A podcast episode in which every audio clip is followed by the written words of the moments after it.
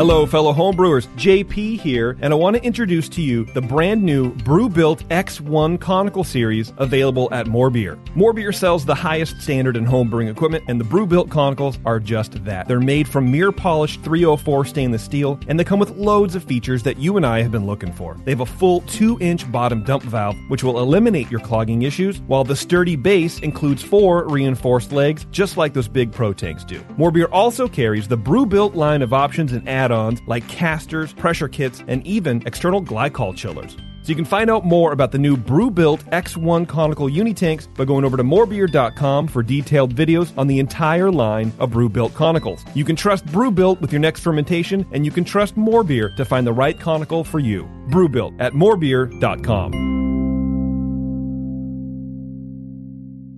Today's Sunday session is brought to you thanks to the fine folks at More Beer. Visit them right now at morebeer.com. If you really want to be one of the best brewers there is, I stopped uh, dressing all in plastic. you better be brewing five to six times a week. A beer, every beer, is made with love, and it begs to, to be appreciated. I need something to kill the salmonella. I'm kind of worried about in the eggs. Do you find that uh, that the hops kind of clash with the uh, chicken embryo you put in there? I might sleep here tonight. It's a California king. There's plenty of room for both of us, Beavis. How many of the brewers over there have seen your ass? That's it. Someone's getting cut tonight. All I have to say is, hey McDowell, how you doing?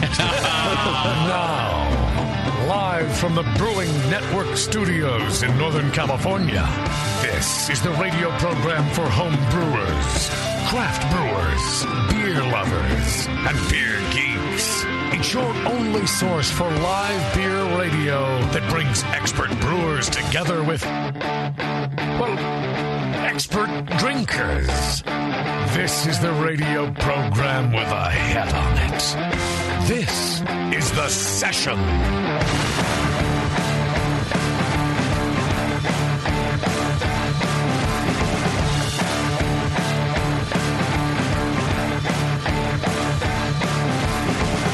Hey, everybody. Hey, welcome to the show. Thank you. It's the Brewing Network. I don't know if you knew you're tuned into that. You're getting more and more animated with your uh, right before the mic goes hot throat clearing, and like you basically jumped up and did a key eye throat clear right there. That was good. I'll give you a hint. The the harder I have to like shake off or throat clear or whatever, Harder week. the yeah, the shittier I'm feeling in my stupid head. That's what happens. Because I do have to shake it off. I just go, all right. I'm so happy to be here with Brendan from Central Coast Brewing Company. Yeah. Oh, I love doing this show. and so yeah, the harder. So if I like, if I don't have to shake anything off, I'm feeling really good. Oh, But if I jump out of my seat, it's uh, what a week. Yeah, man. It's Monday. it is Monday. Well, it starts on Sunday. That's true. So, what a week. I Um, think your Monday started 36 years ago. it just hasn't ended. I think you're right. Yeah. Uh, but once the microphones do turn on, I do feel much better about my life. It's just the even the 30 seconds before they turn on. Yeah. Fuck this place. I think it's the two beers I drink before the show that make me feel better.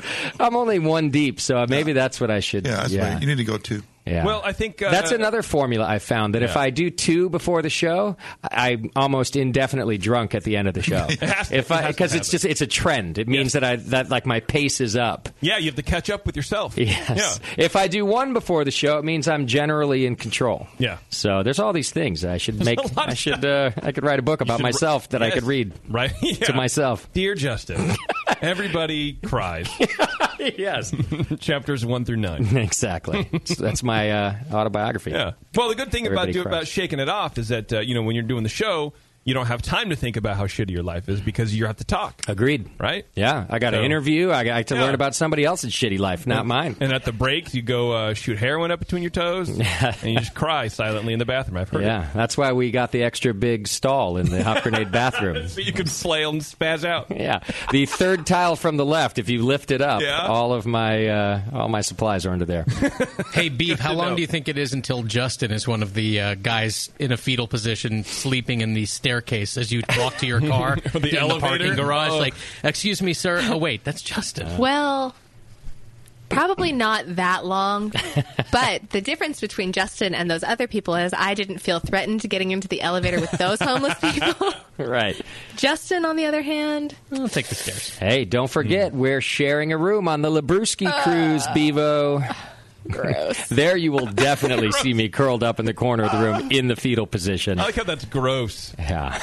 Well, you, you ever She's seen right. those rooms? Cruise ship rooms? No, They're like four by four. Okay, so Are they really? I'm going to let you in on a little secret. Uh-oh. I'm actually really nervous about this, not because I don't I don't think you're going to get all rapey. It'll be fine.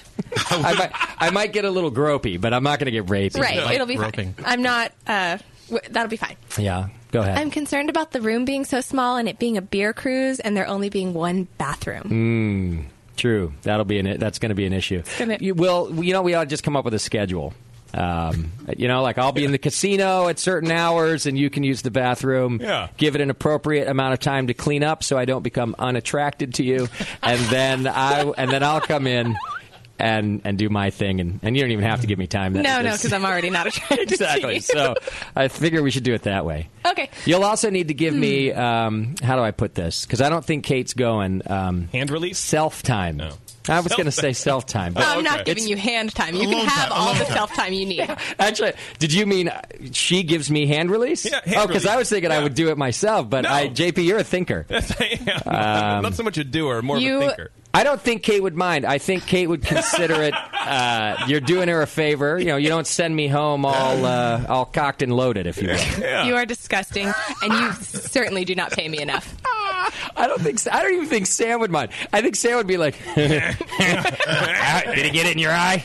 Oh my god, you can't say that. Well, you heard what she said. She said you don't pay her enough. This, she, she can be bought. We've No, I can't. I, I don't know if I could be bought. Actually, She said she doesn't know. Not I could not. So it does Right. sound like there's room for negotiation. Everyone's got a price. Yeah. Bebo, will you call HR and uh, let them know about this conversation, please? I am HR. Well, call yourself. Yeah, HR is highly offended by this conversation. When is this cruise? When? Yeah. Now it's the first week of March. And um, yeah, it's the Labruski cruise, and we're going on it. It leaves out of Miami, Florida, goes out into the Caribbean somewhere. I don't know where. Um, won't even know. I'm not even going to get off the boat. I'm staying right there. It's going to be so cool. There's a bunch of bands on there. Um, Kyle Hollingsworth is the host from the String Cheese Incident, and um, God, uh, OAR is the headliner, and then there's a bunch of beer people going too. Uh, so it's going to be good. Good. JP and I are working on a game for to, Yes, to, we are. to do on the Excellent. cruise to get some brewers together. We're not Huh. going to reveal it yet, but Good idea. I think people are going to like it. And there's going to be brewing demonstrations and all sorts of cool stuff. There's a Labruski Cruise link right on our homepage. Just click the, the big picture and um, and go. Yeah, and go. already. Jesus. It's going to be a good time. Go with us. We got a great show planned for you tonight. We Uh-huh. got Brendan Goff from Central Coast Brewing Company in the studio. Welcome, Brendan. Thank you. Thank you for having me. You might remember us talking to Brendan uh, just a couple weeks ago after they won gold for uh, apparently having the best pale ale in all of America, uh, which we put on tap, and it was pretty damn good. So uh, we had him up. We, we invited him up to come do the show, and now we got a couple of your beers on tap, right? Yeah, I brought a. I think we brought five different beers. They'll probably go on. Uh, you know, throughout the week. Throughout the week. I think I saw two on tonight, though, so at least two. Yeah, we got our uh, Vienna Amber Lager Cervantes on. Yeah. Uh, and we also got um, our Stenner Creek Stout, which is an oatmeal stout. I brought that one for JP. oh, thanks. I'm actually drinking the Vienna Lager. It's pretty good, man. Oh, all right. I have a Pale 31. But, of course. I'll, grab, I'll grab a Central Coast at the, at the break. So if you're local to the Hop Grenade here in Concord, come on out. You can try Brendan's beer, and uh, otherwise just tune in. You're going to learn all about it today. Also, in just a little while, we're going to be talking to uh, Gary Valera from American Craft Beer Radio. Uh, he does a radio show on uh, ESPN in Denver. Actually, and we're going to talk to him in a little while, find out all about his radio show. So, good show planned for you tonight. Couple of announcements. I've been telling you the last couple of weeks our Winter Brews Festival. Uh, save the date. It's Saturday, January 30th, right in between the playoffs and the Super Bowl, like it always is. Coming out and hang out with us in Concord. Tickets will be going on sale soon, um, but save the date Saturday, January 30th. It'll be from 12 to 4, like it always is. Get a hotel if you're not nearby, or take BART and come party with us. It's going to be another good time. I sure hope El Nino doesn't rear its head around January 29th. Uh, it, I don't think it will. I mean, they're, they're predicting to be like in the lower half of the of the thing. But even if it does, SoCal, right? yeah. The name. I mean, it's just a little guy. He's the little guy. It's a little, yeah. Why be afraid of that? Yeah, El Nino. It's just a tiny guy. It's all right. just feel like we're due. We've had 70 degree weather for five years now. Just waiting for the other shoe to drop.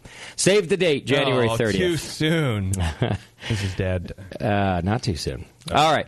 Um, Moscow's new Hop Life gear is in hoplifestore.com. You can go check it out. Buy, buy some of his t shirts with original artwork on there. You can also come into the Hop Grenade and buy it. And we got a whole bunch of new Brewing Network gear in the store. You can support us that way. Christmas is, is coming up before you know it. So when you start your Christmas shopping, think of us. We got stuff for everybody. Um, you can also do your Christmas shopping through the Amazon link on our homepage, and we get a little piece of that action. Do we have an Amazon uh, product of the week? Yeah, somebody, uh, not the first time I've seen it, buying Amazon gift cards. And so this is the first time I've seen someone reloaded the balance on their Amazon gift card. They re- reloaded 300 bucks. We get 6% Wow. of everything you do for Amazon gift cards. That was an $18 little reload Love it. by you there. So thanks. And Amazon gift cards are, you can't go wrong with that for a gift. You know, people have asked me too, like uh, people who uh, do the purchasing for their companies. They go, "Hey, can I do? You know, we buy a lot of stuff from Amazon. Can I use the link too?" Shit, yeah. Fuck yeah, you can. A lot of money right there. So help us out if you don't mind. Just click the Amazon link, and um, yeah, and it's you don't even know we're there. All right, subscribe and join the BN Army. That's another way you can just become a recurring donor. It enters you in to win uh, $100 in the More Beer monthly donation giveaway. If you do that, make sure your PayPal address is up to date because that's how we let you know if you won. Get all these updates and more over on Twitter, Facebook, and the other one. Send your show ideas to Scott the Jew at scott at thebrewingnetwork.com and send feedback to feedback at thebrewingnetwork.com. Do we have Twitter game? We do. Twitter game is brought to you today by the Labruski Cruise. What's our Twitter game? Uh, well, as you know, uh, e- every uh, four years or whatever, things get earlier and earlier as far as the presidential ramp up for the uh, elections, who's going to win the nominations, all that kind of nonsense. Hmm. Yes. Um, and it made me realize we still have time, one of us here, to throw our hat into the ring. Mm-hmm. To run. To run. I think about it often. You should. Um, except not- for the yeah. amount of my life that is uh, uh, available over these airwaves. Yes, I've had the same thought. It would ruin me. I've even Yeah. thought I have a really good relationship with the city here uh, uh, through opening this place, and I've even thought, well, maybe one day when Oh. I've grown up, I'll uh, run for something. Yeah. No, uh, there's no way I can. If you do, I promise I will run. Too much dirt. I will run opposite of you. Yeah. I think that'd be hilarious. Yeah. We'd be running for the same thing. Great. Actually, that might at least help. Def- like we were both these messes. Yeah. And There's that- that so becomes- much dirt. You th- people would think that would, that's just the norm of kids these days. He once said this. Yeah. Can you imagine the Can you imagine the soundbite they could put together in one minute of the ten years of incriminating things we have said on this program? Uh. I think I, I've. Oh, sorry, Beard. I turned you off because you were late. Oh. Well, I'm getting used to being a stay-at-home husband, so dinner had to be ready and all of that thing. That a boy. I don't smell dinner. right. Get beat by candy. yeah. Douche of the Year is a pretty good all-inclusive soundtrack that Scott put together or clip. That's true, but that one is pretty benign compared to what you could find. I yeah. mean, Oh, Yeah, I think yeah. I've pretty much ad- admitted every illegal activity I've ever participated in. Also, all of my immoral activities that, Correct. that aren't even Mm. illegal Right. have all been mentioned on this program at one time or another. Is So- that the real reason why you didn't want to continue with lunch meat? Is because that's usually where Oh. we kind of air the dirty laundry. Um, He's thinking about running next year. No, I think most of it's been aired on this show. Okay. Yeah. All right. No, that's All just right. my commentary about other people's dirty laundry on lunch meat. This one is, yeah. That's correct. Uh, and- Is anybody else feeling sentimental? Nope. Me neither. I'm silently yelling at Scott. Don't you think it would like we're sort of boring people? I can, you want me to keep Is that my douche of the year? Oh, yeah. Oh. see, that one's nothing. That's, Yeah, that was pretty tame. Yeah, that'll actually Shut win the me fuck votes. up, Beardy. I would say the same about you, JB. You're, uh, you have high standards, is what you would say. I would also say you're bitchy. That's just me being an angry person. Right. That's different. Mm. That's nothing. People like angry people. That's, that's true. That's you talking to your friends. That, that's different. yeah, That's not how I would talk to my constituents. Right. No, no, no. I- yes, Mrs. Gonzalez, I understand, and I appreciate the fact that you took the time to write to me. Yes. uh, please leave. Right. Well, anyway, Um, Twitter game. Yes, Twitter game. I think that uh, that's Twitter game is which of the brewcasters should run for president, and what would their platform be? What would Oh. we run on? I like it. You know. All right. I want to know. Good one. Thank you. All right, let's do some feedback. Feedback's brought to you today by our good friend John over at the Beer Law Center. He protects uh, protects our trademark, and he could do the same for you. So go check it out. Uh, all right, first email came through from uh, Shia, and it's a, a thank you for third place, which is about it's about right for the Brewing Network to think about it. We're We're good, but we're not that good. I like how the, the person's name sounds like a sound effect. Shia. Uh, dear Justin uh, et al., I've been brewing for about a year and a half and listening to the BN the whole time. Recently placed third uh, in the bitter ales category in Vic Brew, the annual statewide homebrew competition here in Victoria, Australia. My first win ever, and I owe it mostly to you guys. Uh, so my beer is automatically qualified now for the national competition, which takes place this weekend, um, and that's a first for me as well. So thanks for all your hard work from California. He does go on to say, uh, I'd really like to hear the Homebrewer of the Week segment again. I appreciate very much the interviews with the pros, which address really important issues. Uh, but there's something um, special about hearing the homebrewers firsthand as well. So hopefully you consider bringing that segment back from Shia. Um, I guess he's an American homebrewer, but he says he's trapped in Melbourne. you can't find the airport. Well, it was a prison colony, right? yeah. So he's trapped. Yeah. Uh, what happened in the homebrew segment? Did we kill it for a reason? Uh, no, it's just like everything else on the show, it just kind of sputtered to a stop. We- we just Except stopped this doing show. things. We- we had- yeah. Uh, no, this show has sputtered to a sh- uh, stop about eight years ago That's too. probably We true. just we just keep showing up. Yeah. It, wa- it was a sponsored segment too, and th- the contract expired. But Gotcha. I don't know. Yeah, it's it was all right. All right. Blobberglop writes in. Uh, it's about shows that are about nothing. Uh, good evening, penises and vagines. Uh, last week, you spoke of how you enjoy those shows where you have no particular subject or interview scheduled. The shows where you kind of just F around and talk about whatever you want instead. Well, I want to tell you, I support these, uh, this idea as I enjoy these shows as well. And since the listeners gave Lunch Meat the coat hanger that it didn't deserve, I think you owe it to yourself to have a little more of these as well. Um, and then he insults me and my mother and says Disneyland is awesome. True. I love him. Yeah. The ramblings of a Canadian. Yeah. So I did recommend that we do a show where we don't have a guest and we don't have a topic and we just and we don't even have to talk about beer. Yeah. Um, but you know, in hindsight, that's a really bad idea. I think it's great. A loose. We need a loose format. We do need some sort of semblance of an outline. Uh, can't we just take a day off? Oh yeah. Oh, I see. We need to. Yeah. yeah. f- yeah, I see what you mean. I thought you meant we should do it, but now I see what you're saying. Yeah. We need some sort of format. Yes. Or guest. I do. And or. Yeah. All right. Just non beer stuff. Yeah. All right. Uh, Bob writes in uh, I hate my phone. I love my phone. Normally, all I do is complain about the glitches that are Apple software, but finally, something good has come in the latest software upgrade for my iPhone. I was listening to y'all today talking to uh, the Creature Comfort guys and just happened to try the half speed option.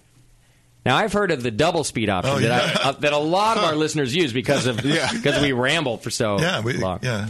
Um, he says, I nearly peed my pants from laughing. You all sound completely drunk. Seriously, it's way better than before. Uh, they changed the logarithm or some shit, and now it sounds like everyone is slurring. Probably Doc That having a does sound presentation, fun. yeah. Yeah, when- Doc actually goes clear. Uh, Real weird. he's, he enunciates everything. All right, Paul writes in. Um, uh, oh, this is about lunch meat also. Dear Justin, you no talent hack, I've been listening to the debate about lunch meat and whether it stays or goes based on funding. Hmm. Uh, what was the date on this email? right. It was uh, from last week. Okay. Yeah. In He's just a between. little uh, behind. yeah. In between Monday show and now. All right. Well, Paul, it's gone. So. Uh, I would argue uh, that it appears that lunch meat has been funded for a long time already via monthly donations. I was listening to a Jameel episode from uh, April of 2008, and during a break, there was an ad about joining the BN Army. I'm not sure, but the female voice uh, might have belonged to Bevo. He uh, says uh, the ad was looking for people to sign up. To support the session, the Jamil Show, and that other show, so that the Oh, unicorn that's right. and the rainbow wouldn't have to blow sailors for loose change anymore. Uh, recalling hearing this ad many times in the past. So, am I wrong? But wasn't the BN getting paid for lunch meat from that point on? That's true. Wait a second. Misled. The answer to that is no. Oh. I mean, no, it just wasn't. Uh, the donations, and I'll be honest with you, and this is why we, we ask you to sign up each and every week. Uh, the donations do not even come close uh, to paying for the Brewing Network's bills, uh, overhead in any way, shape, or form, and they never and they never really did. And JP uh, never saw a dime for uh, showing up for lunch meet. True, and of course, neither did I. Um, so, yeah, the quick answer is no. The more of you that sign up for that donation thing, though, then we, we might have to uh, not go on and beg you for money for stupid shows like Lunch Meat. We could just do them because there'd be enough money in the coffers. But there's not. We have to have a combination of donors. Uh, those of you who donate, thank you so much. Um, we really could use more of you. Uh, we definitely need more sponsors as well. Have you ever noticed that there's only like one craft brewery sponsor on the show. I have noticed the Twenty First Amendment. There have been others in the Yeah. past that Hmm. have done some short runs. Uh, Downtown Joe's did a couple long runs. Yeah. Yeah. actually, they're the other uh, consistent one. Sam Adams has been on uh, once or twice, Mm-hmm. but that's about it. There are now four thousand craft breweries in the country. I believe it is. Yeah, something like that. If you look back through our archives, I wonder how many we've had on the program compared to, to how many sponsor the show. And so I'm just putting it out, out there, especially because when we go to places like the Great American Beer Festival and uh, and some of the emails, we hear from so so many kind words from you guys that, that we're just the best show and that now you're you you're, you opened your own brewery and, and things are going great. And I just would ask that if you if you need some help advertising and, and getting the word out, that you would consider us as as a way to give back to, to what we gave to you, all the information, all the time that we spent, and then um, you know become a sponsor. I can think of at least three breweries that wouldn't have existed without the brewing network from the mouths of ba- like from the people who started the brew from the owners themselves. Not like oh. You know, I thought about it, and then I found your show. It's like, no, I was a home brewer, Yeah. and then you guys made me good, and then I realized I could open my own brewery. right, which is which- no, I've got a lot of that myself. Yeah, um, there's dozens actually. So what I've started doing recently, and I never really did this before because I'm really uncomfortable about asking for money, and I think it's nice that we've helped people. And the shows uh, have always been free; you can you can download them for free. So I would always just say thanks, and that's cool. But recently, I've started going, "Well, that's that's really nice. You should consider sponsoring us." Like I just throw it out there, or other people that have new places or new products or whatever, Yeah. they come up and go, "I really love the show. I would love an interview," and I basically go like, "Yeah, well, I would love to interview you. The only way I can guarantee that is for you to become a sponsor." And it's it's mostly because we need it. So uh, I would say that lunch meat might still exist if uh, if we had more of that, uh, but we do need all of it. Plus the merchandise purchasing that you all do and the Amazon shopping and everything. It all all helps. It all helps keep us getting paid minimum wage. Oh wait, we're getting minimum wage. Shut up, Beardy. Don't worry about it. Shut the fuck up, Beardy. God damn it. Yeah. All right. Sean writes in. Wait, I have an idea real quick before we get to Sean's feedback. Yes. I think we should split the tips with the staff on Monday night. Oh yeah. wow. If you think about it, we're bringing the crowd in. Many people Yeah, are look here at 'em out there. specifically for this. Define many. I'm looking out the window into the studio Yes. right now. I think all of the people that are here for this are in the studio. Oh, And they're drinking beer. Yeah. Huh? See what I'm saying now? We should split tips. Yeah. Wow. Yeah. Um, shall I bring staff in now and ask them about this idea? Please do. They Yeah. look they look busy making tips. I'm sure they are. Probably skimming Uh, from the till. I don't know. All right. Where was I? Sean. Oh yeah, about shirt sizes. Sean writes in. Although I don't think there's anything in the email about shirt No, sizes. there's not. Yeah. Oh. And I- with the title? I finished writing that email out. And I was like, wait a minute, what? And I had to go and look back to make sure that I just didn't miss anything. I didn't copy anything over or whatever. And uh, no, absolutely nothing. You're experiencing what I deal with on the phone. Hey, I have a question about this, and then they get on the air and they ask you something totally different. Yeah. yeah. Uh, So you're saying he got distracted between the subject line and the and the body. Or he's just not that smart. Something came up. Yeah. I'm not going to read. It's just it's another verbal tip. So uh, thank you, Sean. He just says a bunch of kind words about the show. Appreciate it. Um, Thanks. All right, Matt from Virginia writes in. This one's titled R.J. Stillwater from last week. He says, "Oh my God, I knew when I heard that guy's name during last week's feedback that y'all's penchant for authentic frontier gibberish would be roused, and you would clearly state what needed to be said." Ain't no sidewinding, bushwhacking, hornswagging, cracker croaker is going to ruin my biscuit cutter. Uh, please have a segment of authentic frontier gibberish every week, Matt from. Get back here, you pious. Can Yeah. Yeah. I, so we were doing that at the breaks. It wasn't even a, Yeah. it wasn't even a Yeah. bit. We were just laughing at ourselves. Rabble. Yeah. Uh, here's another one about the BN. Uh, sorry, about the long shot competition, but it's titled the Brewing Network Long Shot. Uh, Dearest Brewmasters. Whoa. Huh? He must be talking to you, Brendan. I think you're the only brewmaster here. With all the chatter lately about the BN potentially dominating the long shot competition, I figured I'd chime in and add my win to the tally. Three years ago, my double IPA was a winner. And then after taking the required year off, for pa- uh, which past champions have to do, I had a pale ale fall just short of the semifinal round of nine. Oh, a real player. Yeah. So he says, I've been listening for six years. Uh, as, yeah, as a home brewer. Uh, so it's it's uh, due in no small part to the BN. I guess he's in the process of launching a brewery in Salem, Connecticut. Oh. Oh. So- I hope you'll consider uh, advertising in the Brewing Network. He says the BN can take some credit for my irrational confidence and poor life decisions. I, I don't want to take any credit. I don't want the credit. But consider being a sponsor. I'll take your cash.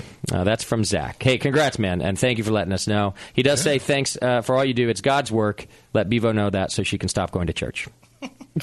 That's inappropriate. From your own religion. I met Daryl Strawberry yesterday at church. My church is awesome. Yeah? Did you buy cocaine from him? I did not buy cocaine from him. Did you buy cocaine from him for me? no, he's a very nice man and doesn't do cocaine anymore. The human. sure? Yes. How did he look? Humongous. He's Okay. like nine feet tall. Uh-huh. I mean, I mean, like weight wise, oh no, he's still very fit. Mm, he's still doing coke. I, he's not skinny. He looked like he had. He could punch Yeah. you in the throat and you would hurt for weeks. Well, so could Sam. Everybody can punch. Abby me in could the punch throat. him in the throat. In the- the throat is a very sensitive area. by the way. Yeah, Brendan's girlfriend Celeste could punch me in the throat right now. I'd be out for a month. I'd like to see her do that. you have my full um, She support. might by the end of the show. Give it time. Uh, all right. Casey writes in example of why I hate Scott because he steals your beer and is a whiny dick about it. That's it. That's it. That's not very nice. Is this a long list of reasons? That's it. I give do. Us, Sorry, give us one next week. I have to admit, I do enjoy hate mail, and now, now that the trend is Scott, it do, it makes me chuckle. Well, it's just so pathetic. Like that's the best you can do, Casey. Like I, I th- they complain that the beer's gone and I'm whining. yeah, the I hell think for is he next talking week's about? feedback, you should write a hate mail back to the listeners. Yeah, please Mm-hmm. respond. Oh, I can do it now if you want. No, I want you to think about. I want you to Yeah. take some time. It needs to be thorough I want the and poetic concise. side of you, the Yeah. artistic Right. side. Also, he, he steals your beer, so it's everyone's beer but mine. Is that it, Casey? I'm supposed to beg them to take Oh. the leftovers after the show. Is that it, Casey? You fucking this, idiot. This email's going to be good. yeah. All right, and then finally, our spam of the week. Dear good friend, how are you doing today together with your family? If we were good friends, you would know. that I'm not. If you must know, my family doesn't really talk to me, okay? Uh, it's my pleasure to contact you for real and genuine business investment project. Actually, I would love to invest in your country or any country of your choice under your care. what does that mean, even? What does that mean? Are you in charge How of many- a lot of countries? That's what I'm thinking. You're such good friends with this person that physical they, care? they trust you to invest in any foreign infrastructure whatsoever. Well, which one though? There's so many under my care. Well, you get to choose. My name is Senator Jewel Howard Taylor. Attached documents is the investment proposal. Kindly view it and get back to me. Thanks, Senator Jewel Taylor. Uh, did you review the document, JP? what are the details of the Uh, investment? I think it was just a bunch of rice sitting in the dock in Zimbabwe somewhere. I don't really know. Sounds like everybody eats rice. That's a good investment. Why didn't you? This, you wonder why we're broke, JP. all these, all these uh, little princes in in uh, India are going. I don't understand. It's free money. Why would they not take it? Americans love money. They should say yes to this. Uh, there were no documents attached, unfortunately. uh, Oh, that's failed spam right Just a there. Trojan horse. Yeah, our good friend uh, did not include the document. Uh, Wow. The senator. The senator. The Jewell. Senator Yeah. Jewell. Which uh, sounds like something would be uh, s- someone would be named that in America, like Senator Right. Jewell, because we have such weird, funky names for our kids now. Very strange. All right, that's your feedback today. We're going to take a quick break. When we come back, uh, we're going to be talking to Gary Valier from American Craft Beer Radio. We'll find out about his radio show. And then a little bit later on, we got Central Coast Brewing uh, on the program to talk about their award winning beer. Hang in there. It's the session. We'll be right back.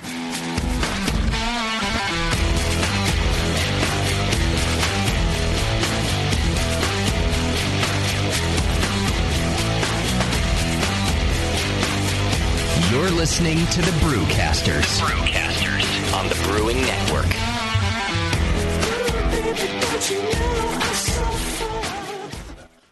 Since the first time the Brewing Network microphones turned on, More Beer was behind it. More Beer sponsors the programming on the BN because, like you, they love brewing, and like the Brewing Network, they love sharing their knowledge. Morebeer.com isn't just a website to place your next equipment or ingredient order. Morebeer.com also gives you access to free beer information that will make you a better brewer.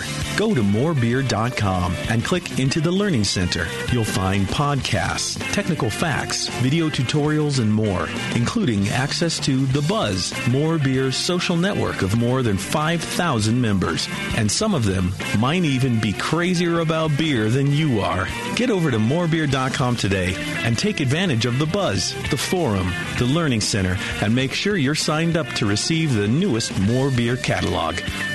More Beer, bringing you absolutely everything for beer making. The 21st Amendment. Watch out! Do you like beer? They make beer. Watch out! Do you like friends and fun? They make friends and fun. Watch Do you out! still like to have a good time? The 21st Amendment. Watch out! The 21st Amendment in San Francisco, located at 563 2nd Street, two blocks from the building where baseball is seen and played. Try their beers in the pub or try them in the can, featuring Monk's Blood. Made with Real Monk. Watch out! So why not have the best time of your life? Go to the 21A and Sean O'Sullivan will personally greet you with a can of Monk's Blood. The 21st Amendment. Watch out! This advertisement is not in any way affiliated nor associated with the 21st Amendment Bar and Pub, nor its subsidiaries or affiliates. This telecast is not copywritten by the 21st Amendment for the private use of the Brewing Network. Any use of this telecast without Jamil Zanishev's consent is prohibited. Suck it, JP. Your support of the Brewing Network means everything to us. We couldn't produce shows without you. And we love giving you something extra for that support, like Brew Your Own magazine. You already know it's a great brewing magazine full of recipes, equipment how to's, discussions of beer styles, and brewing techniques. Whether you're new to brewing and just starting out, or you're an old pro, you'll always learn something from the articles in Brew Your Own. Plus, their amazing special issues like plans for building a Brutus 10 system, 250 classic clone recipes, and the Homebrewer's Answer Book. Brew Your Own magazine and BYO.com are awesome resources for any brewer, whether for yourself or as a gift when you subscribe or resubscribe from the Brewing Network homepage, you directly support programs like this. Get a great magazine and support the Brewing Network. Subscribe to Brew Your Own right from the brewingnetwork.com. Hey, Wooly, I'm beat. Can we find a nice tree to just hang out in for a while? You're beat. I've been swinging through this forest for 50 years, ever since we. Ever since we first escaped from the circus. I know, I know, but there's got to be more to life than exploring this creek and trying to populate the valley by copulating with loose, hairy girls. Marquis, stop. Look! What is that? It looks like a man made treehouse. With fresh food. And craft beer. Welcome to the Creek Monkey Tap House, boys. Grab a seat. Creek Monkeys drink free.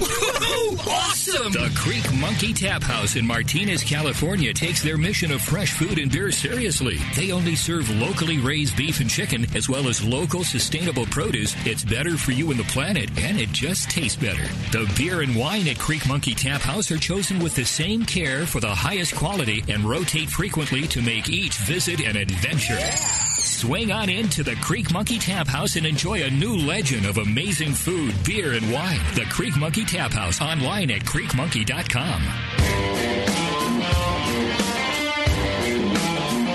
Brewcasters are back. It ain't 401 beer. Whatever.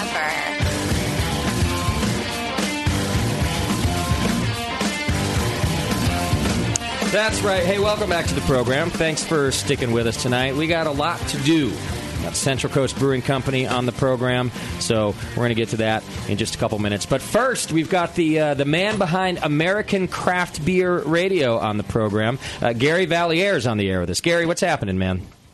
Hey, what's going on, guys? It's uh, you know, we're just drinking beer and talking beer, so things are good. It's a beautiful thing. Isn't it nice? Hang on, I'm, I'm tearing up as we speak. Now, Gary is out of Denver, Colorado, uh, does the American Craft Beer radio program there on E ESPN Radio. I believe you can tune in Saturdays at noon on what is it, 1055? 1055 ESPN locally. ESPN locally, got it. So not yet E ESPN nationally, but we're going to try and fix that, Gary. That's right. We're working on it. You didn't. You didn't on TuneIn or something like that. No, be checking out. There you go. So this this could be this could be exactly what I need to put us on a map right here. Boy, Gary, if you're thinking that the Brewing Network show is going to put you on the map, uh, boy, do we have you fooled. Actually, so so check this out. Gary, of course, being from Denver, uh, goes Yeah. to the Great American Beer Festival every year, and they broadcast from there as well. And, um, and when I was uh, talking to Gary about that, uh, it was a proud moment for me. Yeah. Um, he was kind of doing a play-by-play. Gary, you can help me out here. Of course, you're doing a play-by-play of the awards, and he couldn't do it from inside the hall because Oh, they sure. didn't. You know, they want him to sit down, and he's trying to run a show, and it well, just it's way too loud anyway. so he was watching the Brewing Network feed, the, our video feed, Oh, nice. to, to make sure he was getting the uh, the, the the live play by play. Oh, that's awesome. That, that is absolutely correct. And I will share with you what's even funnier than that part is that the uh, primary title sponsor of my show has been Dry Dock Brewing Company for the last four years. And the owners of Dry Dock, Dry Dock sent out an email to everyone in the company letting them know that if they wanted to stream the awards live, they could catch it on the Brewing Network. and I had to call her and say, "Hey, you know, you know the show that you're paying for every month and year is going to be doing it live as well." so if they're if they're in their car, I don't I don't imagine they want to be you know have their laptop up on the dash and be Right. streaming. They can actually listen to me as I'm streaming the Brewery Network. right. And The it's actual- giving back the feed. I love that. So you so I gotta say, you guys saved my ass that day. oh, that's that's good. So Justin, you are doing all the work, and other people are getting paid, and Gary's doing none of the work. And get how did you? Okay, how did you figure out how to do Because that? I'm an idiot and Gary's smart. That's it. That's what happened. I didn't even know how smart I was until I pulled you up online. Gary, tell us don't about worry, your- I give you guys credit. I credit you guys. I credit everybody for all the all the all the material that I steal from bloggers, uh, writers, and guys like yourself. I, I definitely give credit to. So everybody knows I'm not as smart as I sound when I'm on the air. But you know what? That's good radio. As long as you sound smart on the air, that's that's all that Yeah. matters. See, our problem is our, we make bad radio because nobody knows that we're not that smart. yeah, that's the thing. We Every- forgot everyone- the fake it till you make it part. Yes. Right. I think people definitely know we're not that smart. No, stop it. All right, Gary, th- help me out here. Tell us about your program. How long have you been doing this? Well, I've been drinking beer a long time. Okay. And uh, my mother, God rest her, but it was probably about six months before she passed away.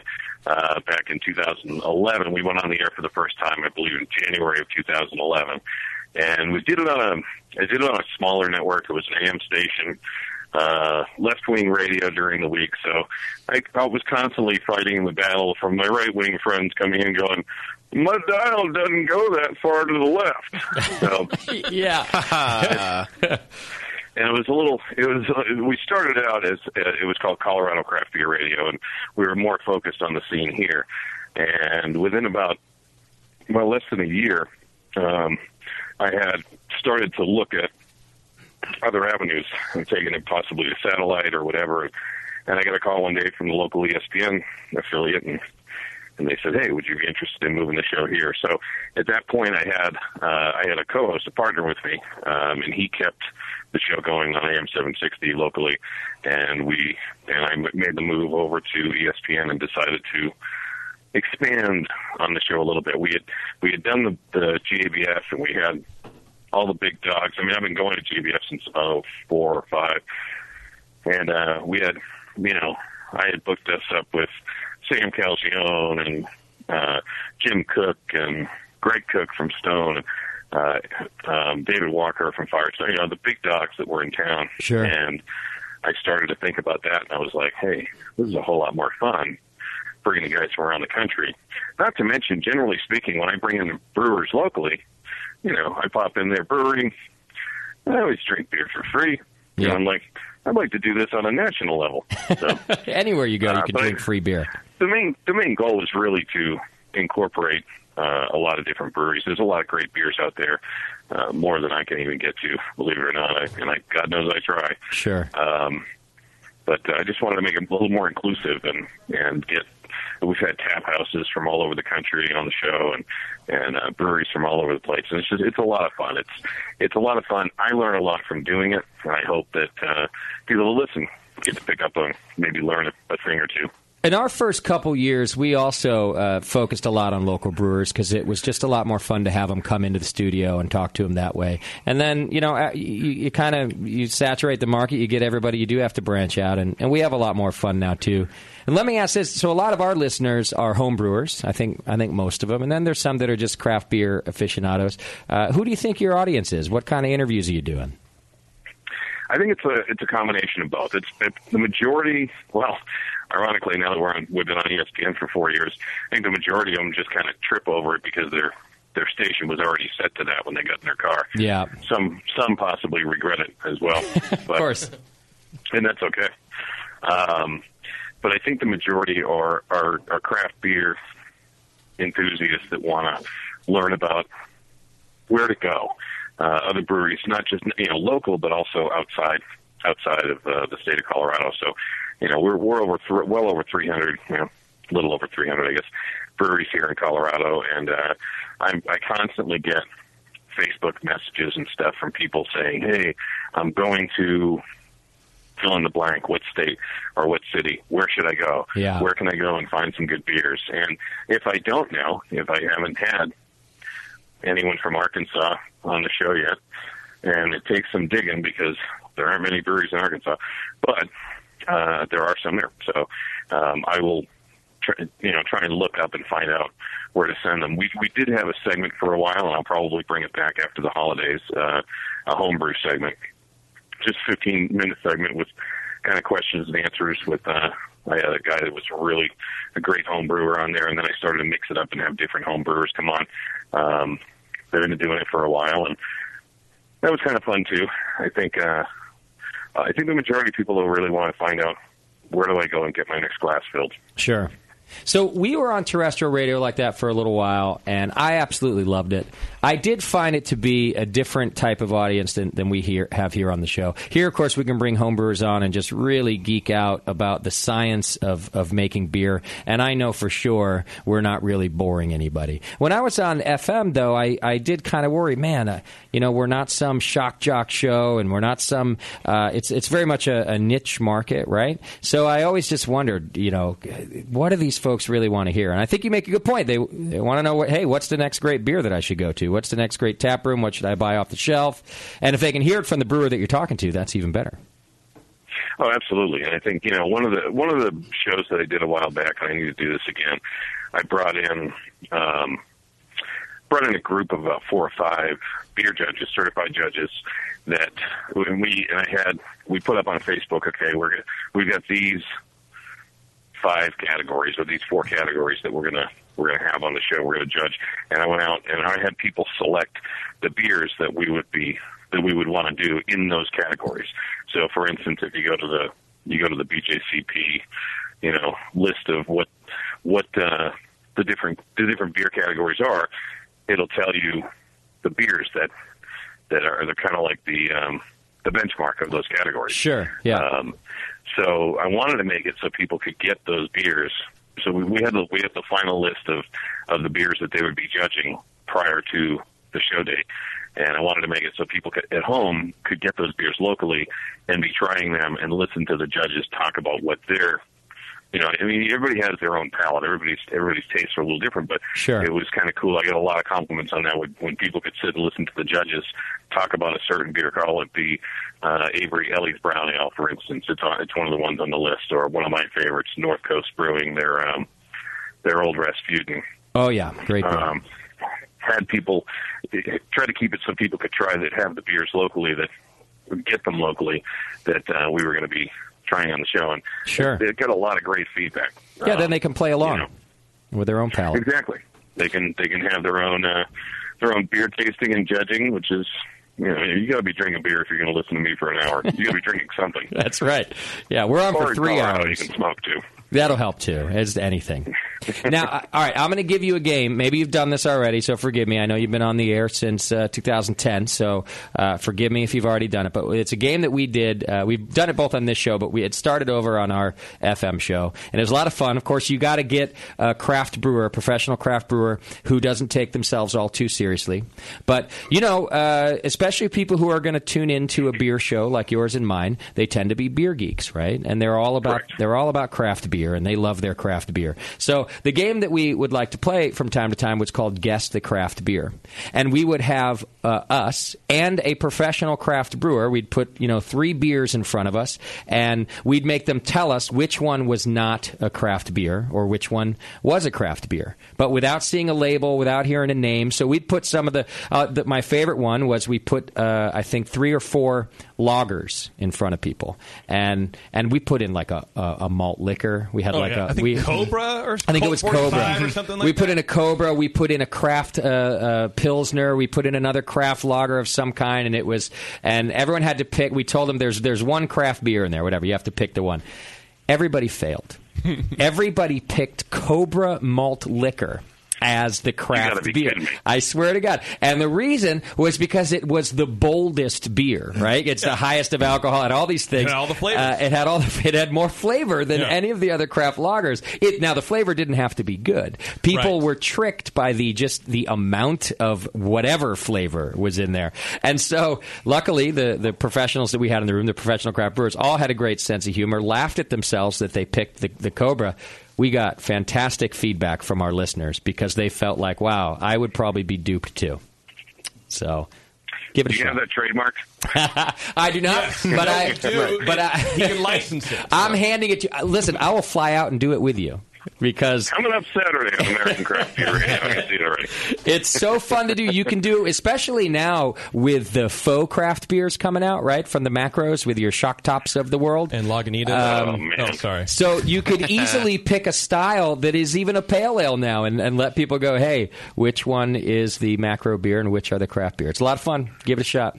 I think I think I could guess him, but we'll definitely, you know, if, uh, we'll we'll talk some more. I want to get your schedule when you guys can next time you guys are going to be in town, and uh, I think that would be a lot of fun to do. We should. and have some have someone like you. You can drop f bombs on your show, huh? Oh yeah, go for Oh, it. yeah. Try, you know, what? do it just to get it out of your Fucking system. awesome. Yeah. There you go. Scream it. Before you get back to your show, just call us and drop f bombs. That's what I, that's actually what I'll do, and then we, maybe we can make a podcast. Well, we'll follow the podcast so people can hear me actually drop the f bomb. For the first two years on the show, in my head, throughout every broadcast, was don't drop an f bomb. Right. Don't say fuck. Don't drop an f bomb. Don't do it. And the very first show we did on E ESPN was Super Bowl Sunday um, in 2012, and our Super Bowl set. Well, it was the Saturday before the Super Bowl, but um, and we did a two-hour show, and we went coast to coast. We started with brewers on the East Coast. Every 15 minutes, moved to a different, and came through Colorado. And our last brewer on was Garrett Morero from uh, Maui Brewing Yeah. he wa it was the last 15 minute segment. He wasn't on 30 seconds. He's like, and this guy's trying to, he's banging at the door. I told him, fuck you. and he made it on the air. And the whole, the whole staff at E ESPN, all upper management was like, you can't do a show this weekend. We're all out of town. We're all going to be at the Super Bowl. We got to, you know, we, we need to make sure everything goes right. I'm like, oh, what could possibly go wrong? Right. And, uh, so yeah, that was, and then Adam Avery, of course, they had him on and, he can't get through a sentence without dropping a few, and it was it was hysterical. He did it three times until they finally came on my headset and said, "If that guy drops another f bomb, we're cutting his mic." Yeah. And I was like, "I'm like, well, well, but he's Adam Avery," and they're like, they said they came back and said, "We don't care if he's John fucking Elway, we're cutting his mic." and you said, "Don't drop an f bomb, dude." yes. So uh, exactly. Folks at home, this is how this works. On on broadcast broadcast radio, you're given a piece of equipment that's called a delay. You've probably heard of this, but I'm just going to tell you how it works. The delay is set you can set it from anywhere from like 30 seconds to 3 minutes, all right? And every time you hit what what's called the dump button. It chops out about 30 seconds of your program. So you have a person sitting in the other room, and, and Garrett, Garrett Marrero says fucking A, and the guy hits the button, and no problem, you've caught it. But now, there, if, you, if you had it set for 90 seconds, now you're down to a minute. Yeah, you've like buffered. So then next time he says Right. fuck, you're down to 30 seconds. And that's when they get in Gary's ear and they say, if he drops it once We're more. out of time, Opal. We wouldn't have, we wouldn't have had these issues if my producer was paying attention to my damn show. but apparently, my producers are board stiff too. They're all, of course, they're all sports guys. So Oh, yeah. it's, um, They're out there a paying couple attention to of- football. I've had some. I, I, I can't. I can't say that too much. I've had some really, really good producers that that do pay attention and, and uh, really work with me well. Um, a couple. A couple times though, there's been guys that weren't paying attention. That's usually when it happens. Yeah, gets you every time. Well, like I said, you come on our show, you can drop all the F bombs you want. Perfect. Yeah. F and A. All right, Gary V, ladies and gentlemen, you can catch him on E ESPN Radio in Denver. It's on 105.5. Shows on every Saturday at noon. And uh, I think I'm going to be on an upcoming show, too, to mess around with you guys. I believe so. I hope you uh, can join us on Saturday. I will get the information to you by no later than tomorrow, and uh, we'll be live at Dry Dock Brewing Company for their 10th anniversary party. It's going to be a big deal. Maybe I should just fly out. I want to Let's go go, to Dry out Dock. there. Yeah. Yeah. it's in your Probably dump should. box Oh, I'll for get three you in. minutes. If you guys go, I'll get you in. We'll just get on the Brewing Network jet, and uh, There you we- we'll be there in a minute. All right, Gary, thanks so much for being on the program, and uh, we'll tune in on Saturday. I'll, I'll uh, talk to you then. Guys, thanks for having me. Cheers. All right, take care.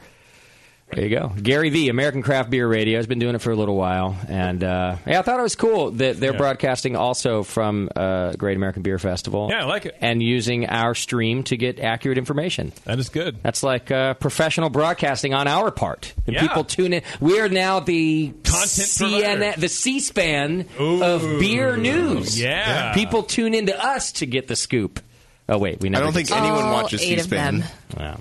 Uh, well, anyway, you get the idea. You get the point. Oh, I get the point. All right. What's been going on? I haven't been paying attention to the show. exactly. We dro- dropped a bunch of f bombs. Is pretty much all that you need. to know. Oh, hit the delay. All right, a very quick break, just about four minutes. When we come back, Central Coast Brewing Company, we're going to learn about some beer and some good beer. I got a Vienna lager in my glass that is very tasty. Hang in there. It's the session. We'll be right back.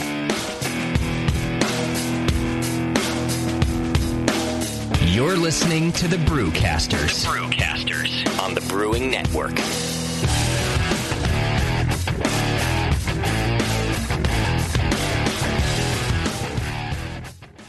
Have you ever dreamed of attending the World Brewing Academy? This year, thanks to Lalamond and Danstar, one lucky brewer will make that dream a reality for free. Lalamond and Danstar invite you to enter the Beer School 2016 contest. One lucky grand prize winner will receive fully paid tuition to the 2016 World Brewing Academy web-based concise course in brewing technology worth almost $4,000. From now until December 11, 2015, every Danstar yeast packet you use is your ticket to enter. Visit danstaryeast.com for the details and to print your official entry form. There's no limit on the number of times you can enter, so get brewing with Danstar and get your entries into the Danstar 2016 Beer School Contest. Whether you want to build your homebrewing skills or build a career as a professional brewer, this course will change the way you think of beer and brewing. Enter at danstaryeast.com and get the dry yeast advantage with Lalamond and Danstar Premium Brewing Yeast and enter to win. Hey, dude, you know what beer this is? Oh, uh, no, all the labels are falling off. Yeah, or the ink is run. Well, if it's the pale ale, you're good, but stay away from the quote unquote Belgian. Oh man, this guy needs to get some grog tags. Grog tags are reusable, write on, wipe off commercial grade bottle labels for your brew. The guys at Grog Tag are homebrewers. They wanted great looking, sturdy labels for your bottles, buckets, carboys, kegs, and growlers. They also wanted a label that not only looks good, but can be easily removed and reapplied during bottling without that nasty glue residue being left behind. No residue, water resistant, and ice chest approved. Grog tags stay on in water or an ice chest, and they stay legible. Visit grogtag.com to customize your label or coaster from dozens of different templates for free and see how awesome your bottles can look. Ugh, it's that pseudo Belgian. Yeah, we're getting him some grog tags, dude. Grog Tag. At least your beer will look good. Grogtag.com. For nearly 40 years, one organization has had your back the American Homebrewers Association. Are you a member? Why not? Join the more than 40,000 brewers who enjoy all the American Homebrewers Association has to offer, like Zymergy Magazine, in print and online, plus the Zymergy app.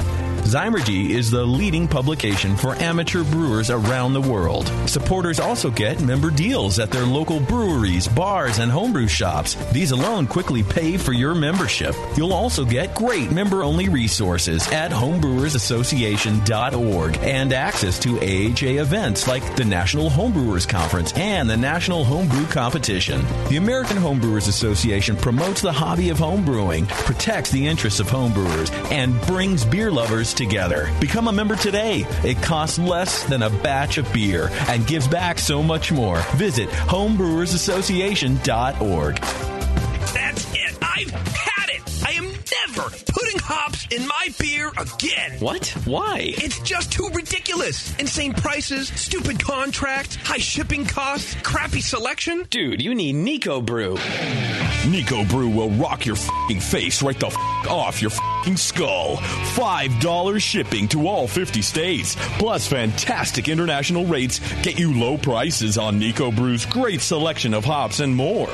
Whether you're a home brewer, a pro brewer, or a homebrew shop owner, Nico Brew can get you the hops you need in increments big and small, single orders, spot buys, or full contracts. And there's only one place to join the uber special secret elite bare bones club where you'll get the best deals anywhere. Holy shit! NicoBrew.com. N I K O B R E W. Nico Brew, your bare bones buddy in the brewing business.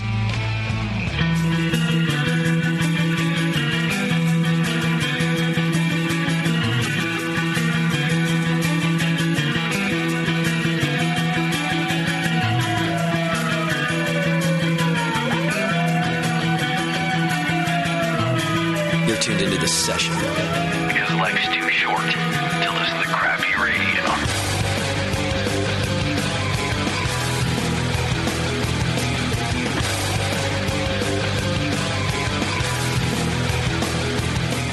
Welcome back to the program. Thanks to Gary V from American Craft Beer Radio. Don't forget to check him out Saturdays on E ESPN Radio in Denver, Colorado on 105.5. Also, I want to let you know about our new friends over at Double Blaze Brewing Company. It's a new project that you can help fund, especially if you're anywhere around Temecula, California, and you want another local brewery. Uh, started by Jacob Mitchell, uh, who was uh, it started as a homebrew project in 2012, and they're looking to open in Temecula, California, in mid 2016. It's doing a, a pretty small brewery. It's a, a unique uh, project that they're working on. He wants to start with a two and a half barrel, four vessel system, and ten barrel fermenters. So that is that weird? To me, it is, but. I, f- I think it's probably a budget thing. He's doing it on a shoestring. Wants to open this. I mean, to me, and, and maybe one day we'll we'll get uh, Jacob on here. We'll talk to him and ask what's up. Um, to me, that means you got to brew four batches to fill a fermenter. Um, but maybe uh, I- I don't know. Well, that's why he got the four vessels, so he could multi batch and get a And ten just barrel keep- batch, and just keep going. That way, he gets four batches in a reasonable amount of time. Oh, there you go. Yeah, and, you know, and every three hours instead of you know waiting. Right. It'll cut four. 20, 25% uh, off your brew line. Oh, see, look what you guys know. So that's his plan. Uh, he's trying to raise eighty thousand dollars. You can go over to Kickstarter right now and search Double Blaze Brewing Company and check them out and support them. Especially, like I said, if you're local and you want another local brewery, we're all about supporting your local brewery. So Double Blaze Brewing Company, we wish you guys luck. Go check them out on Kickstarter right now by doing a search. You know, the other thing I don't like about Kickstarter, I feel like they do everything so well, is that they don't give you a direct URL. Yeah, it's real Oh, weird. Yeah, no, they always give Oh. you this long. So you always have to tell people, well, just search the name, which I guess Uh-huh. works. I mean, everybody Googles things, but it just seems so indirect, right? If you were smart, you would you would go buy a random URL like supportmykickstarter.com and then have it Uh, redirect to direct your over to Kickstarter. there. Oh. Yeah. Still, I think if Kickstarter But was you're right. smart, is Yes. my point. Yes. And so even when we did it, but we did it Indiegogo, the other one, same thing, no direct link, and Yeah. it just it's always a weird thing to me. Anyhow, you can just do it by searching Double Blaze Brewing Company over on Kickstarter. Gives these give these folks some support and see if we can get another a little brewery in our midst. All right, we got Central Coast Brewing Company on the program with us right now. Our friend Brendan. I first met Brendan. Uh, I think it was the first time anyway at Firestone Walker Beer Fest. Had I met you before that and was drunk? Uh, no, it was it. Uh, There we go, But good. not not this last one. I think probably The one while I was- before. well, yeah, while, while I was still at Firestone. Yeah. Yeah, so let's learn a little bit about you, and then of course we'll learn about Central Coast Brewing Company. But you were with Firestone Walker for a little while. I was. I was there for uh, just under three years. Okay. Um, you didn't go to school for brewing; you went for marketing or something. Yeah, I went to. I was. Uh, yeah, so my just to give you a little background on uh, on Yeah. my history. Um, I started homebrewing really. I mean, in comparative terms, not that long ago. It was. Uh, it was you know about six and a half years ago in two thousand and nine. Uh, and uh, you know my my first batch of homebrew was just absolutely terrible. Uh, it, you know my mom had a uh, my mom had told me that I had that my dad had a little starter kit in his garage, and uh, I went and looked at it, and it's you know this old bucket that's scratched up with rusted caps and all this you know old, just you know it was probably ten years old. That's what I was going to ask. When did he have it from? Like, It was, okay, it was ten years old at least, all and uh, you know, not knowing anything about it, I was like, yeah, it'd be rad. So, uh, you know, I started searching online, and I find Palmer's How to Brew book, yep. and uh, read it cover to cover, just like I'm going to do this right, you know. Did you read the online version or did you buy the book somewhere? It was uh, the online version. That for sure. boy. Yeah. Yeah, you're like, "Fuck yeah." I didn't even it know. was- At this point, yeah. yeah. Okay. Have you Uh, bought the book since? I have not, but I but I Oh, but I what an worked at the ass. homebrew shop for about three years, and I sold about a hundred of them. So Fair enough. All right, you know, Yeah. No, but he he offered it there for a reason. If you're if you're willing to just read it on a computer screen, it's all yours. Yeah, and, and honestly, for me, who had never made a batch of beer and really was kind of just like, yeah, that'd be cool, you know. Uh, it was I probably wouldn't have bought in the book. I just would have struggled through it and like you know made even worse beer. Sure. And so for me, having that resource available online was one of the things that really got me hooked because I started reading about it and I'm just like, oh, dude, this is awesome. It's like the perfect outlet for my OCD. You know, it's like there- all these little things matter and the science behind it. And it, I mean, it grabbed me right from the beginning. And so, um, yeah. and I you mean- read that before you you brewed. I did, Okay. yeah, cover to cover. And so you know, it's this apparently this whole like you know cleaning and sanitation thing is important. I guess I, it- that's what Palmer said. So, Yes. So so I I t- I took to that bucket and I'm you know it's stained and scratched and I'm okay. Let me s- try and scrub the stain out of this thing with a scouring pad, right? Put some new scratches Yeah. on it. Oh, no. yeah, Yeah. because I, did- I really had no idea, you know. Yeah. but it, cleaning's important. So like, this looks dirty, so I'm going to clean it the way I would clean my you know plate when it gets crusty. I scrub it with a scouring pad, and so I cl- I, I did that and made a batch of beer in it, uh, you know, with fresh ingredients at least from the you know uh, extract from the local homebrew shop, and um, ended up you know basically with l- what tasted like liquid band aids. Okay. Yeah. It, you know, it came out real, real Mm-hmm. Homebrew, huh? That's a real product. yeah, Right, it's a bucket beer. It, Yeah. it was it was okay for about a week, and uh, pretty shortly after that, it really turned for the worst, and uh, was really bad. And and it, if you know, I mean, you know, my friends would tell you that, uh, you know, that was not going to stop me. I mean, I was at that point that I was even more determined. Maybe after that, to, like- Okay. like, I was going to figure this out. You know, So let's stop for just a moment, a little uh, learning moment for brand new brewers, especially those of you who haven't haven't brewed yet. Um, I think that you, were- in in theory, what you were doing was correct. Clean the shit out of this stuff. Yeah. Uh, and and how would you know that? Well, what happens is if you make dark, uh, deep grooves in plastic, it's just a new place for bacteria to hide. So even though you may have visually gotten rid of Yeah. the stain, Yeah. which I Yeah. Oh, imagine you did, if you really put these uh, scour I, I- pads to I- yeah, I, I scraped off about a probably an eighth of an inch. You know. what you've done is create a little home for, for bacteria. So just a learning moment. Uh, clean, yes, but a, s- a nice smooth surface is what we want, right? Yeah. Uh, which of course is Yeah, why and- professionals use stainless steel and things yeah, like that. well, and new. I mean, if, if you ever, you know, think about starting home brewing and your, your best option is a 10 year old bucket, go buy a $7 bucket. Right. Like, even Yeah. if from uh, Home Depot, like something that, that's not 10 years old and just destroyed. Yeah, this, This kit, uh, did someone from your family tell you about it, or did you stumble upon it in the garage? No, like I mean, I was really into beer by this point, you know, and and, and so my mom, she's like, "Oh yeah, it's you know," just told me She that told you it was there. Yeah, like, hey, there's this old homebrewing kit. I was like, you can make your own beer? Like, I had no See, idea. I'm fascinated by these little moments. That's my Like, you- reaction. You, never know that moment when your life is about to change and you just have no idea. Yeah. There was a moment there on some Tuesday when your mom said that to Yeah, you, it and then really that was, was. it. Everything changed. Yeah, and I, and I remember going to look at it. I'm looking through it. I'm like, oh, okay, yeah, this stuff looks fine. You know, rusted caps and, and dirty buckets. Like, yeah, okay, sure, we'll, we'll make it work. yeah. Um, but uh, yeah, that, that was cer- kind of where it started for me. So first batch no good, but you kept at it and, and you stayed a home brewer until you got your first pro job. It sounds like. Uh, yeah, I, and uh, you know, it really wasn't wasn't too long after that that you know I, the beer started getting much better. Okay. Uh, you know, my second batch, uh, I went down and got a glass carboy at the homebrew shop. I was like, okay, I'm I'm pretty sure that was the problem. Okay. You know, Yeah. I went and got a glass carboy. Um, made my second batch. It was significantly better. Looking All right. back on it, it was probably no more than okay. You know, but but better But than you the could first tell one. the difference, yeah. Absolutely. And it you know, three weeks later it still tasted like the same crap that it did in the first week, which was good. And you probably weren't doing temperature control or anything like that on your. you Uh, no, know. not on the first two, but I think I did on the f- probably the third, third or fourth batch. By the yeah, it, it was right about like my third or fourth batch. I was like, okay, this is going well, so I'm going to start doing partial mashes. And I so I started doing the like brew in a bag, like two, you know, two uh, kettles on my stove. This is you know, pretty early on. Yeah, and I you know brew in the bag like half of the fermentables. And lift up the bag, and then you know rinse it in the other in the other pot, Uh-huh. Uh, combine those into you know uh, the reg- uh, into a kettle and then you know add the rest of the extract and brew as normal Sure. and uh, and also quit bottling after two batches Just Uh, went to keg. yeah i went down there and went this is cool i'm gonna stick with this i hate bottling Yeah. you know it's just a pain in the ass and so i went and got a uh, you know a kegging kit right about my third or fourth batch right when i started doing uh, the partial mashes um, and brewed like that for about six months um, and was making pretty decent beer by the end of that you know? Sure. um, Except for what you just said, and I hate to put this on you. This was pretty much my progression as well, uh, and and I have to say that the two things, and even to this day, like two of my best memories of like.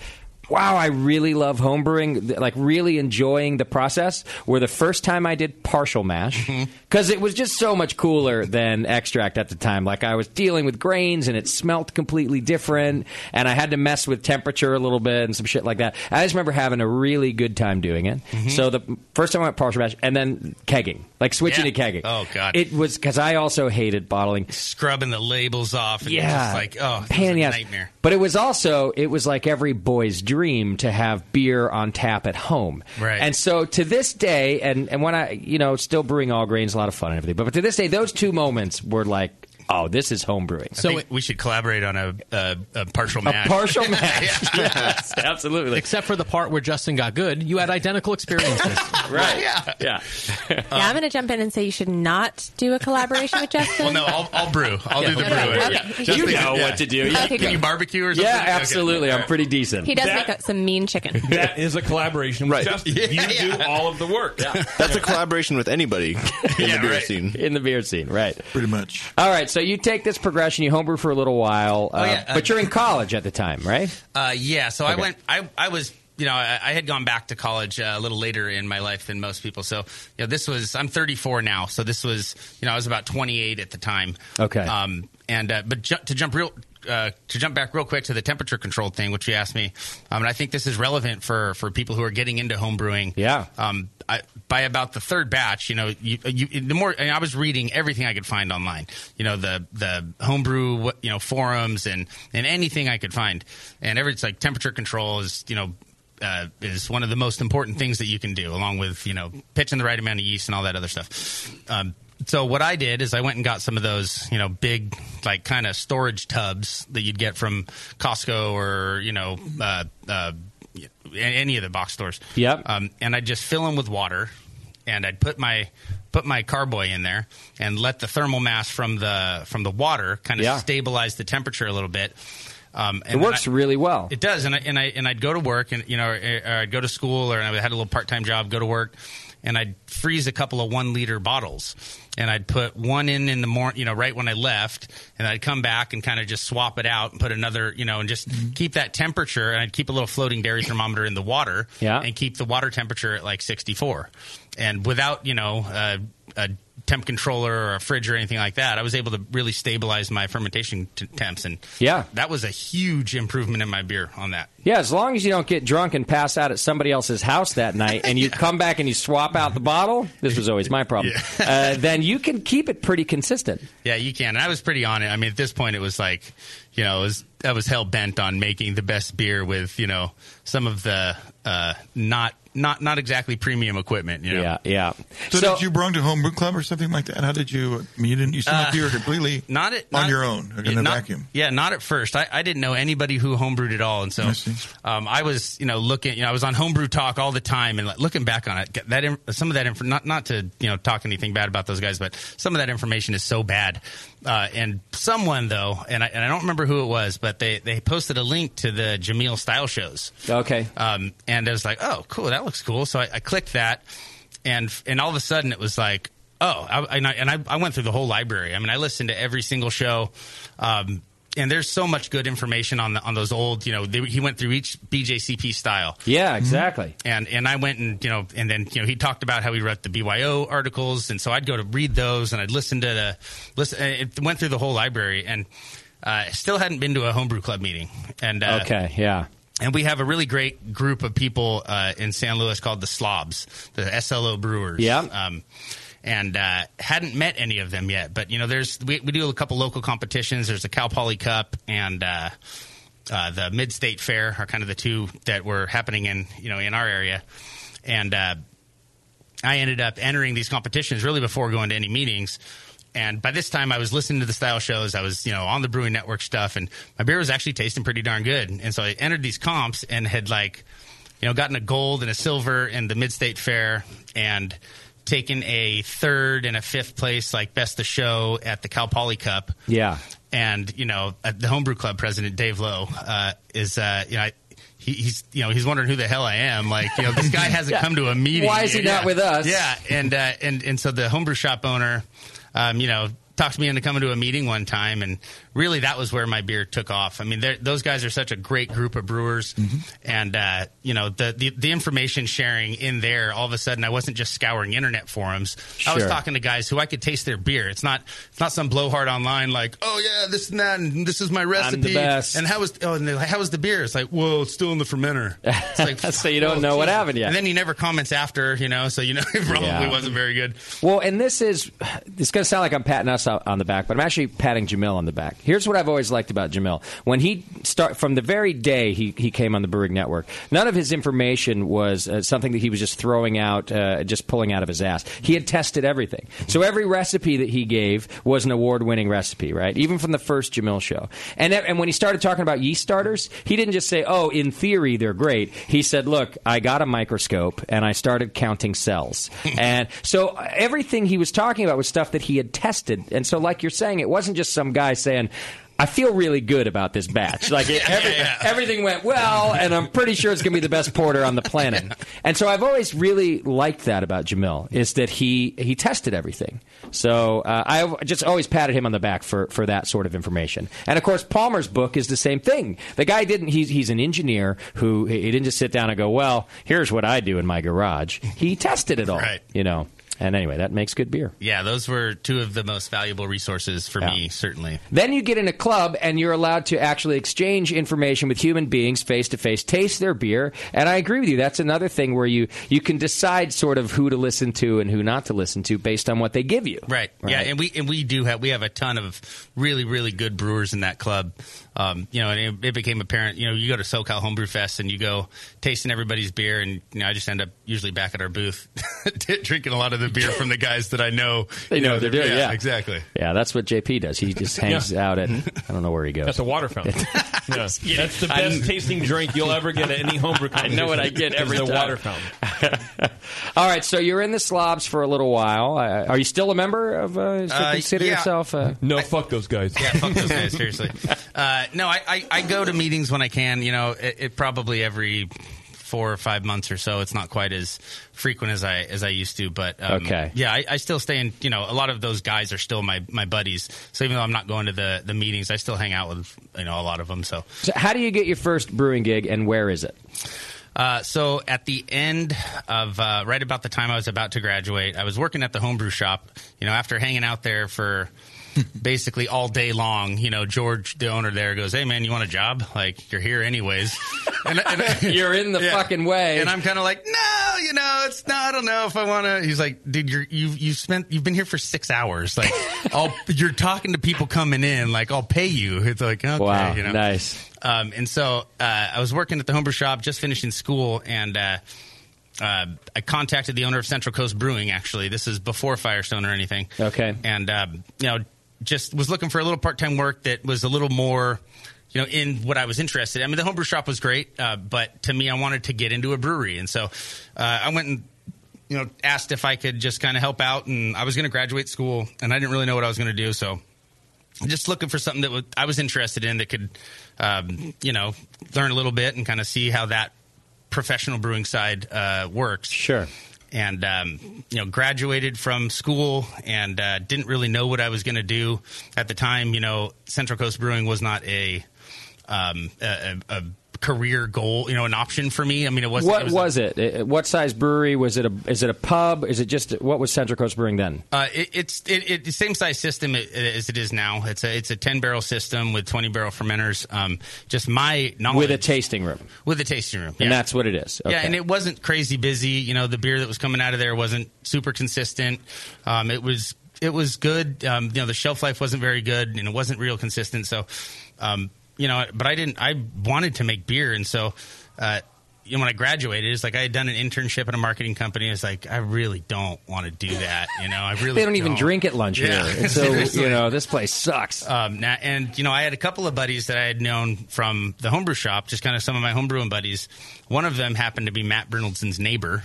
Okay. Um, and just was really good friends with Matt. Uh, and the other one was uh, someone who had gotten a job at the bottling line at Firestone, but was an engineer student at Cal Poly. Okay. And so he had gone to Siebel and then came back, and Firestone hired him as their plant engineer. And he's still there, uh, Mark Oh. Fisher. He's a he's a stud.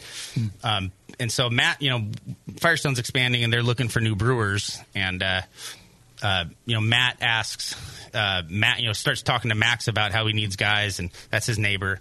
And uh, you know, Max sort of recommends me. He goes, "Oh, you should talk to this, you know, crazy homebrewer that that's all he wants to do." Okay. and uh, and Matt kind of goes, okay, yeah, okay. I'm sure he hears that a lot. And Sure. then He he's now you know talking the s- same conversation to to Mark, who's now been hired as their plant engineer, and uh, Mark also recommends me. Okay, nice. And so Matt now has been fed this homebrewer's name twice. Yeah.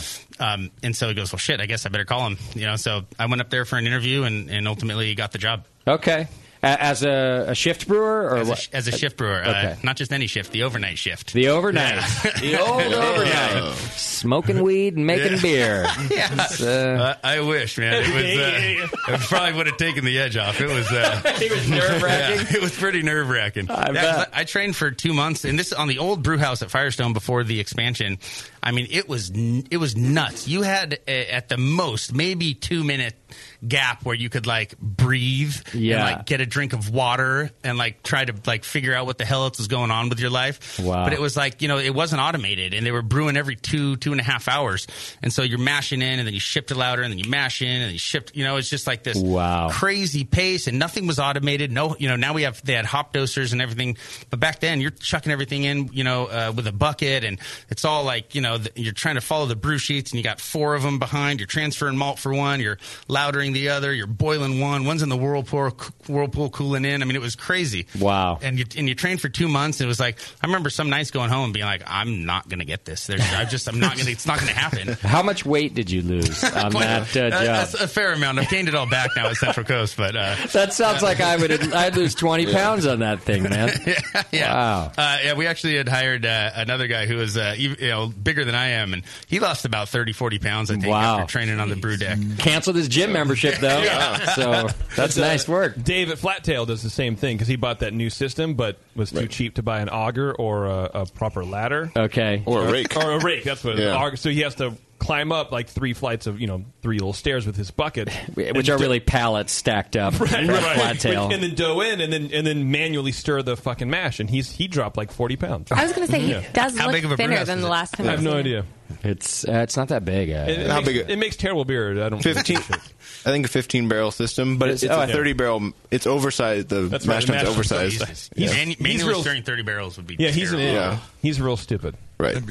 So all right. So you got the Firestone. It's hard work, but you're learning a lot about brewing. Oh, absolutely, and and yeah, and I was so happy to get to get that job, and um, you know, I was on the brew house shift too, which is you know something that a lot of times you kind of have to work into, but because I was willing to go overnight, uh, uh, I ended up on the brew house shift right away, and um, Yeah, I did it actually for 15 months in a row on the overnight. Wow. It was, yeah. Man, that's a lot of Wow. cocaine. Yeah. yeah. God bless it, right? Uh, All right, let me stop you there, uh, and and let's talk about the beer that's in our glass before I finish it. 'cause Yeah. Then I won't be Yeah, able yeah, yeah. to drink it along with you. And of course, this is a Central Coast beer. We'll pick up this story, uh, of course, when we're done. But but right now, I, I don't know what it's called, but it's your Vienna Lager, Uh, it's called Cervantes. Cervantes. All right, well, tell us about this beer. It's a little tip of the hat to uh, our uh, assistant brewer Joe uh, Cervantes. Okay. Um, and uh, you know, it's typically these beers are actually only just made in Mexico now. And He's so- still alive, though. I don't have to pour any out. No, no, Oh, no. okay, No, you yeah. can, n- none for the homies. Cool. Uh, and uh, yeah, this beer. Let me see. I got the recipe here. It's uh, pr- pretty simple. It's uh, We four- buy it from Sam Adams and boil it. yeah. You actually have to pour each bottle into the. It's a long day. uh, but it's a you know a forty percent pilsner malt, forty five percent uh, Vienna, about eight percent flaked corn, two percent uh, carafa, and then a little bit of acid malt just for uh, pH adjustment. Um, Here, here's a really stupid question: Is 45 percent Vienna a lot for a Vienna lager? It's a lot. I don't know. You know, I don't know if it's a lot for a Vienna lager. It's definitely- That's typical. Yeah. Okay. It's not 46%. yeah, forty Why six didn't I percent would was be just crazy. Maybe because I'm used to hearing people talk about Vienna malt in other beers that are not Vienna lagers, right? And So- it's such like a Right. tiny percentage. So I just thought, wow, that's a My- This- this my- is on the high end. Yeah, it's on the high Mm-hmm. end. A- And my guess is, you know, historically, uh, you would probably find, you know, a fair amount of Vienna malt. The ones that are being made in Mexico, Negro Modelo and uh, uh, Dos Equis Amber, probably do not have that much Vienna malt. Would Okay. be my, would be my guess. Yeah, they're much lighter in color. They might uh, consider upping it. Bit, Yeah. yeah. Tasting Yeah. this one. All the color is basically from that malt Uh, and uh, Carafa. and the carafe too. Okay. Yeah, Got so it. there, we use a two percent Carafa three. Um, not trying to get too much flavor impact in there, just trying to uh, color it up a little bit and uh, you know give it a little bit of depth of flavor, something other than just the the base malts that are essentially in there. Dehusked or no? Uh, yes, yeah, yeah, the Carafa Okay. special, yep. And so, how about that mash temperature for this particular malt profile? What are you looking for? So this was actually, uh, you know, one of the things that I wanted to do when I got there is like I wanted, you know, we, I wanted to make sour beer, do something different, and we're just not set up to do it. And you know, I was trying to find a way to distinguish ourselves from every other, you know, brewery. It's like you know, and, and I love hoppy beers, but you know, it's like we do our IPA and our pale ale and our black IPA and on and on. Um, we have our stout and our, you know, everything's kind of just straightforward um, and we were not set up to do sour beers, and which I which I wanted to do, but it's like you know I wanted something different, and so um, we were doing you know things with our ale yeast that. Um, probably didn't matter. You know, we're doing cell counts on the yeast slurry and viability counts. We're pitching by weight best based on the cell counts of the slurry, and we have metered oxygen and you know all of these things that really really matter for fermentation uh, sort of don't really matter for cal i mean you can miss by a lot on a lot of those parameters and still make good beer Okay. so i thought what the hell we'll make some lagers um, and we'll try and showcase you know the things that we're actually doing um, and so this was uh, this was actually the first lager that we had made and it was the bsi 3470 the classic weinstefan uh, german lager strain Okay. and um, yeah, so this was the this was actually the first one in a series of loggers that we had done. Um, With that yeast, or just uh, uh, in, general? in general, Okay. and with that yeast. So this was like a first gen pitch, um, and we we took this one and then we repitched it into a uh, pilsner, and then we're we took our blonde that has always been an ale, and we're actually making it as a traditional Munich Helles now. nice. How did that come out? Uh, that came out real well, uh, and and so you know you were asking about mash temp. Yeah. a lot of this was kind of just a shot in the dark to begin with. Um, I, I didn't want it so dry. I wanted it to have a little meat on the bone. Um, so we mashed this one at 154. Um, tasting it now, I could probably I'll probably dry it out a little bit next time. Okay. Um, it's it's it's still really good, uh, but uh, you know the, it, it's a little rich. You know, it's that whole thing where you get it, it's cold and it's fresh. You know, your glass is full and it's and it's perfect. Yeah. And you get halfway down, it warms up a little bit, um, and then it's you know a little a little too a little too much meat on the bone um, for me for that second half of the glass. It is rich. I will give you that. But it's also, I, I think, what you're saying about the beginning of the glass. That's also what I think people like about it. Yeah. They taste that and they go, oh, so that's what craft beer could be like. Yeah, yeah. It- it's really nice. I could see maybe after the second pint, I might feel that it's a little too rich. Mm-hmm. So, okay, so if you dry it out a little bit, So, yeah, we'll probably dry it out the the second time around. Um, But uh, yeah, we did mash. We mashed this one at 154. Okay. Um, we were shooting for about two seven, you know, two six uh, finishing gravity. It finished up around three. Okay. Got it. And uh, temperature of the fermentation? So it's kind of a, uh interesting story. Um, we uh, we we transferred to the fermenter at 48. Uh, we pitch in line, um, and on our repitches, this one just went in the top of the fermenter. Um, but uh, we didn't have an, a way to get it down to 48 degrees, and so uh, we used the technique that I had used for our Berliner Weiss. Um, you know, we and I'll get into that a little bit later if we taste that. But Wh- Why couldn't you do you didn't have enough uh, power in the glycol system to get it down? I don't understand why you couldn't get so, it. so we have uh, two series heat exchanger where we have city water that knocks it down initially. Okay. And then a really small, um, you know, it's probably a 15 plate heat exchanger that runs glycol through it.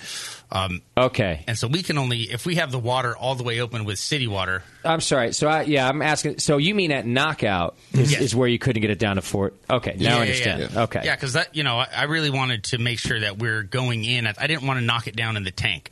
I didn't want to pitch Now I the yeast and oxygenate, and then you know. And knock, wait. You For- know, well, for- knock it down in the tank. I, I wanted that yeast to, to acclimate at the fermentation temperature. got it. Okay, You know, uh, and, that- and it's something I had talked to you know several people about, and something I really wanted to make sure that we did. I didn't want to go in at sixty and then have that yeast start to you know act, you know, go through its lag phase and then growth phase while Being it's chilled. cooling down. yeah, exactly. Okay. But, but with the first one, you could have just waited to dump it in.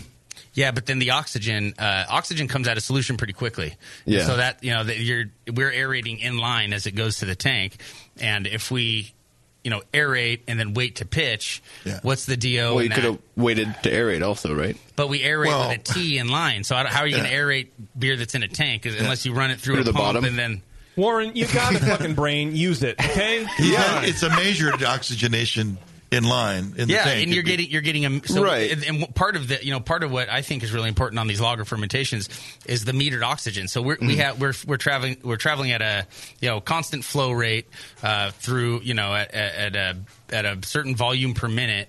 And we can measure the amount of oxygen so that we can get uh, an assumed, you know, uh, part per million of dissolved oxygen. at least consistent. Right. And so if we just Yeah. have like a stone plugged into a tank that's full, that's like a homebrew method. It's like sticking the wand in and you're just like counting and you know who knows what you get. You know? I don't even know. And sometimes I sneeze, and uh, then I contaminated the thing. It's a whole mess. Uh, Well, I, have, I, ch- I often have to chill uh, my beers to fermentation temperature in, in the fermenter space. Yeah. And uh, yeah, it's one of the f- frustrating things about what I do is I'm not getting a consistent oxygenation rate. And you know, Doc's always come in here, and this is not advice for you. This is advice Yeah. for us homebrewers. Yeah. He's always said, "Hey, when I do loggers, you know, I'll, I'll oxygenate and then and then I'll pitch, and then I'll typically uh, oxygenate again the following morning because it's almost never has had started at you know active fermentation, and it's almost never enough." Uh, so I see what you're saying. Y- Here it was measured, and you knew exactly what was in it. So, yeah, it was- you wanted fermentation to start then. Yeah, and it was important for us to go into the fermenter from the whirlpool at you know a- as close to 48 as I could get it. And uh, So what'd you do? so the way we worked around that is we you know built this crazy rig uh, and uh, basically went through the heat exchanger to the tank, you know, with a T, and then back into the kettle. And so everything that's this big loop that's Oh. connected. Yeah. And we just we knock out and immediately start cooling the wort through the heat exchanger back through the whirlpool. Got it. And we'll run that for ten minutes and then uh and then do five minutes of like a regular whirlpool spin to get a good spin on it, and then rest for ten minutes, and then from there we, we've knocked the tank down or the, the whirlpool from two twelve to one like eighty nine Still a pasteurization. and still yeah still well above any any any problematic you know temperature um, so yeah it's still sitting at 190 and we had done the whole sanitation through the whole wort line Okay. um, and so we're sitting at 189 190 um, and then from there we actually started pumping in the tank at- right at 48 Clever thinking. and so yeah it worked it worked really well It's like do- in the homebrew system. It's like doing the double wort chiller. is totally what we yeah, would- yeah, the little pre-chiller yeah, Yeah, the pre-chill Which I- exactly. which I that was your totally did. pre-chill. Yeah, exactly okay, so you got it down to that, and then now you're at your uh, 48. You said right? That's where you, that's where you want to be, and you let it ferment there. What for a couple of days? Bef- uh, do you let it free rise, or what do you do? Uh, yeah, we set the jackets to 52 uh, from 48, um, and then let it free rise to there, and then just hold it. Um, we'll hold it there until I don't have the notes on it. I sort of. Um, I think I, you know, I, I- I just kind of arbitrarily picked. Okay, this seems reasonable, uh, but we went up to 54. I think by the time it was about halfway through, and then up to 56 the next day, and then just went up to 60 the day after that. When it was up to, you know, it was down to uh, about four or five Play-Doh or so. We went up to 60. Okay. Um, and just let it let it sort of finish out there. Um, from terminal gravity, give it about four days. Um, to sit at that temperature, just make sure any diacetyl or anything, any of that other stuff's cleaned up Yep. um, and then just crash it to 33 and, and, and let it sit there for about three more weeks. Three weeks. Okay. I think it came out great. Well, thank you. That's a good beer. And you filter it after? Uh, we do not filter any of our beers. Um, Wow. It's it's really bright. Yeah, it is. Uh, we we biofine in the in the fermenter, um, and we've had we've had a lot of success with that. Uh, yeah, our, our beer looks looks filtered. The only time that you'll you know uh, the beer that we make uh, that's that's hoppy that is like a week or two old, Yeah. it'll have a little bit of a haze on it.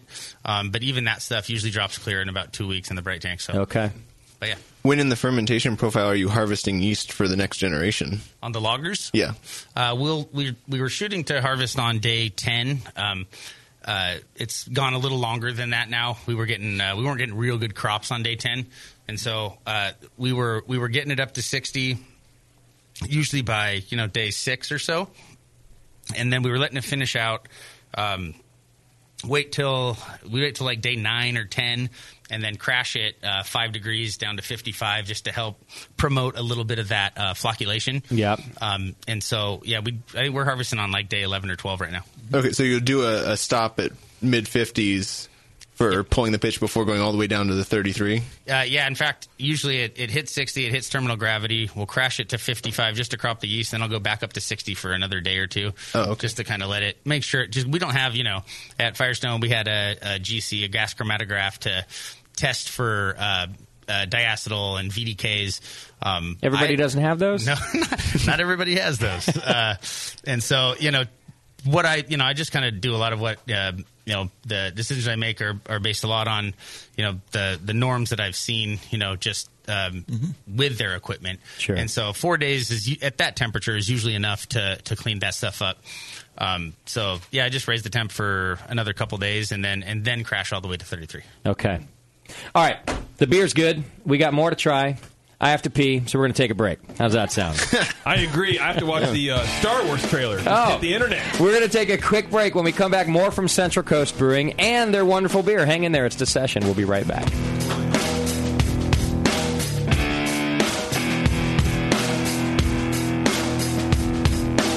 You're listening to the Brewcasters. Brewcasters. on the Brewing Network.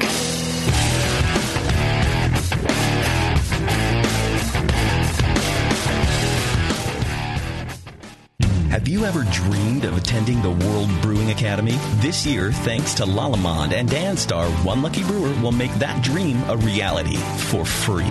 Lalamond and Danstar invite you to enter the Beer School 2016 contest. One lucky grand prize winner will receive fully paid tuition to the 2016 World Brewing Academy web-based concise course in brewing technology worth almost $4,000. From now until December 11, 2015, every Danstar yeast packet you use is your ticket to enter. Visit danstaryeast.com for the details and to print your official entry form. There's no limit on the number of times you can enter, so get brewing with Danstar and get your entries into the Danstar 2016 Beer School Contest. Whether you want to build your homebrewing skills or build a career as a professional brewer, this course will change the way you think of beer and brewing. Enter at danstaryeast.com and get the dry yeast advantage with Lalamond and Danstar premium brewing yeast and enter to win. Hey, dude, you know what beer this is? Oh, uh, no, all the labels are falling off. Yeah, or the ink is run. Well, if it's the pale ale, you're good, but stay away from the quote unquote Belgian. Oh, man. This guy needs to get some grog tags. Grog tags are reusable, write on, wipe off commercial grade bottle labels for your brew. The guys at Grog Tag are homebrewers. They wanted great looking, sturdy labels for your bottles, buckets, carboys, kegs, and growlers. They also wanted a label that not only looks good, but can be easily removed and reapplied during bottling without that nasty glue residue being left behind. No residue, water resistant, and ice chest approved. Grog tags stay on in water or in ice chest, and they stay legible. Visit grogtag.com to customize your label or coaster from dozens of different templates for free and see how awesome your bottles can look. Ah, it's that pseudo Belgian. Yeah, we're getting him some grog tags, dude. Grog Tag. At least your beer will look good. GrogTag.com. For nearly 40 years, one organization has had your back the American Homebrewers Association. Are you a member? Why not? Join the more than 40,000 brewers who enjoy all the American Homebrewers Association has to offer, like Zymergy Magazine, in print and online, plus the Zymergy app. Zymergy is the leading publication for amateur brewers around the world. Supporters also get member deals at their local breweries, bars, and homebrew shops. These alone quickly pay for your membership. You'll also get great member only resources at homebrewersassociation.org and access to AHA events like the National Homebrewers Conference and the National Homebrew Competition. The American Homebrewers Association promotes the hobby of homebrewing, protects the interests of homebrewers, and brings beer lovers together. Become a member today. It costs less than a batch of beer and gives back so much more. Visit homebrewersassociation.org. That's it. I've had it. I am never putting hops in my beer again. What? Why? It's just too ridiculous. Insane prices, stupid contract, high shipping costs, crappy selection. Dude, you need Nico Brew. Nico Brew will rock your fing face right the f- off your fing skull. $5 shipping to all 50 states, plus fantastic international rates get you low prices on Nico Brew's great selection of hops and more. Whether you're a home brewer, a pro brewer, or a homebrew shop owner, Nico Brew can get you the hops you need in increments big and small, single orders, spot buys, or full contracts. And there's only one place to join the uber special secret elite bare bones club where you'll get the best deals anywhere. Holy shit! NicoBrew.com. E N I K O B R E W. Nico Brew, E your bare bones buddy in the brewing business.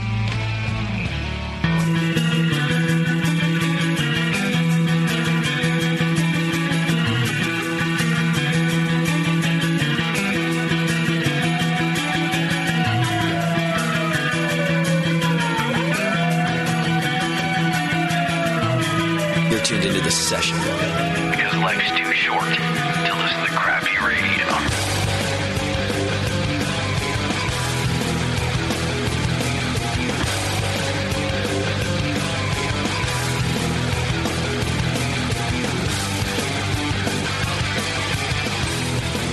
All right, welcome back. Thanks for sticking with us. You're welcome. Hey, don't forget, if you are looking to spice things up in the bedroom, Watch the new Star Wars trailer that just was online. It's amazing. so- for some of you that will do that. I, I have no doubt in my mind. uh, Hold on, Justin. Mom, mom, yeah. plug your ears. Yeah, uh, yeah that's Or true. open them. I should I should give all guests warning. Anybody that you've told to tune in can tune out now. Mm-hmm. Um, uh, just you know, a great sponsor of ours, AdamAndEve.com. If you're looking to buy uh, naughty things to spice up your life, go to AdamAndEve.com. You don't have to go to that weird store down the street, uh, you know, that your mom used to have to go to, for Yeah. example. Uh, now you can go to uh, you just go online, go to AdamAndEve.com, and it's a special deal. Uh, just use coupon code BNARMY. That's B N A R M Y. You get uh, fifty percent off just about any uh, one item. You get free shipping. You get ten free DVDs. You get a gift for her. You get a gift for him. You get a gift for you both. What the hell more could you could you really lot of gifts. ask for? It's a lot. Use coupon code BNARMY at checkout. Go to AdamAndEve.com. You know what? They've been a long time sponsor of ours. have. We've had a lot of fun uh, with their ads over the years, uh, which is probably worth its its weight in gold uh, as it is. But um, they're they're a longtime sponsor. You should support them. And y- let's be honest, you buy these things anyway. So go to AdamAndEve.com and, and buy them through us using coupon code BNARMY. It's a great way to support the Brewing Network and do what you were going to do anyway. And really, it's an easy way to get a free Christmas gift shopping.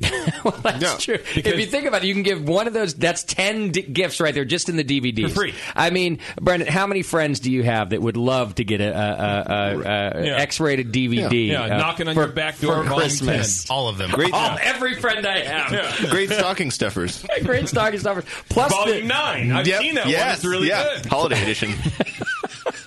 Plus the gifts. I mean, you. Uh, yeah. Anyway. Gifts that keep on giving. AdamandEve.com, ladies. That thing holds lots of socks too. Coupon code BN Army.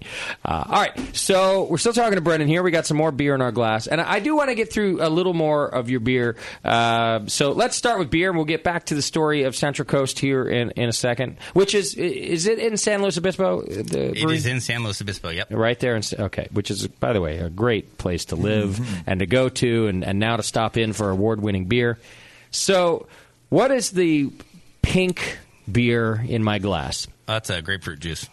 Thought so. I'm just kidding. I haven't- I haven't tasted it yet. It's like, I, just, I like to do that every now and then. Yeah, the next Right. Uh, beer will be up in a minute. Remember, we had that brewery in here that gave me coffee, and I was like, "Wow, that's a weird coffee stout." that was And Tyler. they're That was like- Libertine. Yeah, Libertine. Yeah. They're like, "No, it's coffee." this coffee stout is amazing. This is the best one that I've ever had. it's so much like coffee, and it's it's still, but it really works for this particular beer. yeah, they're like, yeah, 'cause Kinda it's- 'cause it's coffee. Uh, all right, what is this beer?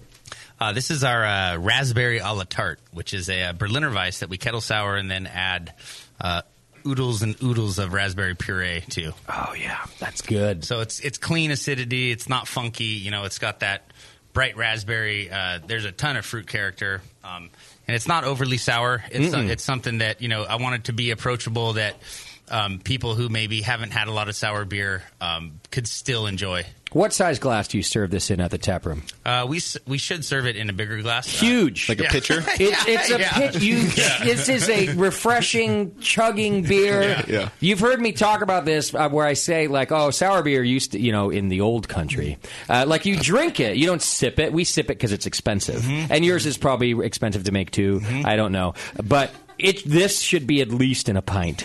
It's so good and refreshing. Um, honestly, we, we were going to serve it in pints, and uh, it's a, it's actually a breast cancer fundraiser beer for us. Nice. Um, and because uh, we weren't going to do it on happy hour, uh, there was some confusion because we have all over our brewery. You know, we do two dollar uh, off pints for happy hour. Wow. we got a good happy hour. God bless you.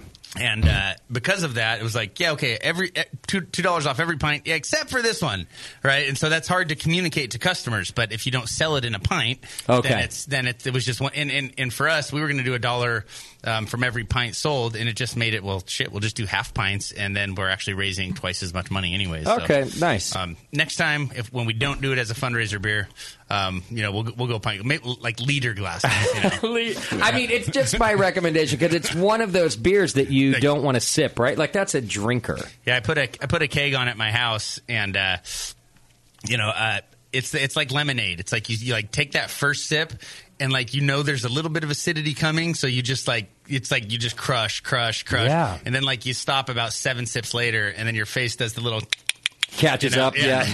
Yeah. yeah. You go for the big swigs on that one. How do you make a good Berliner Weiss? This is really nice. So we do that. Uh, we kettle sour that one. We we mash it as normal, um, and we we run it off. We louder it. You know, there's some potentially weird stuff in the pipes and, and the grant and all that. And so uh, we bring it up to 180 to pasteurize it and just kind of start from ground zero. Okay. Um, and then where I got my little uh, technique for cooling down loggers before we actually cool them in, um, we run it through the heat exchanger after pasteurizing it back into the kettle. Okay. And so we do that until the kettle's down to 120. Um, and we actually use um, uh, ru- uh, just un- uncrushed grain to sour it. Um, and there's a lot of things that live on grain. Um, you know, lacto brevis is the one that we're really looking for to do the souring. Um, and there's a lot of other stuff that can potentially, you know, spoil your beer. Uh, so, you know, the, the parameters that you really want to be careful of, you want to you want to make sure your pH is at about 4.5 or lower. Okay. Um, starting in the kettle, so we'll we'll use a food grade phosphoric acid to acidify the um, the wort. Um, the by lowering that pH to 4.5, you're um, you're really you know uh, preventing the growth of some bad bacteria. Okay. Um, and uh, uh, also by keeping the temp at 120 and not letting it dive down too much further than that, you're also um, preventing some some bad bacteria stuff. Um, and uh, the third thing that you do is you want to flood the kettle headspace with CO2. And so by lowering the pH and keeping the temperature above 120 and then making sure that it's an anaerobic environment, um, you can get a good, clean, sour acidity from even, you know, the stuff that lives on grain. So, so what do you, do you have? Fifteen barrel system? Is that what you said? I forget. Uh, what it's you- like 18 barrel kettle full. We have two 20 we have 20 barrel fermenters, so we, we run it as a 10 barrel system. You can get 15 out of it. We usually do 10 barrel, 10. two 10 barrel batches. So how much grain? So you said it's uncru- It's like a bag of grain. You're just taking whole kernel grain. How much are you throwing in there to do this? Uh, we did about a half pound, a little over half pound per barrel. So uh, Okay. it, it was a 12 barrel batch that we threw about uh, seven or eight pounds of uh, uncrushed. We used Munich malt just because it was, you know, German, felt right. And you just throw it right in the kettle. Uh, we had a like a like a like one of those homebrew kind of nylon bags. Oh yeah, okay. Um, and then we tied some fishing line around it. Um, and I boiled the sack ahead of time. It's like I know we're souring the thing, but I wanted the only introduction Mm-hmm. of um, of microorganisms to be whatever the hell it is on the grain. On the grain. Um, so yeah, I just put it in the sack, dunked it in the kettle. Um, So it doesn't take much because that doesn't seem like a whole lot. no, Well, yeah. It, yeah, it does not take much, uh, and it soured for the most part um, in a little over a day. It by within 36 hours, uh, it was down to you know 3.46 pH. Okay. So that's how you measure it, or not by taste. You don't go, all right, I taste some sour. This is where I want it. You you measure it. I think both. I mean, I pulled it out. I, I took a pH sample, um, and I also tasted it. And, Mm-hmm. and you can start to taste it. It's it's really odd when all the wort sugar is there, and it's there's not alcohol in it. Yeah. it's this kind of weird, like lemonadey malt tasting thing. It's yeah, I kinda- find it hard to tell w- like what I want. it's kind of weird, but we had done this beer without the raspberries before, and the, the acidity was pretty spot on when we did that. And so I, c- I had a reference point that I knew was going to work, uh, you know, and then would allow us to layer in that fruit. Okay. And then do you, you heat it up again at that point to to stop everything? Yeah, Or you yeah. do? So we Okay. just wait for the pH and the and the and the taste to be right. And there, you know, it's it's more it's more complicated than just pH. There are there are other things going on. That's the only thing I have the ability to test for, though. I see. So I just use I use my pH meter and my and my palate just to just to wait until it's right. Um, and then uh, yeah, we'll bring it up uh, the, when we did the raw Berliner Weiss with no um, with no fruit in it. We had actually not boiled it. Uh, so we brought it up to 180, let it stand for about 30 minutes, uh, threw a little bit of hops in there, uh, and then just cooled it in. I swore I got some DMS on that beer. Hmm. Um, you know, I had it. I actually sent it up to the lab uh, at Firestone and, and had one of my buddies up there test it for me, and it was below threshold. But whatever, y- y- you know, maybe it was some other compound I was confusing with DMS. But um, I just went ahead and boiled this one. Okay. So we boiled it for a full hour. Um, yeah, added 60 minute hops like we normally would. Kept it at about five IBU, um, and then just fermented it out with Cal Ale and uh, pitched uh, lots of raspberry puree into it. at the end of fermentation and the Yeah. beginning. Or, Uh, okay. Yeah, about a, about a degree Plato above terminal. Okay. Yeah, and they so go- what is lots? Uh, we we did we did just under a pound per gallon. Okay. that's a lot. So, yeah, it was a lot. It- Whoa. you know, it's, it was a, it was about a 300 gallon batch, and uh, you know it comes. We got it from Oregon Fruit Puree, uh, Oregon Fruit Products, and, and and they come in these 50 pound like mylar bags Hmm. with a little pour Mm-hmm. spout. And Wow. so, if you can imagine being on a ladder 10 feet up, you know, trying to trying to take this bag with a spout on it and get it like get the spout stuffed in and hold the hold the bag. It was a it was a nightmare. I missed on two of the four bags, like going into the spout. Wow. And I've got you know I've got CO two on the spray ball, so it's like blasting CO two out of the hole while I'm adding this stuff.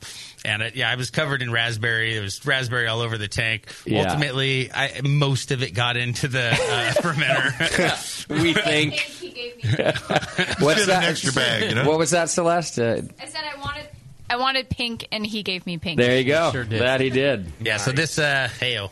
Uh, you gave- yeah. Oh. You give him pink, he gives you pink.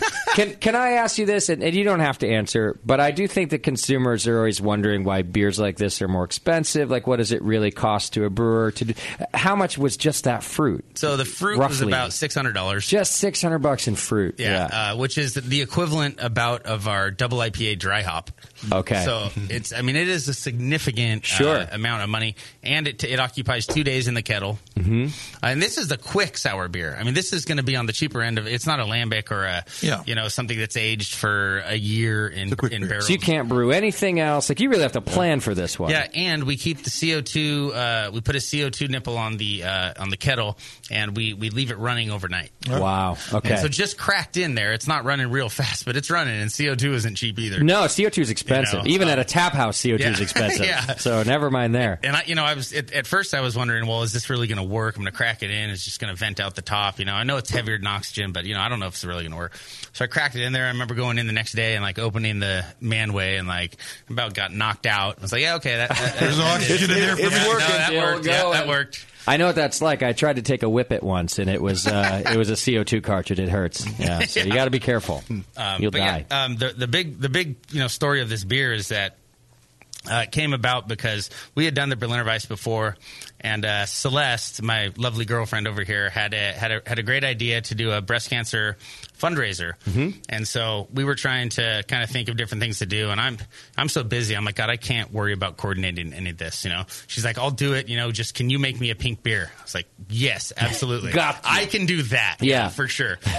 um, so you know, we had already made this beer before. I thought it was a great base for to add some fruit to, um, and we will, uh, you know, we'll end up donating, you know, probably close to four or five thousand dollars to Wow. uh, a local uh, organization who who you know they don't it's not a research foundation uh, it's the cancer support community in Paso Robles and they work with local um, people who are suffering to Mhm. help them with their you know their grocery bill and their child care Sure. and actually help them That's awesome. yeah and it- it's Yeah. not just like some and, and listen, the national foundations that are raising money for research, that, those are important too. We Of just wanted course. to do something in our community. Well, and there's a lot of different ways that you can support, so that's a great one. Yeah. So, yeah. Wow, and that's a lot of money. So thanks Yeah. for doing that. That's Yeah. very cool.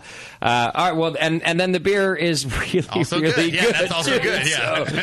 So, uh, all right. Which one do you want to do next? Um. Well, uh, we did the pale last week. and We, we yeah, we don't have to do the pail because we covered it, and then we talked about it again when we had it on tap uh, after that too. well, we can drink it. Uh, we, Oh, We just can don't have drink to talk it. Yeah, about we it. can, why don't we drink it after the show? Uh, There why don't we we go. grab Yeah. the, Which uh, growler? the black IPA. What's the label? Uh, Oh, good. Uh, RY. Okay. I know. I'm sorry. Right out the, uh, I'm sorry. the- grab, grab the pale ale, please. Do a brother a solid. Well, uh, how about while we're waiting on that, just quickly because I have the stout in my glass. Uh, tell us about this beer. What's it called? Uh, the stout is our Center Creek Stout, and uh, that's actually an old recipe that me and Aaron Swink, who is uh, one of the other guys at Central Coast, who's been there for a long time, and is kind of my co uh, middle management uh, at, at the brewery. Um, he, uh, Co middle Co-middle management. It take- it takes two people to middle manage at your brewery? Well, you know, there's a lot of bureaucracy A at lot of Central bureaucracy, Coast uh, yeah. Brewing Company. yeah, we have uh, uh, seven managers and, and nobody else. That's, that's actually, Oh, We have- yeah. I was going to say. All of the coffee filters. How many times do I have to tell you? We have eight employees and seven managers. The, the one is not a manager, is a And the other janitor. guy hates everybody else. yeah. I have seven bosses. but thi- this is a this is a recipe that me and him had kind of formulated before I had left for Firestone, um, and uh, it, it's you It's know not proprietary uh, of Firestone. They don't Yeah, own this it is- because this you is- created it while you were working with them. They create everything you do while you work there. Did you measure the pH of your urine?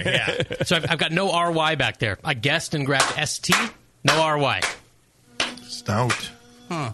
Okay, that's the stout. So I got, a, JP's I, got Yes, I win. I got an MS and I got a 23. Oh, that's the one. I'm sorry. MS? I'm a total dick. It's yeah. a 18% It's the stout. 23. Yeah, it's Oh. the 23. Shit. Is it really 18%? I don't Here, why don't you bring the stout for JP? Yeah, yeah. Yeah, he can just Might as drink well that leave while it the here. rest- while the well, rest we're of us- about to talk about it anyway. so- Yeah, let's just drink that now.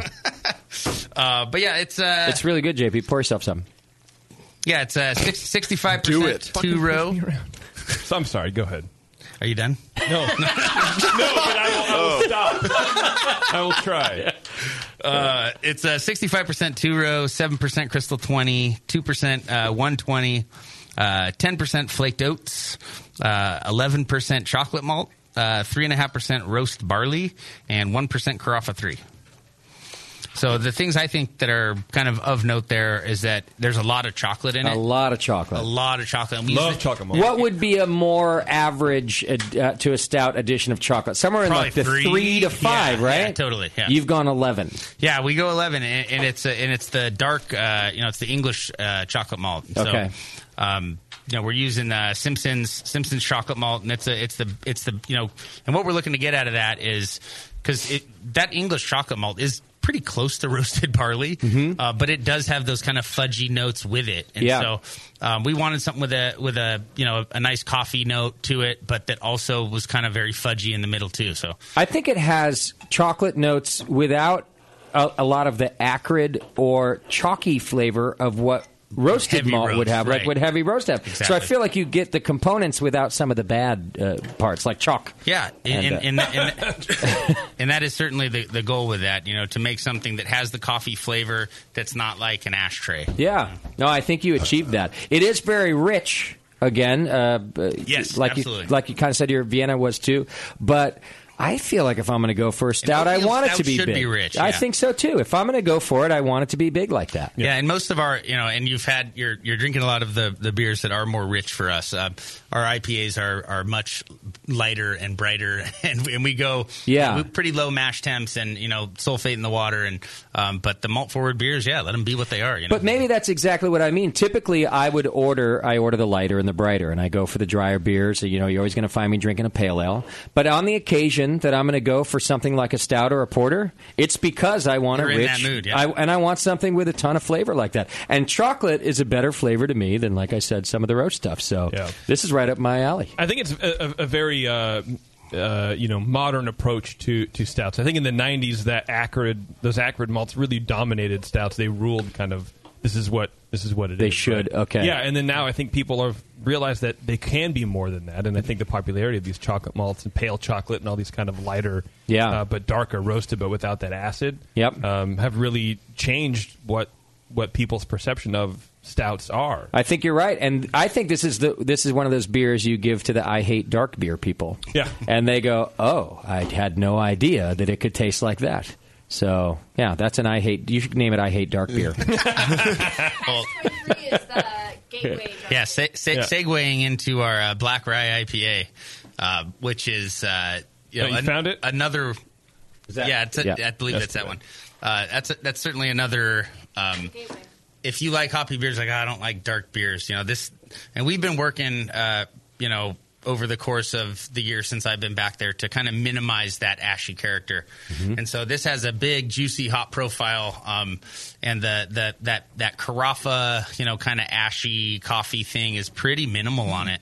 Oh, you have to make people smell this beer with their eyes closed. You have to not let them see the color of it when they they'd have smell no it. idea, yeah. They would never guess that it's a, a black beer. You have to take a microphone Mic, if you're baby. going to grab the mic. So let you just yeah. When people tell me that they were were at a uh, you know a beer tasting event of some sort, and people say, "Oh, I don't like dark beer," I go, "Taste this one." yeah. And I literally say, close your eyes and drink it because it will change. It's a gateway beer. Yeah, I could see that. Well, so I haven't even tasted it yet. I just went right for the aroma because as I brought it to my face, the aroma So just close sort your of eyes. came. And Close your then, eyes but and what take I'm it in. saying first is that you definitely give this to people and just make them smell it.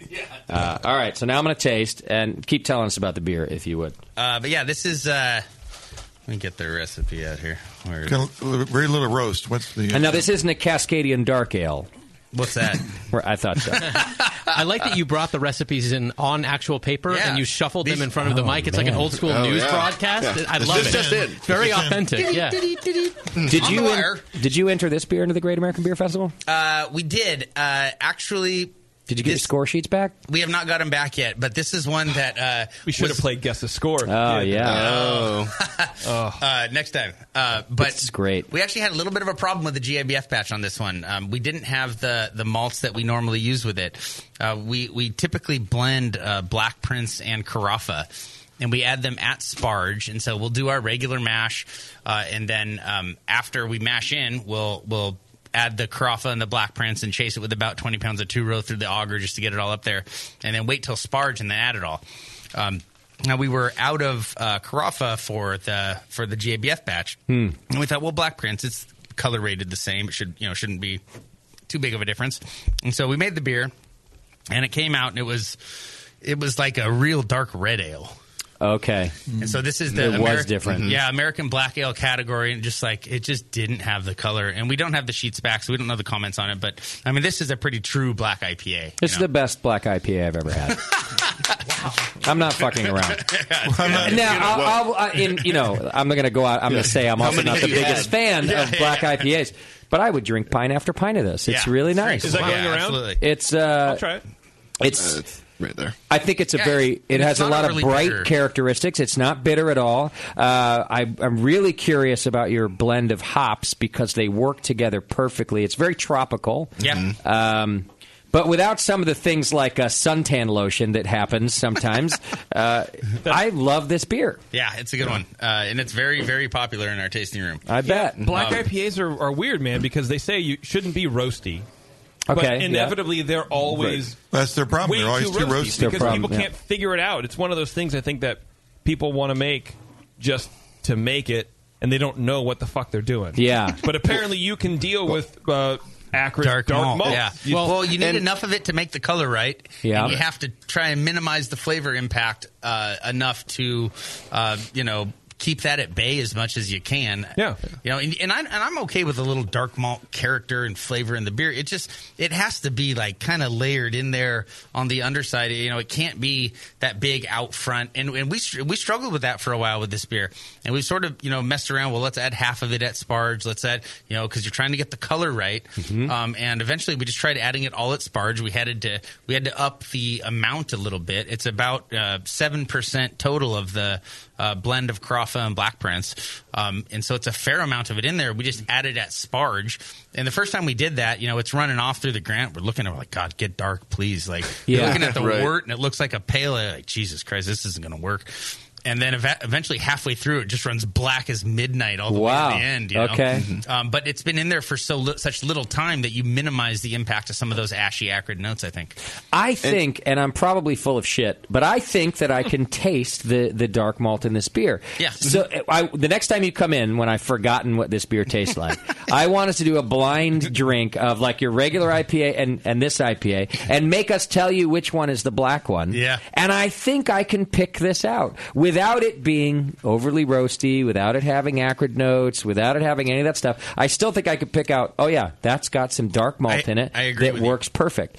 Like I said, I'm probably full of shit, but I think this is what I love about this beer is that I can taste it, yet it's not but overpowering. It's not offensive, yeah. And and I agree with you. You know, it's I I've always kind of uh, done that in my head where you taste it and you're like, well, if I couldn't see it, but am I just tasting it because I can see it and do I and I know it's there or am I like there's a little flavor impact there, Yeah. But it it, it contributes uh, positively, I think. Yeah. Um, well, in the end, I guess it doesn't matter if it's because we see it or not. You, you, you taste it either way. Right. What I'm saying, if we we do it blind, it's fun to do it that way to see if we really know the difference. But from a consumer standpoint, or just enjoying a beer, if the only reason I tasted dark malt is because I can see it, well, I'm Who still gives a shit? tasting it, Yeah. right? It's, Yeah. it's part of my experience. Yeah.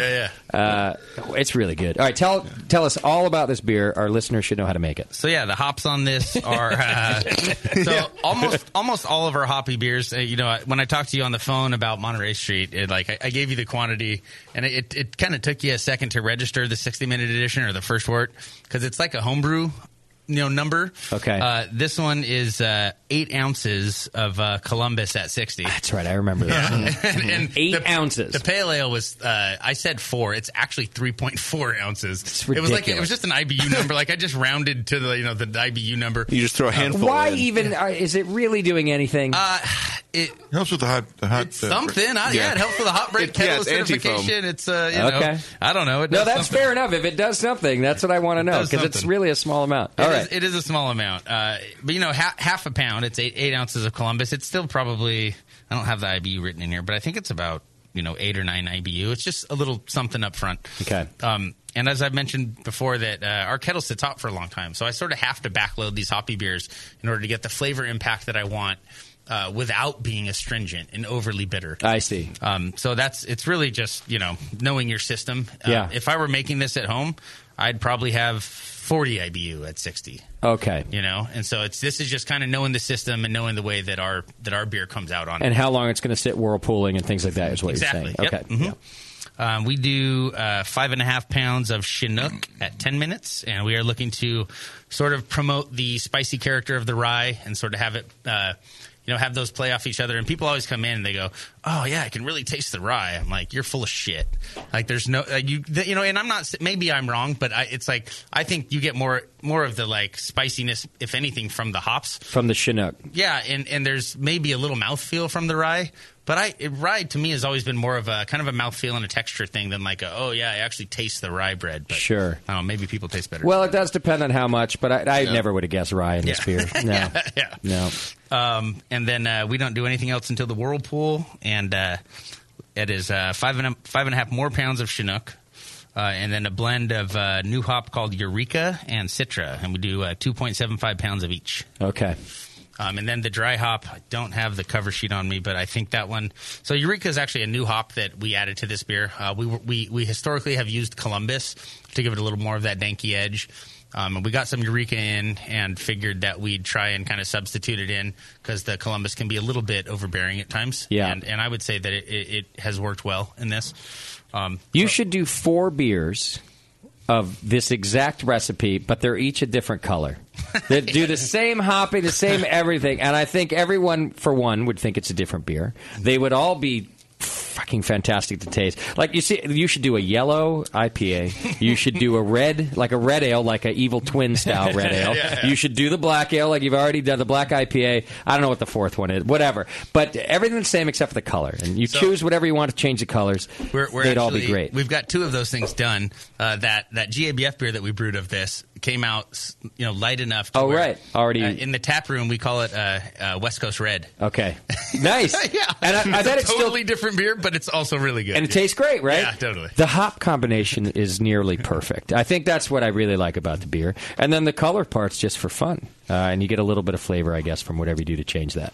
Yeah, and, and trying to remember the dry hops on this. Uh, it's always a it's it's always been a Citra focused uh, dry hop. Okay. uh, and so uh, Citra and um, it used to be Columbus. We actually used Eureka in this batch, so it was eleven. This is a um, uh, 10, uh, 12 barrel batch. Probably took about ten barrels to the fermenter, um, and it was uh, five and a half pounds of Citra, five and a half pounds of. Uh, uh, Eureka, and then two and three quarter pound of uh, Simcoe, and I think a little bit of Chinook, and a lot of time, you know, and people people sometimes come like, "Oh, I heard you were changing the recipe of that beer." It's like, honestly, our beer is almost a little bit different every time we Mm-hmm. brew it. Okay. Um, you know, we're a small brewery and we don't have the um, the buying power of you know the big guys that go, "Oh, we're ta- we're taking this whole lot," you know, that's awesome. It's like sometimes we you know we Yeah. order Chinook and we get a couple, you know, we'll order five boxes of it. We open up like, "Fuck."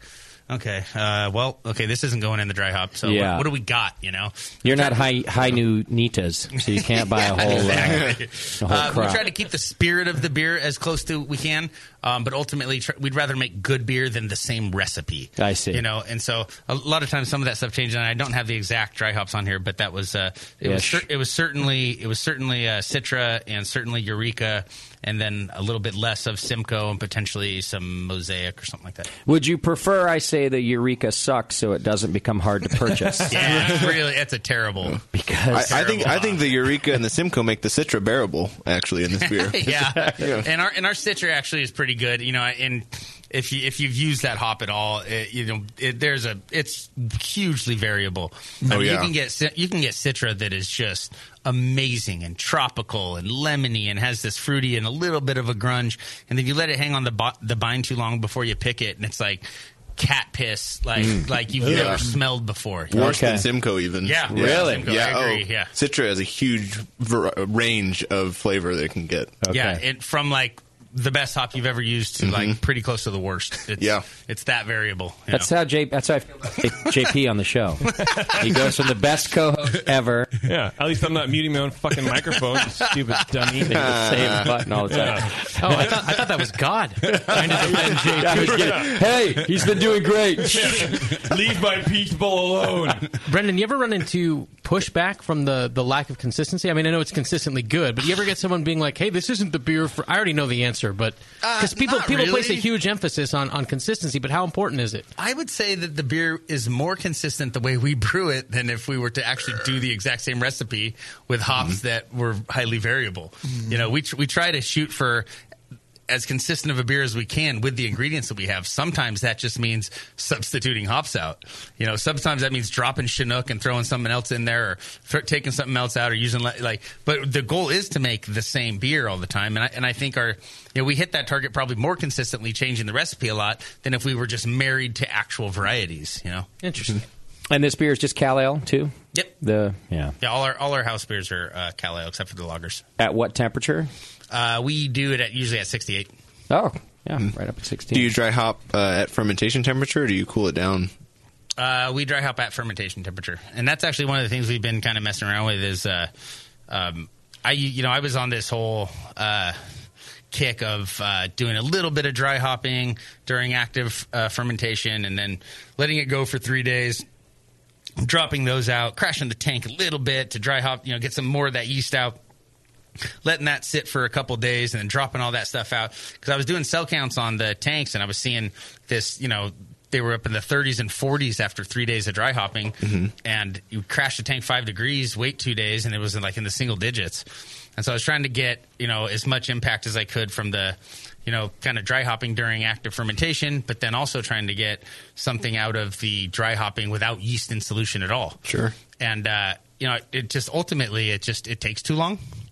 And Okay. so I just started dumping everything in there about a half degree above uh, Plato above terminal, and just being like, well, fuck it. There's a bunch of yeast in solution, but you know, we'll just see what the final product ends up as. Just use more hops if you need Just to. use more hops Could- if you need to, and then we're able to turn that tank now. What was a you know a 20 day beer, uh, we can turn it in 14 now. Could you taste a flavor difference if you if time wasn't a factor? Would you still We've do it been that doing way? this for about like like basically one bat. Like we did it on this one, we did it on the last IPA we made, and the the last IPA that's still in the fermenter. So this is kind of a new experiment thing. Again, it's But just this- a recipe issue. But this this beer turned out pretty good, and that's what we did on it.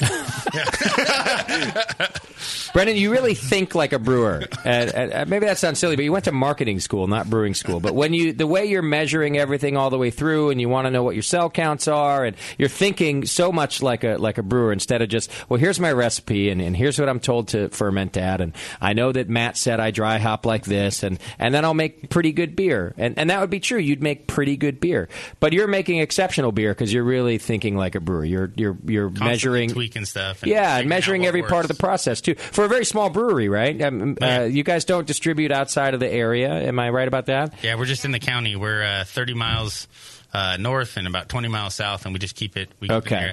Yeah, with that. But you're treating every batch as if it's going across the country. You're really measuring everything. You also just said that Firestone makes pretty good beer. You know, eh, Yeah. they, Hey, they- they do all right. you know, five time mid for a little guy. All right. Yeah. He'll never be done. You'll never be done learning. Is that what you're saying, Celeste? That he'll never. Uh, you have to Yeah. take a microphone if you're going to speak. Sorry, I I'm the mistress. Um, Oh, who's his girlfriend? The beer. Okay, got it. So so when he comes home, he- I got I gotta go. Where where are you going? Uh, you know, to the brewery. Back to the brewery. And then he comes Yeah. home, and I'm like, I smell her on you. you were at the brewery. you slut. brewery. Well, that's good. That's good that you can be so open right in front of the beer. you know. You know, here there's a th- there's a very important Yeah. thing to note about being a brewer's girlfriend or being the girlfriend of a home brewer or the wife. It doesn't really matter. You know, you you have to kind of be there and support them no matter what. If you want to be with them, you you have to make beer your life and. Brennan can attest to this, and all of my coworkers. I do medical billing, which is not exciting, and uh, I talk to them about beer all the time. And I'm trying to educate my coworkers about Yeah. and beer and about what GABF is and about what being on the brew, brewing network is. We had this conversation earlier, and um, you know, It's you, embarrassing, is what it is. well, as I was, I told her this beautiful woman right here behind the glass Bevo. earlier that Kevin? Oh, Bevo. yeah. yeah. You know, like s- sitting in, this, Wow. sitting in this room with you guys is so surreal, and I know you guys can joke and laugh about this, but the moment I met Brendan um, was the moment I started listening to you guys on the radio, and I laugh, and I'm we were driving down the road, and I'm like, "Can you put the BN on?" I wanna Nice. listen," you know, and- and it's been such a- sounds Oh. like we got you laid, Brendan. well, it's been such an integral part of our relationship. There's more Our facilitator is sitting right here next to us, but Tasty? Tasty. What do you mean? He introduced you guys? well, we we had met through helped Kyle, with their who now hookup, I works. think. Yeah, Kyle, You who root worked beater? at Firestone and now Right, works yeah. for Lagunitas. He was kind of kind of got the ball rolling, and then Kyle. Tasty kind of took the lead on it and, and really made it happen. We we jokingly call him the facilitator, which is going to be your guys' That's a nicer collaboration name beer. than we give him, so that's cool. Yeah, thanks. Me and, me and Tasty are I going need to a make a new collaboration rebranding. beer. It's going to be Tasty the Facilitator. Nice. That's a pretty. That's a great name for a beer, actually. yeah. So the first time that she said that to you in the car, hey, I want to listen to the BN, you must have thought to yourself, man, I found my mistress. This is the one. yeah, totally. I al- I also said I love sour beers, and I thought he was going to get down on his knee and propose right wow. then and there. But, Right then but and there. honestly, uh, being the girlfriend of a brewer is pretty fucking awesome. Uh huh. Get And- free beer Yeah, a lot of free beer, a lot of uh, nice little beer belly. and beer trips and Beer uh, trips yeah, and meeting yeah. you guys has been pretty pretty spectacular. But you know, Yeah. I've learned a lot in the past few years. I've learned not to wear perfume. Oh yeah, Or don't lotion. ruin our beer with perfume. Uh, yeah. Sniff your arm in Yeah. between, uh, if you know what I'm talking about. No, tell tell our listeners what that does. So uh, I have I have a rule that Ah. I've created that you you, you must If it's taste the time for a beer shower. three times.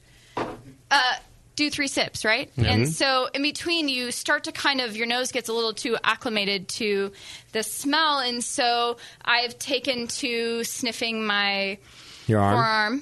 Mm-hmm. Which brings my nose kind of back to reality, Yeah. and then it's and- a it's a it's a beer judge trick too. so Yeah. I and you know what's really odd is I just kind of started doing it Oh. on my own. Oh, I didn't- nice. I didn't even. But You just thought you were a weirdo. She's the chosen one. Yeah. so I, I, I also have to give a plug here that uh, before we won our uh, our gold medal with our American Pale Ale at the GABF, Yeah. uh, it was this girl's favorite beer, far and away. I Nice. mean, she it was. I mean, so I always go, joke that she has the gold medal palette now. So I, Oh, anytime yeah. I brew Gold medal, anything- check it out. Yeah, anytime I brew anything, I just take it to her. Like, how's this one? Pick the winners. How's this one? All right, so I do want to talk about your pale ale for a second. I know I said earlier I don't, but I do want to talk about it. And, and Tasty and I talked about it off air last week when it was on tap. And here's why I want to talk about it. So you gave us an extremely fresh version of that pale ale, right? Uh. Yeah, absolutely. The version that won at GABF was it of the same date, like age range, or was it a more aged version? No, so you have to submit the beers to GABF six weeks in advance. Um, and that beer, it takes. I mean, all, all of our beers. So we don't filter any of our beers. Uh, we had we had Biofine uh, in the fermenter, and it. You know, I was I was actually transferring a beer today uh, or yesterday, and you can see. You know, it looks to the to the blind eye. You're just looking at through the sight glass, and it it looks it looks clear. And you take a well, you're blind. You, take a, Right. Yeah. Yeah. You can Well, tell what the there's fuck beer in you the see line? when you're blind. Yeah, but you, you take the flashlight and you shine it sideways through it, and you see all these. It looks like you remember Goldschlager had all those disgusting gold flakes in it. What do you I mean remember. disgusting? Disgusting. They were beautiful. Yeah. That's why I you buy remember Goldschlager. last night very clearly. disgusting. Then you didn't have Goldschlager. uh, but you can see all these little, like these, like reflective particulates floating through it. that You can't see normally, and that stuff you can absolutely taste it. Okay. So even though you know, I always, uh, I always say that you know, filtered beer for the most part, uh, hoppy beer, in my opinion, is as good as it ever will be right off the filter. Um, these unfiltered beers that are fine, and I was talking to uh, Alex at uh, Fieldwork about this, is that it takes a couple weeks before that beer really settles in and and sort of you know. Uh, uh, just kind of comes into its own. Okay. and I absolutely believe that. And, you know, that beer we had sent up to you was about four days old. Well, and that's why I wanted to ask, and not because it wasn't good, because it was very good. Uh, but here's what happened: I was on my way out the door. We were having our uh, GABF winner event that night, and I don't stay for any of our events actually, because who needs to see me drunk more often than they have to, uh, especially the staff. So I was leaving, but somebody reminded me. They said, "Hey, dude, the the best pale ale in America is on tap." so I stopped and I and I ordered a pint, and I enjoyed it. I enjoyed it a lot. It was a ve- it was a great pale ale, but, it, it, well, yeah. It just it was it was rough around the edges was the problem. absolutely. I could tell that it was a, a, a wonderful beer. I could tell that the recipe was done right. I could tell that it was brewed right. It needed, but it had a lot of sharp edges. I don't know how else to explain it. I feel like that's a shitty description, but it had a lot of sharp edges. It, yeah, absolutely. And and I ended up talking to Tasty about it a week later because it was bothering me that uh, it was bothering me because I know you're a good brewer. The first, in fact, when we met at Firestone, you gave me a beer and I instantly invited you to BNA 10, right? Because I thought, well, this is great beer. So I and then here it was. It it beat out one of the largest categories in in the Great American Beer Festival. So it was bothering me that my palate s- saw it as as rough around the edges. So I talked to Tasty about it, and he had said he, he spoke to you, and it was an age thing. It was just it's cu- sort of waiting an, another couple weeks. Yeah, uh, it, and it does. You know, it does settle into um, uh, you know a little sm- softer, smoother profile. And, Yeah, yeah. And the, and the one that was judged was six. You know, and that beer uh, when we when we had originally brewed it, it took three weeks before I went. You know, originally when it came out, I remember I remember uh, it, you know it was about the same age that it was when we had sent it up to here. Okay. Um, th- but the one we had actually won with uh, that batch of it, and some friends came you know over to the brewery, and I I poured it for them. I was like, God, it's not quite what I you know wanted out of it. And then three weeks later, I remember having it and being like, this is the best pale ale I've ever had in my life. There we go. And I like yeah. I remember feeling weird about saying that. Yeah. But like but it, it was. It It, just was what like your it was the best palate said. fucking beer Yeah. I've ever had in my life. Yeah. And I was like, Jesus, if, if this thing holds on, I think we're g- we might win this thing, you know? well, and I only bring it up because I think it's important for brewers to know, and, and home brewers too, that sometimes it just needs another couple weeks, it- especially if everything seemed to go well. You're not tasting any off flavors. It's not really that it's imbalanced because I didn't taste it and go, well, this is an unbalanced beer. It's too bitter. It wasn't that. It was just, that there a was little rough around the edges. Yeah. That's Yeah. a great way of describing it. Yeah. I think it's an overlooked problem for especially brewers that emphasize on the hoppy styles is you kind of have to design the recipe for like a target time after, it, especially packaging brewery, Yeah. after it's done or yeah. when it's going to hit its prime Or filter. Because you have to, and for a brew pub, it's kind of hard because you have to make it ready for right when it gets started, and it also has to last. Yeah. But with a, a production brewery, it's like okay, it's going to take how many weeks to get from our brewery to a restaurant, But i- if and a- when's it going to be on point? if a production brewery is filtering, though, I think you eliminate a lot of that. Oh, it's- I think it's all that, gone. that beer That's basically true. comes game ready. It'll like, stabilize right the off beer the in field. there. Right, yeah. 'Cause, You know, a lot of it's it's the it's the you know the the tannins from the polyphenols in the hops. and, Yeah.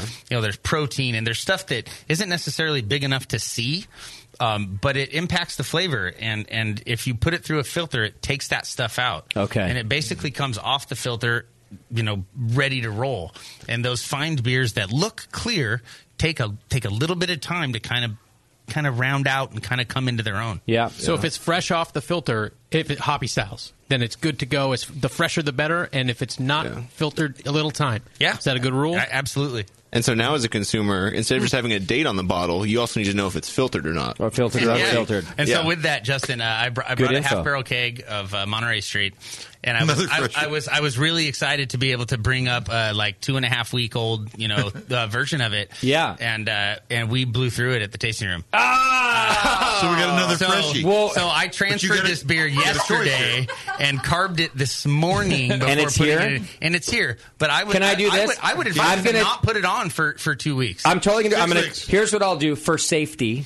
I will.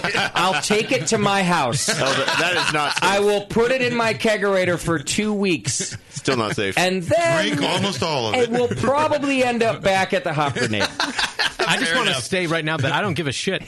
You can feel free to do that. I don't care.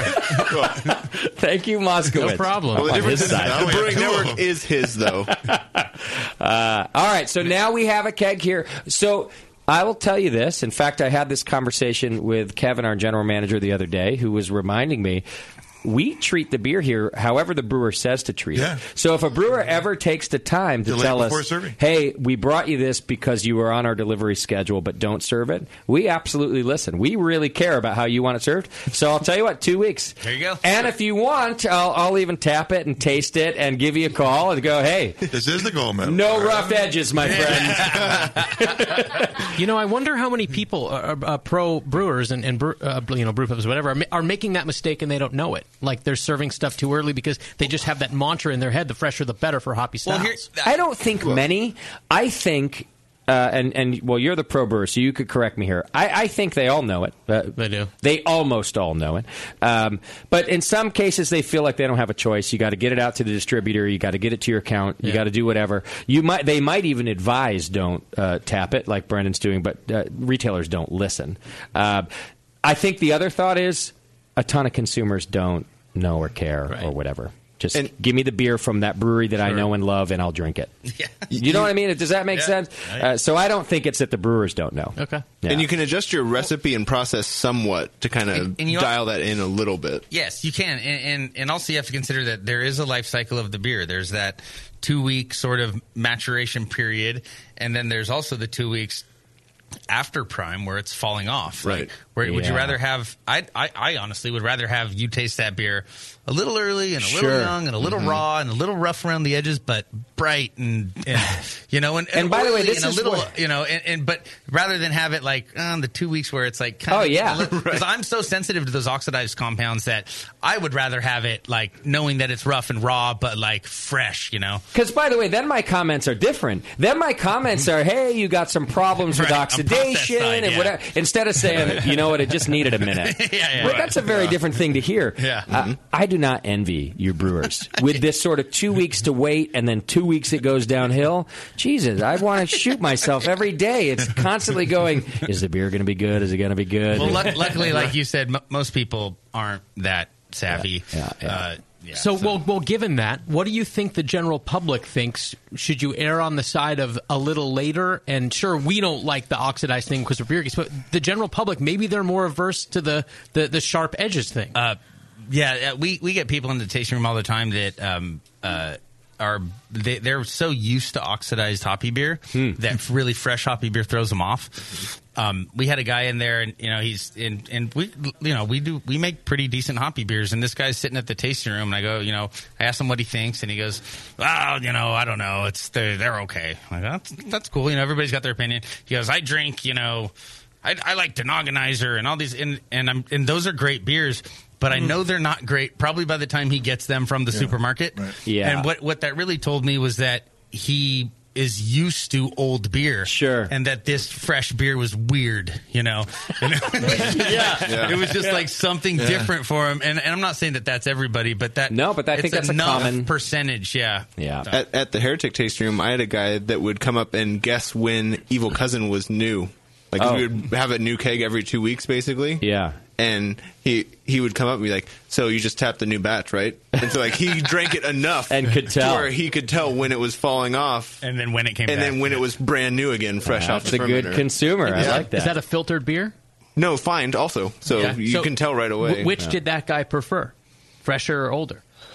I think he kind of had the mantra of "oh, fresher is better," so he was always going to say "fresher is better." But he was drunk all the time, right. so no he one drank really Evil cousin understand him. all day, every day. So I, yeah, ha- I have to kind of jump in here. I, I think one of the things that I love about Brennan the most is not just that he makes the bright, clear, crisp, awesome beers, is that he really wants everybody to know what fresh, wonderful beer is. And Yeah. I think we're all kind of stuck in that. And I know prior to Brennan, you know, you go to those places where you can purchase um, beer and you think that you're getting the best and you Sure. think you know and then and then you start to date a brewer or become friends with somebody who brews and then you find out that you're f- so in the fucking dark that you know and then Yeah. then you kind of really start to learn and you know people are go- going you know where's the where's brewing going the next what, what's the next coolest thing and i would hope that knowing what fresh Yeah. true truly fresh beer is is where it should really be going next but the Yeah. only way you're going to know that is if you submerge yourself in the real Yeah. brewing world and be kind of find those local breweries and and taste Well- but but you're but you're kind of still screwed because you don't know if they're making good beer or not But he, so here's, you know, when we started this thing, and I think that craft brewers should take a moment and think about this. The w- we used to talk about educating consumers. That was all we talked about in, on this show and craft brewers because it was us against the big guys or whatever it was. And the whole uh, the, the way we were doing it was to educate consumers about what craft beer tastes like and what good beer tastes like. I haven't heard that conversation in a couple of years. Now the conversation, of course, is who made the sourest beer and who made the next something beer and who made the this beer and who made the that beer because there's so many craft beer consumers now that we've stopped worrying about educating them about what good craft beer is or fresh beer or anything else. And we, I don't mean all of us, so forgive the blanket, but it's, it's pretty true. Uh, we've stopped doing that and instead we're selling them a product. Well, and if anything, they know too much. They might know a little come too in much, yeah. knowing too much. Yeah. And so, to your point, I think sort of going back to our roots about educating what fresh beer tastes like, educating what a dry hop beer tastes like, educating what a stout tastes like with a lot of chocolate malt in it. Uh, these are the types of things that I think craft beer, craft brewers would do well to remind consumers about. Um, but maybe it's now everyone's a beer geek and they come into your tasting room and you're not allowed to tell them anymore. Uh, you're not allowed to educate them anymore. anymore because we're also snobby about our what we know. Everyone knows. Oh, I know. I already know. I already know. know-it-alls. I know. I know already. I know what you're saying, Justin. Right. I knew what you were saying before you Everybody said knows. it. I knew what you were about to say. Do you know how many times I'll sit through a conversation and and gladly, by the way, when people are telling me things I you know, before I ever tell them I run a beer show or something, beer people will sit and they'll tell me all about the beer I'm drinking. I will never stop somebody and say, I know, I know, I know. Yeah. I'll wait for like the moment where I go, Well, you know what, I think you're right about that beer. And by the way, I run a beer show, so I get to taste that and then you have the conversation about the things that you all know together. Stop interrupting brewers and everybody else I know and telling exactly, them right. It's yeah. like just the thing. I mean, I already know. Totally these agreed. things. I know, dude. I've, I've been doing this for ten years. It's amazing. I know. I know that JP knows. yes. So any, I'm agreeing with you, Celeste. Uh, People need to stop and learn what fresh beer is. All right. I need to learn what a urinal looks like. I forgot. All right, so here's what we're going to do. We're going to take a break. And uh, Brendan, we've got more of your beer to try. We do have to move on to some other topics, but if you can hang out and we'll we'll taste the beer and still talk about it. And This uh, stout is. I know I'm late let's to the do- party. The stout's fucking incredible. It's really Jesus, nice, thank you. right? So good. All right, a quick break. Uh, when we come back, we're going to do, I think we have a game to play. We're going to learn about the JP and Moskowitz um, second place challenge. Yes. By the way, if I lose, I will never brew again. I should not fucking lose this. It's a battle for third place. It's, not even second place. It's the session. We'll be right back.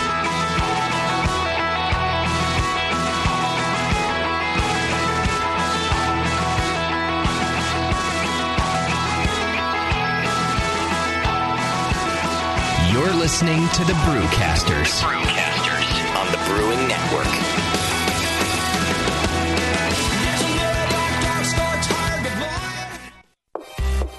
Beer tasting games that train your palate, a brewery locator, and the brand new interactive beer style guide. These are just a few of the awesome things you'll find on craftbeer.com. The style guide is a beautiful example of technology in beer. Browse beer style families or turn on the automatic beer style finder and explore beer through color, bitterness, ABV, aroma, and flavor. It's really the coolest way to explore every beer style besides having them all in front of you. Go to craftbeer.com and click on beer styles to start the guide. Plus, enjoy the rest of craftbeer.com, the Brewers Banter blogs, beer education, how to host a beer tasting, and the invaluable draft quality manual. Tons of great content that makes your beer better. Visit the new craftbeer.com right now and explore the website that brings you all the passion, camaraderie, and creativity of the craft beer community. Craftbeer.com, celebrating the best of American beer. Are you looking for a simple brewing system that's great for all grain brewing, but everything on the market seems to be full of compromises? Blickman Engineering has the answer. The Blickman Brew Easy All Grain Brewing System. The Brew Easy is a complete system with easy upgrades and a beautiful compact design, perfect for any size brewing location. At its core, the Brew Easy is built on two gorgeous Blickman Boilermaker brew kettles, a high temperature March pump, and either a top tier gas burner or the new boil coil electric heater. The Brew Easy adapter lid allows the pots to stack on top of each other, forming an efficient, strong, and compact brewing setup that comes in 5, 10, and 20 gallon batch sizes. Upgrade your Brew Easy system with full automated control by adding a Blickman Tower of Power temp controller and make moving around easy with the Blickman Kettle Cart. The Brew Easy is modular. If you already own a Boilermaker kettle, you can build your Brew Easy by purchasing just the modules you need. The new Brew Easy all grain brewing system. See it today at BlickmanEngineering.com and brew with Blickman quality on your new Brew Easy.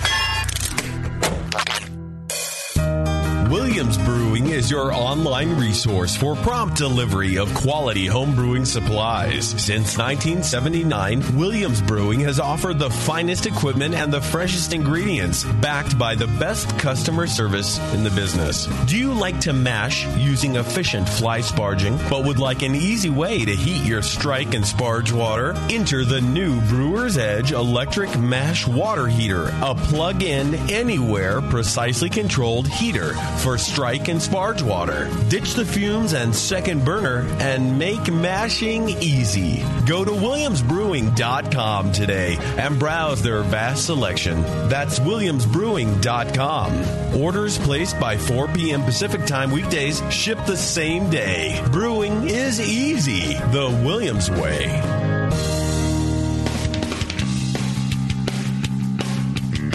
Hey, my Bruin brothers and sisters. This is Jamel Zanishev, and I want to tell you about Heretic Evil Twin. You might be familiar with my homebrew recipe, which uses massive late hopping to create a balance between the malty sweet and the hoppy bitter, along with an outrageous malt and hop character.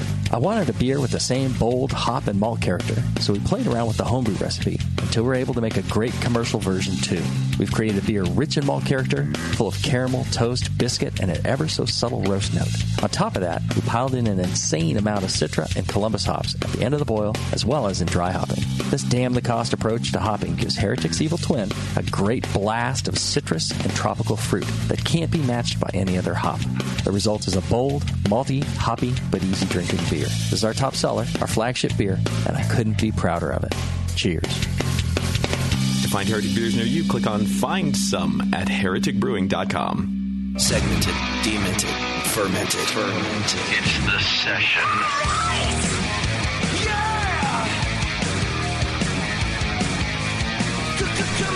Welcome back to the program. Thanks for hanging out. Don't forget to go check out our friends over at Beersmith. You can go to beersmith.com right now and get your free 21 day trial of the Beersmith brewing software. It's amazing. It'll do everything you need it to do and more things that you don't know. I think it cleans your house. Pretty sure that if you turn it on, a Roomba? Yeah, I think it's a Roomba. If you, if you put your if you open Beersmith on your laptop and you put it on your living room floor, Roomba Smith? Uh, yeah, it does. It, it'll make your beer for you and clean your house. Wow. Uh, go to Whoa. beersmith.com, get your free 21 day trial. You don't have to take my word for it. See if it cleans your house. I don't know. And get your money back if it doesn't. Uh, no, you you don't- have our guarantee on that. well, you don't even have to put any money down. Just get your free 21 day trial. You've heard us use it. You've heard pro brewers come in here. Everybody's using it. It's Beersmith. Go to beersmith.com and check it out right now. Everybody's doing it. That's right. All right, so we're still drinking some beer. We got a couple things left to do. Uh, I do you, do you remember that thing Yes. that, that we started? I realized this weekend. Two years ago, called the Brewcaster Challenge. I do remember this, What? as a matter of fact. Two years ago, we You- started. Oh yeah, yeah. Bad Yeah. memories. Yeah, yeah.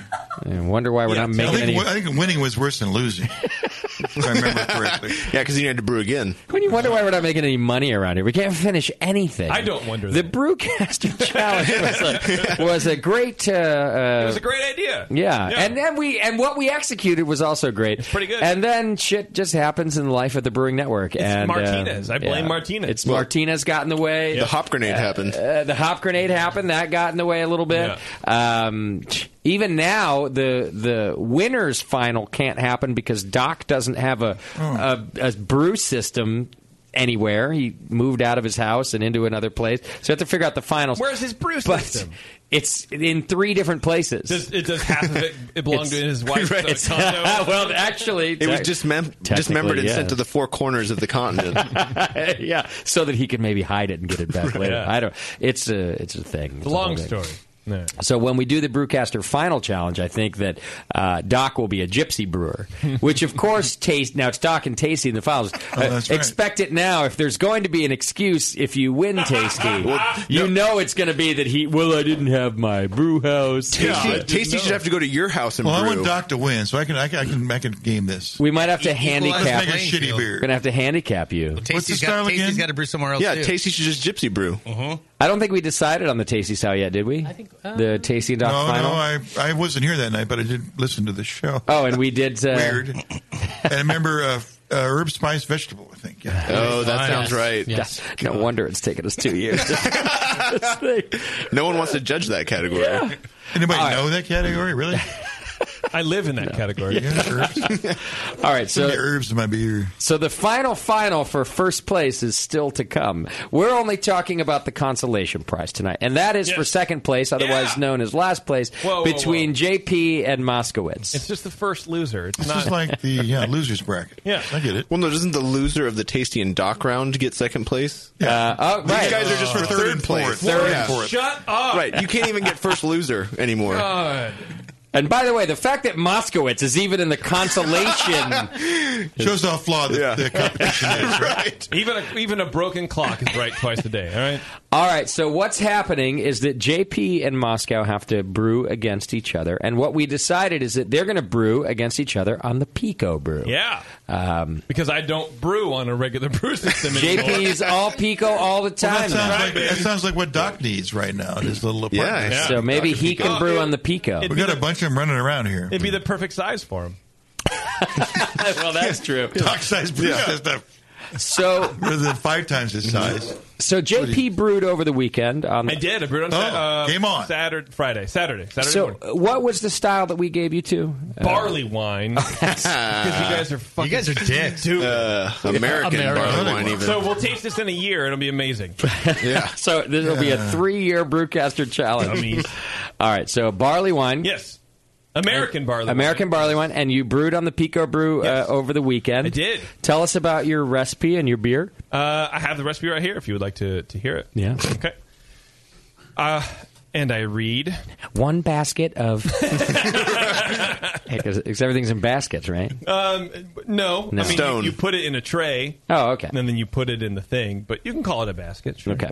Um, so I was uh, deciding on well, is it fair because Moscow hasn't brewed yet? and I Oh, don't want to give him any tips. I, I already have my recipe built. I, I promise you, I will not be changing it based on what you say. Uh, based on what others say, maybe, but not based on that. See? Not fair. Okay, okay, oh, oh, well, we- we can make the rule that I, my recipe is locked in as Yeah. is because But it's already how- built. but We how do trust we you. know? We trust It's you. on his screen It's right now. It's on your. I yeah. can see Oh, you did it- squiggly's you on his did it in my screen. thing? Yeah, it's already done. I'm all screenshot this motherfucker. Yes, you're not kind of any kind of gamer or anything like that, so you wouldn't do that. anyway, All sorry. um, so I decided to go with a with a ten and a half percent barley wine. Okay. I didn't want to go super big. No. no. Yeah. That's right in your wheelhouse. What is the Yeah. range of American barley wine? Uh-huh. I thought it isn't it like eight to twelve, something like that, or uh, that sounds great. Yeah, they're above ten. What do you What do you think? I looked at the fucking style guide. Well, that's. I'm just trying to think. Like to me, ten. and- You're saying I didn't want to go that big, but uh, that sounds big. I'm gonna look it up. Go ahead. I'll, I'll look. I'll You'll look come it back. up I'll come back. It's uh, eight to twelve. You're right. Eight to There you go, eight to Twelve, perfect. So you're right in- ten, yeah. right in the fucking 10 and middle. a half is 10 and a what you half. said. Average. All right, all right, all right. Um, and uh, you know, because I didn't want it super giant, I knew we would have to drink it relatively, you know, early. Yeah. Um, and I'm counting on you, dummies, to to uh, uh, allow for that, to Okay. allow for some sort of hotness. I thought you were going to say you're counting on us to not know how to judge it. So you. Well, Uh, doing that- if, if look, if the route beer was any sort of uh, you know representation of how well Right. you guys know style, Yeah. uh, I'm screwed. right. Are you going to put the PBW in this one also? I didn't put. Shut up, Warren. Hope your beard gets caught in something. Um, so here's my recipe. So this is for uh, two and a half gallons in the Pico Brut, uh, two pounds of British two row, uh, twelve ounces of German Munich, four ounces of British Crystal fifty sixty, and eight ounces of British Crystal seventy eighty. okay. Hmm, Sounds good. Um, So I did the uh, I did the the multiple layering of the crystals because I, I, I wanted that that depth of of flavor, and I think to me barley wines are represented in that that kind of deep caramel crystal malt flavor. Yep. Mm-hmm. Not too much, but just enough to kind of get it in there with that uh, with that malt sweetness. Sure. Yeah. Okay. Um, and then for hops, I did an ounce and a half of Chinook, uh, ounce of Centennial, and half an ounce of Centennial as well. And that's a 90 30 10. Have you heard of this Eureka hop? Never heard of it. I heard it. It's sucked. shit. I heard it's Yeah. terrible. No, you don't want to use that. I heard it's No. terrible. Bad. All right. Um, and then I'm fermenting with uh, the San Diego super yeast. Oh. From White Labs. Yeah. Cool whip. I like your uh, I like your choice, upping it from the Cal Ale and going for Yes. the San Diego Yeah. Super Yeast. Yes, because I know that uh, the San Diego Super Yeast really handles uh, the higher alcohols a little bit better than I think Cal Ale does. Okay. Um, and uh, so I'm, I'm, I'm counting on that to kind of munch all them sugars down. What temperature are you fermenting at right now? Well, that's a great question, Justin. I'm glad you asked. um, I am fermenting in between 62 to 68. I have an analog uh, temperature controller. What do you mean, sixty-two to sixty-eight? Well, I don't know. Oh. I have no idea because I have an analog temp controller, and it, they, those can have swings of like four degrees. But it's all temperature controlled. It's in temp- it's in temperature controlled environment. It's in Oh, a okay. fridge, but it's not a digital. And digitals get within one degree. So if you set on your digital uh, thing sixty four, it could kick on at sixty six because I there's see. that one degree swing, But that's right? that's ambient. so the temperature of the carboy itself should Right. be pretty consistent. Okay. Well, whatever. What does this guy mean? Or, or not. I don't know. What, I don't know. what temperature did you mash at? How dry are you expecting it to get? Um, I'm expecting it pretty dry. I think I uh, mashed around 152, 154. Isn't the beauty of the Pico brew that you just I don't you- want to give any hints you- away to Scott. you dial it in, you hit the button, it Okay. hits that mash temp for you. Like I'm loving Oh, the I don't have Pico to do brew shit. because it, this is what I'm saying. So what is with these round with because these Scott hasn't brewed yet, and I don't trust him to not change Oh. Oh. his thing. Okay, even his temperature uh, numbers. I'm not gonna, But even though he can see it, but he doesn't know. Yeah, can't he log on to picobrew.com and like see your Yes, recipe or but he something? doesn't know. You don't know, Scott. You don't know the details. much already. Yeah, he knows too much. Oh wait, his screen says JP's barley wine. God! He says, note to self. That's not true. He says, Warren note to can't self, see his make it screen. much lower in ABV so it tastes better young. I see that there, yeah. Tell me that you didn't love this round of the challenge so much more because you were able to just do it on the Pico brew. Uh, honestly, I did. Yeah. Um, so my, my original gravity was uh, it was supposed to be 1.107, Mm-hmm. and it came in at 1.12. So a little bit higher, Okay. um, but that was you know my fault. Was that is that a recipe thing? You just put too much. Well, I think I didn't start with enough if, uh, with enough water. I don't have like a really accurate water measuring system. Okay. Um, so I I kind of have that eyeballed problem. the last. Yeah. I seriously, I'm not Yeah. joking. Yeah, I have that problem. Yeah. Um, and I think with a with a, a, a beer this big, I didn't necessarily account uh, for uh, you know for that. I should have been much more precise because I know that the higher the higher you go, you kind of lose efficiency and. Uh, the more grains you're adding, you're you're not accounting for, for enough water uh, loss. So this is- it was entirely my fault. Okay. Um, and I also cracked the uh, um, the basket, the plastic, you know, the too much grain. no, I no, it just I, I I don't know what happened, but I I- I think when I pull it in and out, I'm I'm a little rough with it, if you know what I mean. um, and so I, so some leaked out, so that's entirely my fault. Oh, I see. Okay. So I had some issues, but they were they were my own. Excuse me, they were my own personal issues, as most of them are. Yeah. All right. Um, well, you've put that Pico through the through the ringer. really have since you've had it, I man. really have, Yeah. and uh, they're nice enough to be sending me another one. So I'm, I'm uh, all right. Wow. Yeah, that's You're the like third a one. bottomless pit of Pico Brew. Why hasn't Why hasn't Pico Brew figured out that they should pick somebody else on the BN staff to give the Pico Brew Like to? who? I don't know. Exactly. Even tasty Doc somebody. They keep reinforcing Oh, the one okay. they send to him until eventually he doesn't break it. I think that you're like there. Listen, the day that JP brews and nothing happens, we know we've built the tank. That's that, what it uh, is. Yeah. You're their you're their beta tester. Yes, I'm stupid. I'm the average consumer. I'm an idiot. But the beers always come out really nice, and so I'm looking forward to tasting this one too, especially because we're we're we're doing the, like the upper edges of you know with the barley wine, right? A, Right. a big beer, high alcohol, uh, not something you would normally brew, which is the point of the brewcaster challenge. Yes, and uh, and then the putting the machine to the test. Yes, and uh, to answer your question, yes, I was very excited about it because uh, you know it, it, I, I wouldn't have been able to uh, to I think uh, be as calm as I was during the brew day, yeah. and focus on making sure my carboy's clean, making sure I have enough yeast, making sure all this kind of stuff is in place. Uh, because I, w- excuse me, because I would have been um, Good timing, though, right? yeah. Because I would have been focusing on is my mash temperature right? Is my step mash going well? What's what's happening with uh, with my brew day? Um, and I didn't have to do it, and uh, so I can really focus on what I think is going to win this competition: Yeah. is fermentation. Ferment. Okay. Yeah. Which is happening now. Yes, which is happening now. You're Plus or fermenting- minus three degrees. right? Yeah. Well, it's, it's happening. and it ferments in the in the keg, right? Um, it can, but I, I prefer to ferment in carboys. Okay. So I uh, so at the end of the cycle, you can go into the help screen, and then there's a um, a a setting called uh, recirculate, Yeah. and that will pull your. Uh, it'll basically just drain the keg and and transfer it to wherever you want. So I just pour in Nice. the thing, put it in the carboy, and and there it goes, and it oxygenates it as as it goes in, and um, yeah, I'm ready to rock and roll. Does it have a name yet? Uh, yes, it's called. Uh, here, let me see. Uh, JP's barley wine. Okay. Yeah. Good name. Yeah, I saw it on Scott's screen. Remember? Warren, stop it. That's right. All right, Moskowitz. You're uh, supposed to be on your dad's account. Now you haven't no, brewed yet. I, I tried to do that, Yeah. but you have to. Your account has to be. It's synced up to a machine.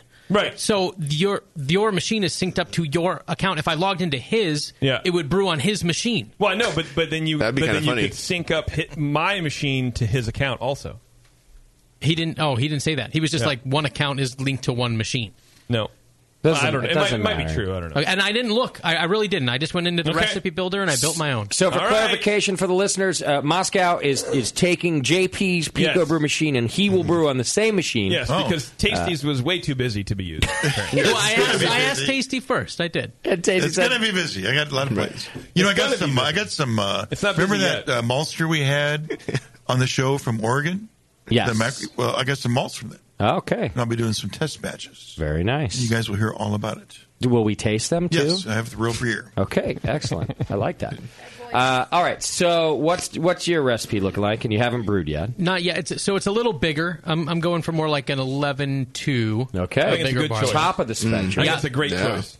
Go big or go Get home. us drunk t- before voting. Exactly. Uh, this is uh, an adaptation of uh, Jamil's Old Monster from Brewing Classic Style. So I use that as my sort of base recipe. Okay. Uh, And uh, Stack did- of the deck. JP pointed at Warren. Did you predict that, Warren? Oh, Well, no, we- We talked about where you were going to get your recipe Well, well, from. I'd be- Why wouldn't I'd be we a fool all not get to. our That's where I recipe go. from That's where I brewing go. Right. classic style? Well, so this is- so and this by is my- adaptation, he means he scaled it down to two and a half I know, I gallons. didn't lift it. Direct, I was about to, Right. but then I, I did. I did some tweaking. See, that, that's exactly what I thought. I said, okay, I said, okay, look, Scott doesn't really brew all that often, so he's either going to uh, take the classic example, of the style, which I think is Sierra Nevada Bigfoot, Okay. or he's going to lift Jamil's recipe. So I don't want to do either of those. Oh, all right. Good strategy. because I was about to do the same thing, I was and like, you no, could have Scott's said the gonna same do it. thing about me, except you could have Oh, anybody. eliminated Sierra Nevada and known I'd go right for uh, I brewing would classic have. style. Absolutely would But have. that- that- so but- if you're wondering where JP lifted his recipe from, just look at his shirt. Stop it. yeah. Yeah. Did not. He's wearing a rogue He's wearing shirt. a rogue shirt. But th- well, so he he that's that's interesting. We're sort of reverse psychology because he took what I was going to do and was totally right that that's what I did and said I don't I need to set mine apart and it can't be a very similar beer at all. Yeah. Anyway, Okay. Yeah. All right. So uh, I uh, I'm going for a starting. gr- My uh, target starting is uh, 1.113, a little bigger.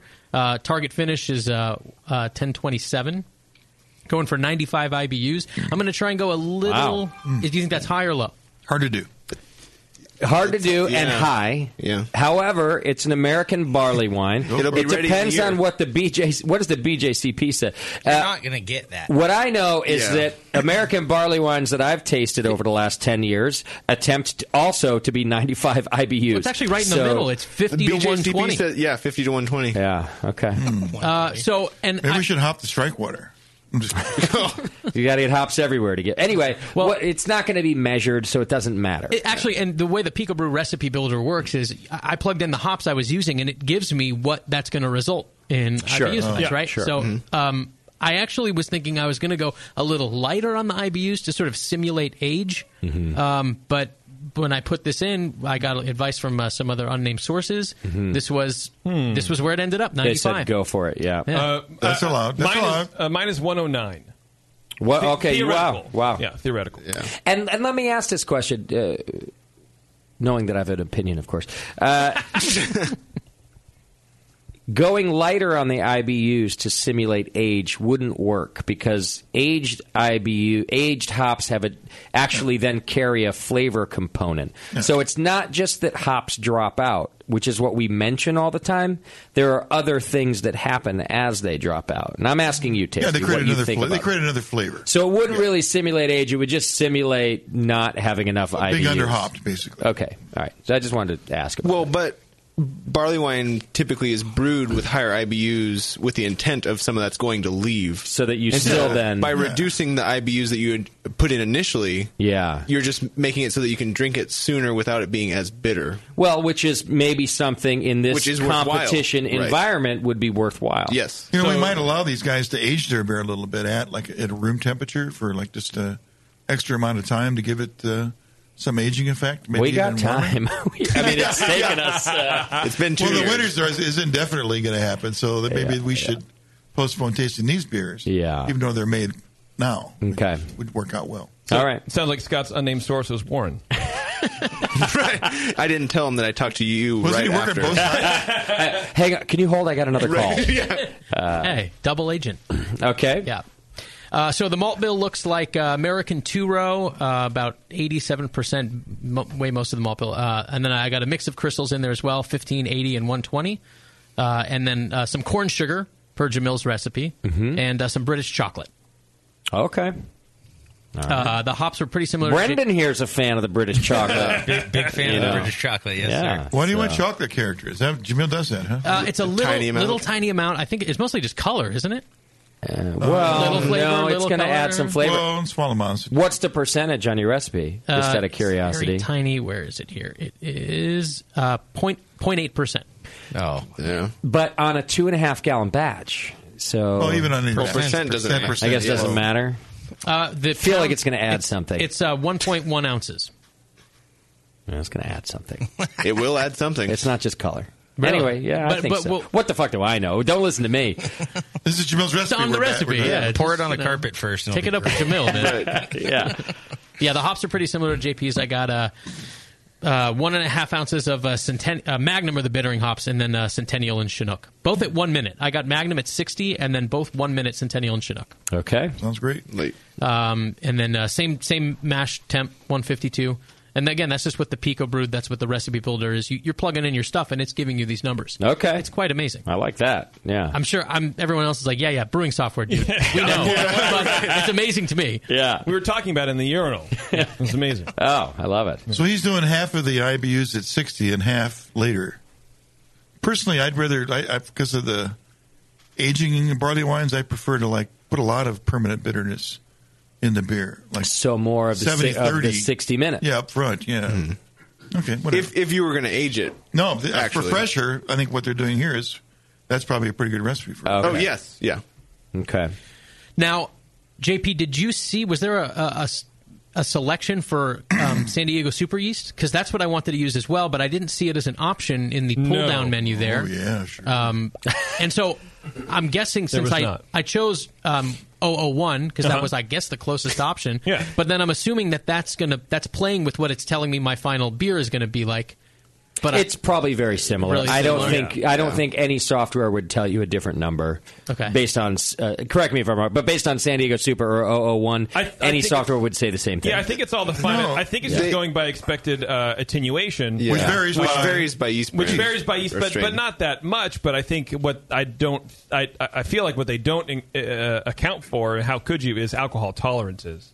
I don't know if I don't know if uh, they could determine that uh, 001 has a, a lower tolerance and give it a, a, a number uh, pinpointed enough to put into a system like this. Well, So I think part of it'll- the spec for the yeast is its Yeah. attenuation. They could put it in the software. Yeah. If it's factored in, we don't know though. and then see if that's different. Right. Did, was Super Yeast? I don't think Super Yeast was around in brewing classic styles. no, uh, no it's and I'm newer. talking about the pull down menu of the Pico I Brew. software. understand, but why did you choose Super Yeast? Because it wasn't in Jamil's recipe. Uh, this was listener advice. Uh, Clayton, Okay. one of our listeners, wrote in and gave me. He was the one who Clayton, you're fired. Who, who was suggested that I maybe uh, go a little lighter on the hops to simulate age, which you guys are now talking me out of that. But he's yeah, San Diego Super Yeast for the same reason. JP wants to use it. It'll just be a little more alcohol tolerant, and especially Yeah, because I'm going yeah. on the higher end. Plus, that's such a cool name. I mean, why San would Diego you? Super. Right. Sounds Why would like what you- you- And I think what you want when you got a barley. They advertise it as also going a little bit drier, even. I believe. Okay. All right. Yep. I am looking forward to trying both of these beers. Yes, I me think- really. I think it's going to be a good time for that. I mean, you're looking forward to the one sip you're going to have. you go, oh, great, perfect, love it. Are you? What are you doing for fermentation and temperature control, Moscow? Well, there's the Crossing his fingers and hoping challenging for the question. best. Yeah, exa- I see. I don't. I just don't have the equipment to do temp control, and I'm gonna be diligent about hey, it. Hey, no, there's no excuse there. I That- gave you a He- great, yeah, he gave you great the- way to the do bathtub. that. coin, man. In a tub. The bathtub ice bottle Yeah, thing. that's oh well, yeah. I mean, but that's Put your what I mean. carboy in a water bath and and do the frozen two liter bottle thing. That, It's that free. Brennan was talking. So Yeah. you just Yeah. freeze a couple of them. You put in one every day. It's going to keep you between sixty four and sixty eight all day long. If it's warmer, use and you're more gonna be water fine. bottles. But it's not I- now I, here. still in- wish I had some sort of digital readout where I could just plug my temperature into and call it a day. But I, Sure. I will be doing that. Yes, Brett. If you wanted to empty out your Pepsi fridge of the beer you have in it and put a carboy in there, I can loan you a Are temperature you controller. serious? What's happening here? Well, why not let him temperature control? Because if he doesn't, ha- this is a, a part of a brewer's repertoire, and if Yeah. he doesn't have the proper equipment, then Yeah. he's out. Scott, if you Oh, want to use my, Big if you bum. wanna use my temp controlled conical, you can just come over to my Oh, house. Isn't it, And- uh, it should Yeah. It Shouldn't it just be not the brewer's repertoire or the equipment that he has, but the but the ability to just brew the best beer Uh, he can? Uh, and he doesn't have that because he doesn't have a temperature. But isn't control home brewing fermentation. also sharing? Yes. And here's my equipment. Not here's the your home brewers- equipment. Not the brewcaster's challenge. How come you're the only one who ever complains about the rules and the equi- everyone else is like Because whatever? that's my We're job. Ah, just brewing against each other and making the best beer we can. Because that's my job. He has a fridge that his stuff will fit in, so he has all of the equipment. Then all he I'm should saying, learn- instead of spending the sixty dollars, uh, he, he we all know he's a Hebrew. I'll give him the the the thing, and he can. What? It's just it's loaning a thing. Asterix. I'll loan him a bottle of Oh, Bigfoot that I come scraped the on. label off of that he can bring to the show. Asterix. All right, All fine. right, well, you can JP's always gonna ferment it in make my it an house. asterisk. Well, and this is a gr- it'll be a great test of uh, Brendan's method here. All right, try the tub. It'll be especially challenging. It's going to be a hot week next week. It's Yeah. it, you know what? It's not going to matter. Brennan's thing works. I've done it too, and it's going to stay right there within a couple Mm-hmm. degrees of right where you want. Pick it. like an eight degree uh, eight degree window, right? So if you want it at sixty four, just go like sixty to sixty eight, let it float, and kind of keep it there. yeah. See that he's got to go get that equipment. What's the difference? Trust me, I'm I'm on the fence on this one too because this is because it's it's challenging us to use the information we have gleaned from our years of home brewing, not Yeah. not right now while everyone's encouraging you to give you. I see your tips. point. I got- I'll I give got you- a- I'll give you that. I got a Things that you 15-year-old haven't bucket already he been has to doing ferment anyway. I give okay. So that that's Well, really part, my point. But the other, on the other side, part of competing is upping your game. Like this is important. So this is where you right apply your craft and maybe go a little bit further. Yeah, look, I upped my game, and look what happened to me. I'm in the yeah. I'm in the below the loser bracket. I, I think you should both you both have to ferment in that fifteen year old bucket that I made my first batch at home. Ooh. I need- so I need to That'll clean the even shit out of playing it first, field, right? right? Yeah. Some Scrub steel the hell wool. out of Steel it. wool is good. Yeah. All right. Well, I wish you both luck. yes. It's gonna be fun. Uh, No, you don't.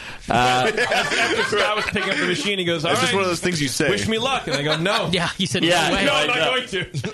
So, what do you think? W- Uh, when do you guys think we should taste this? And I'm asking the contestants, I'm asking Tasty, I'm asking Beardy. If, hell, I'm asking Brennan. Uh, I do want to give them the opportunity to age it a little bit. I don't want to wait another six months to finish this thing out. So, Oh. what, I you was know, going to what- say six months. What's no? g- Stop! Come on, give me some sort of realistic. Let's get this thing done, but but that the beer's going to taste like a barley wine. How about the Christmas show? No. No, is that too soon? Oh, that's How way about, too soon. uh, Oh, that's too. soon. I was thinking that's too far. Oh, really? Yeah, right. Thanksgiving. What's what's it now? Oc- December- it's December October 21. nineteenth. Yeah, so we're two months out. How about the BNAs? I like next the Christmas show. Okay. Okay. Oh, All that's, right. That's, that's two months. Sure. That's two months. Brendan Logger's uh, it's shorter time than that. This is a barley wine. It's fine. What does well, what does and we'll- one have to do with the we'll other? both be at the same disadvantage, right? Yeah, oh, I Yeah. agree. Oh, yeah. I agree. But I, I mean, I'm saying for both of us, Mm-hmm. that's I think that's way too soon. I think ta- was it Tasty or was it Yes. Beardy who said, "Hey, let it sit in a warm room Yeah, for a no, little yeah, while, let it sit warm for two months." Yeah. simulate some Yeah. aging." Well, although this is hey, brewer skills. If you guys have gleaned anything from the show and you want to let it sit at warmer temperatures or not, That that's up to doesn't you. Simulate aging. Yeah. Oh, really? then why did does every brewer on earth hate it when a retailer lets their beer sit warm? does other things, but it you- ages the beer. no? I, I break Brendan, what do you think? Time and temperature. I plead the fifth. Yeah, you pussy. Uh, There's a- Uh, I- I- you- no, you can't I- I tell think- me you can't tell me if you take a, a, a bottle of, of, of a barley wine and let it sit at room temperature for a month or properly aged for six months that they would taste the same. They may it might taste older.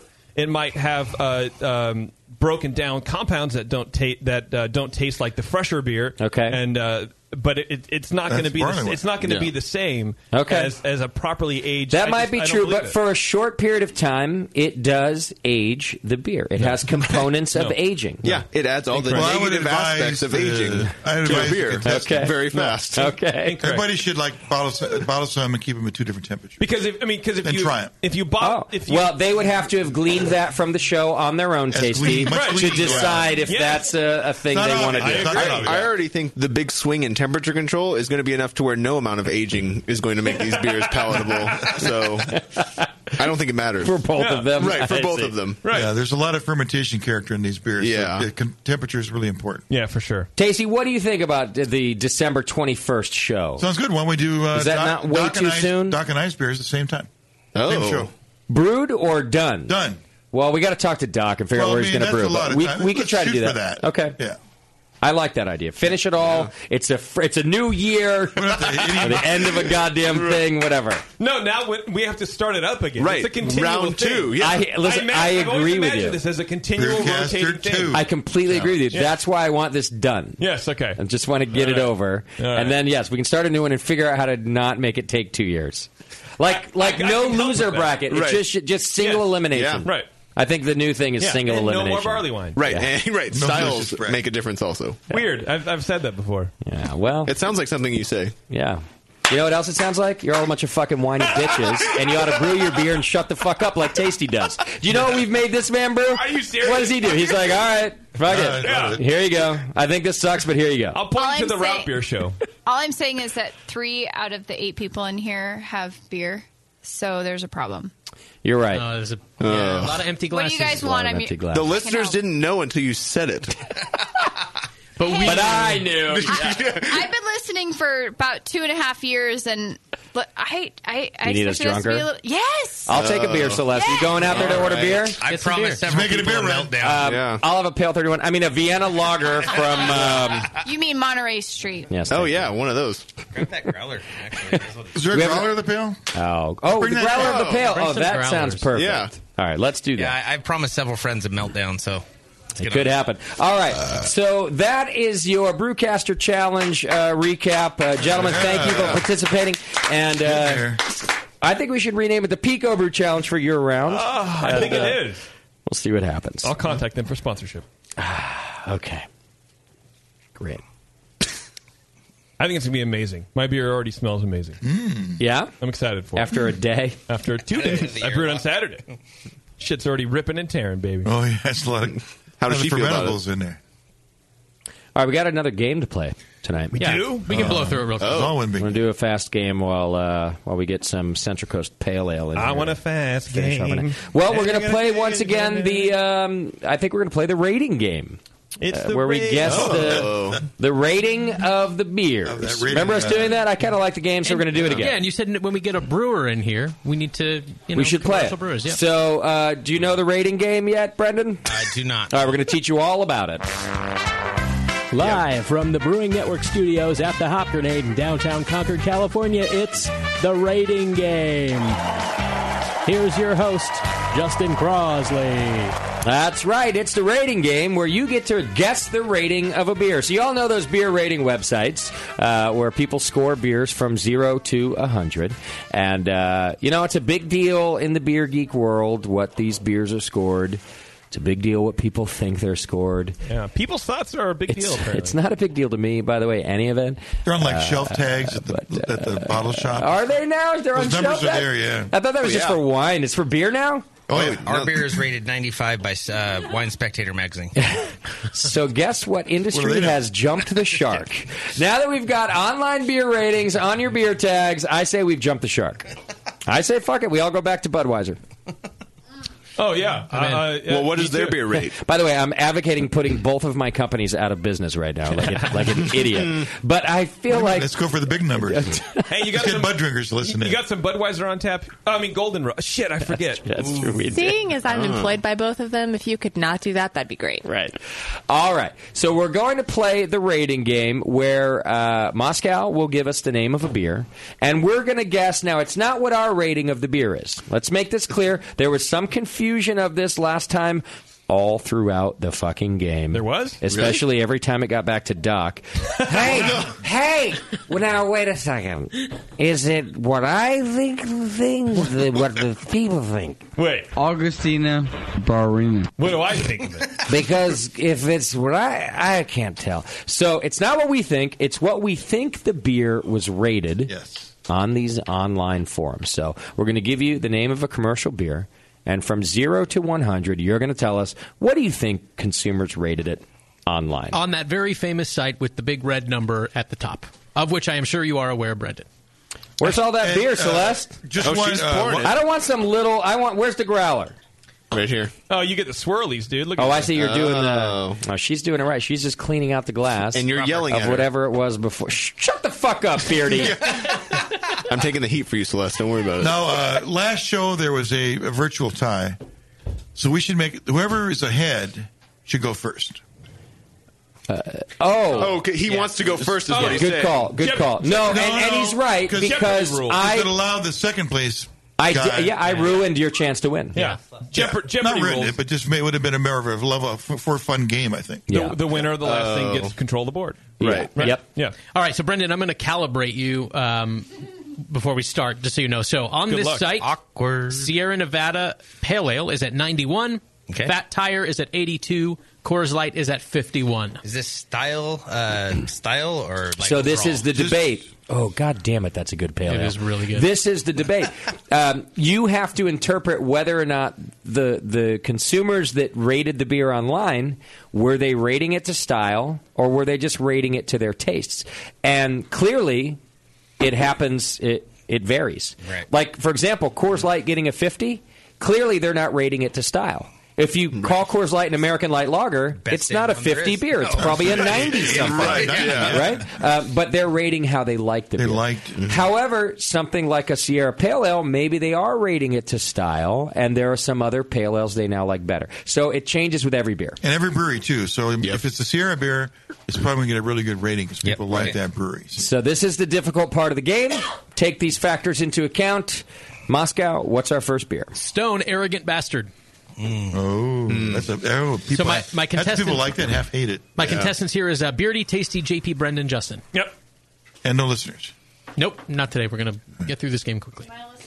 No, no, they're right here. Are you listening right now? Oh no, you're not listening. You're here. Uh, Celeste, do you want to pl- you want to play together with Brendan, you two, or separate? Collaborate. Okay. yeah, Ask her advice. Brendan you know about and this rating system? Collaborations didn't work very good for me last time. No, it's true.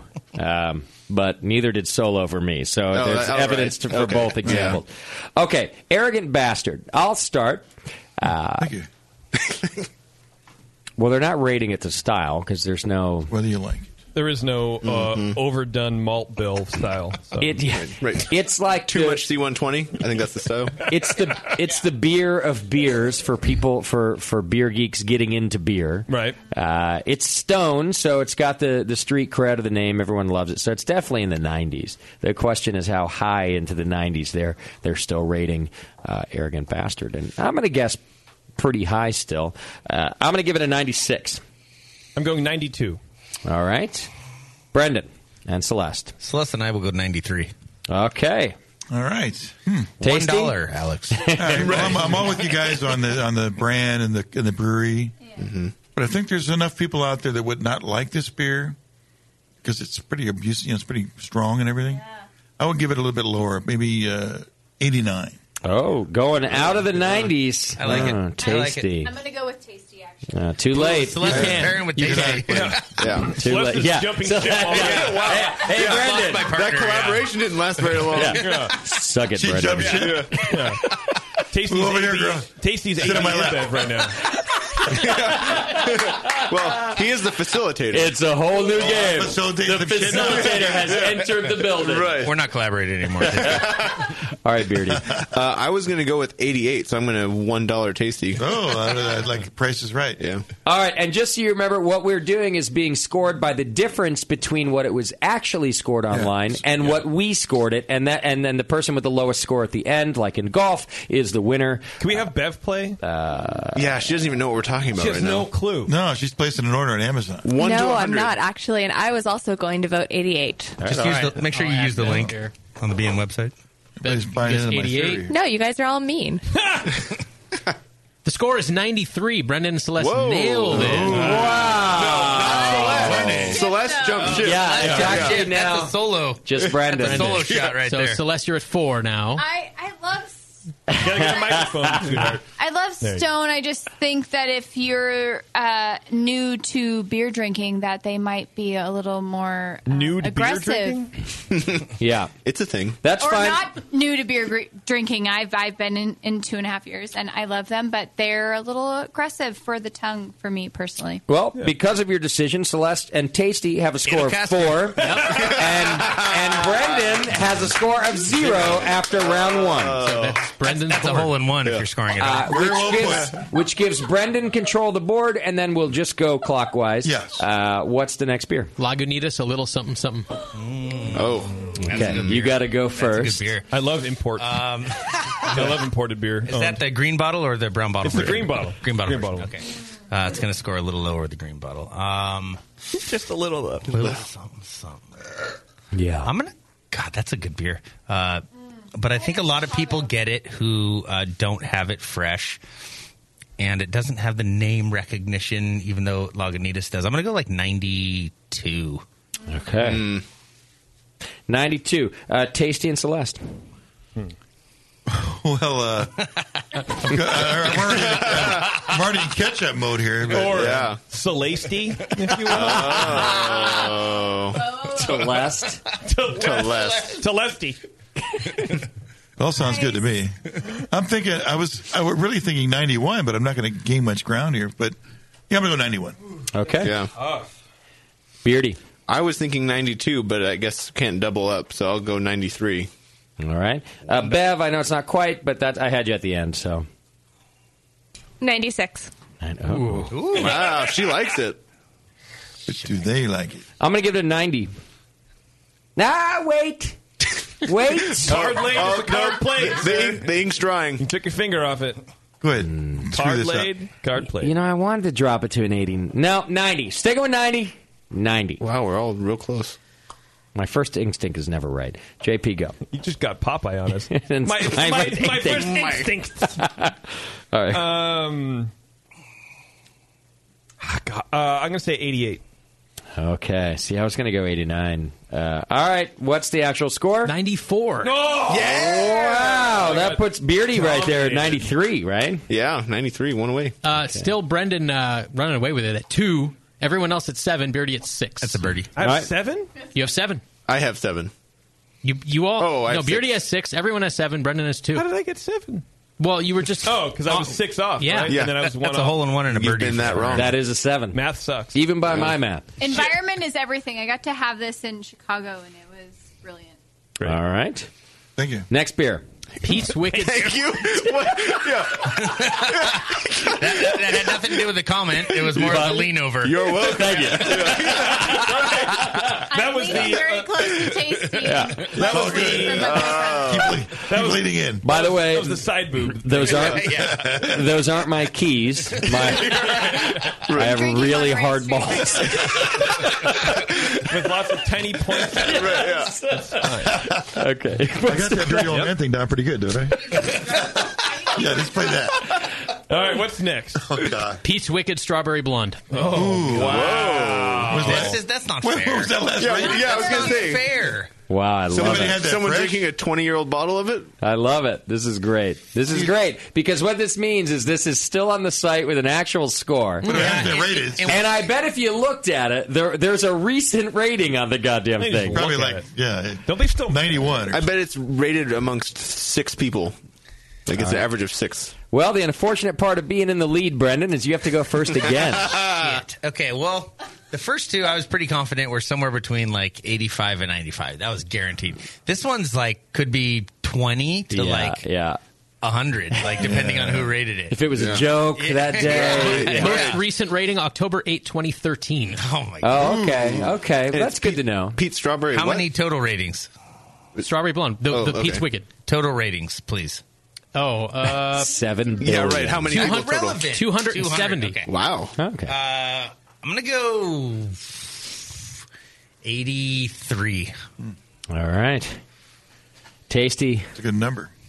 To Well, last. my thinking is like uh, that beer was, you know, being consumed during the period when beer got better. yeah. So, and then now to me, it's more about the uh, strength of the brand and the taste of the beer. So I'm going to go just a little bit lower, uh, like 78. Okay. Beardy? Um, it's really hard to say. I I think because of the nostalgia, I would give it a little bit higher than even 83. I 85. You're just making Why not? words up over there. I try. Bevo. This is where I lose. 69. You guys are awful people. Oh, Yeah. No, you win. You win. Every time. You're the best. said 70. As I was saying that, I was like, I shouldn't say this number. I shouldn't say this number. I shouldn't say this number. You couldn't have just gone with 68. Or No. 70. guesser, Somewhere between 68 and 70. Exactly. You know, as an East Coast kid, this beer was closer to me than most. Uh, this was like. Not only was the word everything is wicked cool on the East Coast, Oh, sure. but when Pete's Wicked came out, and then this particular beer, people were like, oh man, that beer's amazing. So I want to give it 110. Is it wicked, wicked? But I'm going to give it a 56. because the last rating was in 2013, and I Yeah. just, you know, um, 56. 56? yeah. I'm gonna go. I'm gonna go seventy three. I'm gonna go seventy three. I'm gonna go. All right, that's the lowest. Oh no, uh, actually, Bev gave it the lowest. That, With or, what um, number? the next lowest, Right. 69. I get the 56. All right, what did we? This is really incredible. I did not see this coming. Bev nailed it. That puts her way. Dreams do come true. Promise I'm not cheating. That puts her way into the lead with seven. You're kidding! Yeah. Oh, that's right, because we were so many people up. Brendan blowing it. Now Oh. it's 16. Oh, JP at 11. yikes. Tasty 16. Beardy 22. Justin Uh, 20. Game changer. Ah, that was a game changer. That was a Evo wild could- card. And uh, there's only one beer left. Uh, there. What I have? Uh, yes, one more beer. Okay. Yeah. All right, I, have a, Ben. I have a tiebreaker if necessary. I need you to tank this for me, Ben. Yeah. Don't worry. You're going first, girl. Get ready. Cascade Creek. Oh. That's easy. I don't know what that is. It's perfect. it's pink. Uh, Center. you Don't do worry know about it. it's that it's a sour beer a little from smaller than a river. The bottle it's Right. Cascade. It has cherries on it. Oh, it says creek on it? Yes. Yes. Oh yeah, with a K. Also says Cascade. It's really Uh, good. yeah. Good brand. Good. You know it. You you've had it. I've had it. Okay. Um, oh, okay. You have to go first. You're in the lead. Fantastic. That's not enough. You're way in the lead. It, it'll be a real meltdown if you don't win this game. And don't say 69. It I'm, breaks the room don't, up. no, I'm not. Um, Seven. 92. Not a bad guess. Really not a bad guess. Uh, all right, that goes over to me. Oh. Well, when. Oh. Okay. Oh, I'll just go on clock. I had her. I see. Yeah, I she's got- a different I got you. part of the clock. I'm, I'm actually behind the clock. Yeah. She's a little woodpecker that comes out at noon. You know, nothing against Cascade, but uh, two years ago, I would have gone way above at 92. But it's a good story. A lot of good creeks out right now. Sometimes I wonder if Cascade's rushing beers out the door, Mm, in losing the their bottle a little bit. God, 92 is a good guess. They're going to be on the show next week, just so you know. Yeah, I love. They're nice people. Ron over there, I think it's Ron. Whatever. Ron is it? They're great. Mike. They're right near guy. Sassy's. I mean, a great, the location is. Oh man. 94. Whoa. Wow. 94. Consumer vote, I'm guessing. the Yeah. consumer Yeah. vote. Consumer vote. All right, Jip. Well, consumer. God, this is tough because people like shitty beer. Yeah, you're doing great also with What's this not uh, number spitting. You know. Uh, hmm. Whenever you're ready. In my own time. Now we know why we're not on terrestrial radio. by the way. yeah. I mean, there's not a number that any of us could guess that Right. defeats Yeah. the Bevo gap, right? So we Right. ought to just go through Wait a it. minute, and- I'm going for one. I got a number for that gap. I'm gonna I'm gonna try to beat the gap. I go ninety. See the gap on that girl? Yeah. 90. I go 90. All right. 90. Uh, all right, Brendan. What do you think people thought about I Cascade don't think Creek? there's a number that's going to put me in the lead here. No. No, you blew it. Try, try and put it on the button. Um, I'm going to go uh, 90. two one. All right. And uh, to last. oh yeah. what did Bevo bet? Uh, Bevo went with 92. Oh man, that's too low. I think it's more like a 95, but I'm gonna say like 84 just to uh, try to win. Gotta get a- Try to get a little gab in it. Yeah. I see it working. Beardy. I was Oh. gonna do. I was gonna follow Tasty's method, but now if he's that far, I'm totally screwed. Um, oh, Well, let's go. for, let's go for three way. Oh, The game or you- the... you want I was me in looking on at that? Celeste when I said that. Yeah. which, which way do you want to go with that? You want to go the Bevo way or you want to go the Beardy way? Uh, I'll go with 86. Okay. uh, none of it's going to give us It the doesn't lead. matter. What's the score on that beer? 93. Oh, I finally got close Oh. to something. That's uh, yeah. Uh, and beat Bev off with by the one win on it. Yeah, at still. eight with a big win. JP fourteen, uh, Brendan That's right. eighteen, Justin twenty one. Tasty, ha- the mighty have fallen to twenty five. Oh. it was fun going down. Whose idea was it to invite Bev into the game? Sorry. Yours, I Yeah, think. No. dark horse. Yeah. It was mine. Oh, okay. Yeah. Oh. Don't blame me for Has that. there ever been in all of our years a Brewing Network game that I'm good at? I just want to know that. Um, I Uh, think uh, someone putting keeping things score? off until the last minute. Not a game, that's life. Oh shit! Curly Uh. hair? Uh, not a game. That's life. also life. I don't think we've ever had a game that I'm successful. I mean, I may have won an occasional You've random, never done but it. nothing that I'm like, oh, I got this. You know what game I'm, I'm a big fan of is the game called "It's Not a Game, That's Life" that we just played right now. Yes. that's my favorite new game. Good game. Thank you. All right, congratulations, Bevo. Thank you. you killed Wow. it Yeah. with one shot. Wow, That's the thing about this game. There can be big swings. Bev. right, the old one shot. the Bev. key is the 69 for her. That's right. always is. That's her number. Yeah. It's her jam. Uh, that's her jam. It in. Oh. Uh, all right. Twitter game. Twitter game. What was it? Uh, it was uh, which one of the brewcasters should run for president and what platform should they run on? How did it go? It went pretty well. I do have kind of a, a few here, so bear uh, bear with me. Do we need to start uh, picking a candidate? Warren, campaign committees? Shut the fuck up for a second. Presidential music. Pretend you're sleeping, Warren. Uh, Jeff Gray Growlnick says uh, Beardy for president.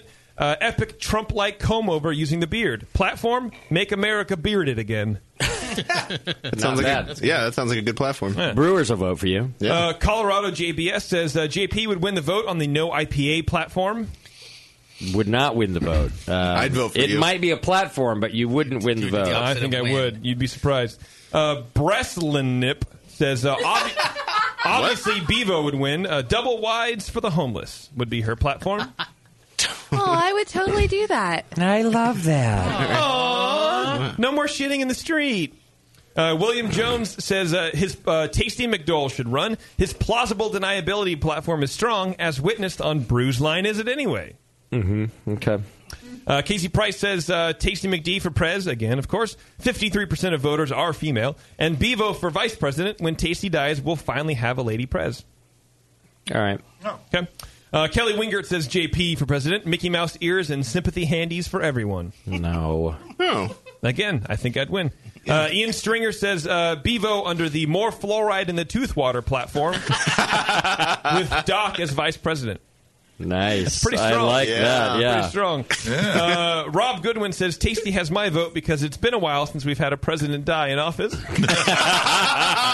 All right. That's good. Uh, Kelly Got the Wing- laugh meter going. Yeah. Kelly Wingert says JP for president. All foreign policy issues will be decided by playing boner chicken. Not bad. That's Um, yeah, I think so too. I like just like uh, Putin and uh, whatever insane persons over there in the Middle East just playing boner chicken with each other. all right, I'll give you all your tanks back. uh, Uli uh, at Snowcoog, so who knows what this thing is, uh, says uh, JP, he'd represent the Hops is Too Damn High party. I thought that was uh, funny. Uh, Mark Wilson says. Um, that's one. Moscow for president. Need a Jew in the office to sort out the economy. Although he did take Steve O's 30 bucks. it was, it was 40. Oh. I have it written in my other books. Now he gets my vote. my cloned books. Uh, Proclamation Ale Company says definitely not Moscow. He would hoard at least 60% of the nation's wealth. You can suck a dick. Uh, Jim Ferrier says Justin quitting while he's ahead since NHC 2016. That's about right. Uh, big Big Diggity D. yes, that's someone's Oh. name. Uh, says uh, Nate Smith on the "I'm the only one around here that knows what the fuck I'm doing" platform. well, I'll get him nowhere. He's the only one who has a shot. He's the Wait, only one who who, which has a shot, which, yeah. which person was supposed to run on that platform? I Nate. didn't- Nate. Nate. Okay. Yeah. Uh, Wayne Perry says tasty on a sturdy platform, preferably one with rails.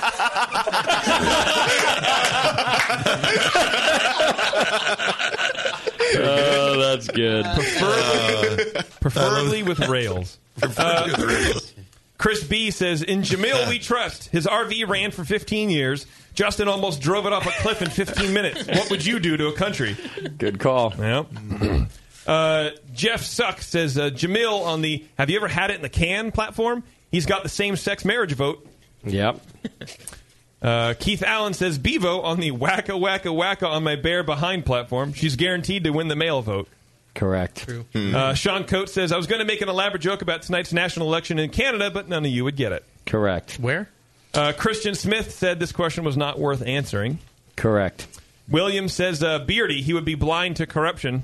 and, and last but not least, Austin says Sully for president using the "Watch out! Do you like fun?" platform. All right. There you go, kind of a lot, but I thought Mm. good that was ones pretty there. solid. Yeah. man. A lot of All right, I wrote down a lot. You're going to have to help me decipher my own writing. but, Help me. um, There was Make- two from make- Tasty. yeah, I got that. So, Make America Bearded. There are more for Jason. So, uh, Beardy for Make America Bearded. I put that one down. JP for No IPA America. It's his platform. Um, what do I have here? Double something. I think this is a tasty one. Oh no, this is a, be- Double a wide beer. for Double wide to everybody. homeless? Double wides Double to wide homeless. homeless, for Yeah. uh, That's Bevo. good, yeah. Fluoride tooth water. yep. I'm going to asterisk this one because it also included Doc as her running mate. Yes. so it Yes. was elaborate and uh, well thought out. Tasty because we haven't had a president die. I'm going to asterisk that one as well. Yeah. In a while. we Amazing. haven't had that. Um, Nate, because I'm the only one who knows what the fuck I'm talking about. I like it. That was good. Might asterisk that one too. And then finally, Tasty on a very sturdy platform. One with rails. That is the one. I also think that's the one, right? That's our one. All right. Should have made fun of the question. Who is that that won? Wayne That's great Perry. shit. Uh, Wayne Brady. Perry. Perry. Thank you. All right, Wayne. Wayne, Not Wayne congratulations. you are now entered for a chance to win a cabin with us on the Labruski cruise. Not with That's us. right. Not- yeah, we're not going to be in the cabin. No, Uh-huh. it's a one big cabin. uh, no, on the cruise with us, uh, your own cabin with a with a mate or not a mate. I don't, Ooh. Oh. I, I don't really care. Uh, on the Labruski cruise. So congratulations, you're entered for a chance to win. We'll be doing a drawing for that uh, toward the end of the year. And you get to meet me. That's right. Uh, no, you won't. Oh, you're not going? No, so far Tasty's not going. We didn't have nobody's, enough. Nobody sponsored me. Yeah, we- Ah! Uh, They couldn't meet my rider, I'm which was so like sorry. M and M's. Hefty rider. Yeah, sweet. Nigga, Celeste says she's got your ticket. Celeste got you, bro. Hey, there we go. It's only four ninety nine for early bird booking. There you go. Four dollars. I'll send you the URL. All right, for the for the rest of you, hit the Labruski Cruise link on our homepage and join us on uh, for the fun on the cruise. All right, is that about it? Yes. No. Hey, Brendan, thanks so much, dude, for coming on the program and bringing us beer. wants to stay. And uh, listen, we're not sober, Celeste. We just might be. Tamed. Party continues. Just because the show's over doesn't mean we're going anywhere. We're gonna have some beers out, out in the in the tasting room. I mean, the rest of us. We're gonna throw you out, but uh, You're getting 86, I'm thinking. We've, we've got an election to Plus, plan. you need a, a goddamn microphone. She- uh, yeah, You no. need yeah, Brendan's interpreting for us. Yep. And another thing, J.P. Wallingworth. All right. Uh, so thank Brendan, thanks uh, to Central Coast Brewing Company for being on the program and bringing us a bunch of great beer. Great beer. My Uh, pleasure. Thank yeah, you for having me. Really we'll be awesome more stuff. drunk next time. Hey, you you guys are welcome back anytime, especially if you're coming up to the area. Just stop in. You don't even have to give us notice. Just come in on the show, and we'll have you back for a full show as well. Uh, next week, it's my favorite guest ever. We're off uh, next week. It's an off week. no, that- that's a Swedish brewer. His name is Ulf Wick. Uh, damn it. Well, JP, you're running the show next week. Uh, so we're off next week. We'll be back the week after that. And um, yeah, I think that's it, right? Let's do some lady brewing stuff. I li- like right now, lady brewing. Come to Halloween. or at the- non-lady brewing stuff. Halloween at the Hop Grenade, if you're local. Yeah, we are having a big Halloween bash here in a couple weeks, so uh, come check us out. I'm having a Halloween bash in my house too. Uh, shit's gonna get weird. Yeah, I'm come to Justin's house. No, come to my house. Yeah, it's at one three zero Carriage Lane in Pacheco, California. Um, It's the one with the overgrown grass. yeah, go check it out. It'll be great. Just climb in the window. That's, uh, that's what other people used to Even if the lights are out. Even if the lights are out. All right, JP, you ready to get us out of here? Sure. Thanks, everybody. We'll see you in a couple weeks. Goodbye. Thank you to our show sponsor, More Beer. You can get absolutely everything you need to make great beer at home by going to morebeer.com. Central Coast Brewing, join us from some place in the Central Coast. Find them at centralcoastbrewing.com. Merge your love of Disneyland with your lack of engaging podcasts and go to earsuppodcast.com as JP, Terrence, Bevo, and Taryn talk about all things Disney. Go check out Moscow's Hop Cartoons over at hoplifestore.com. For some good beer insight and homebrew info, follow Nate Smith at Nathan Homebrew and Mike McDowell at Tasty McD. Warren really wouldn't shut the fuck up today. Production director on the session has been Pushy Ject. Today's show has been produced by Scott Moskowitz. JP was heading home to binge watch the new Star Wars trailer over and over and over and over and over again. Beaver was repeating the number 69 in all of our heads.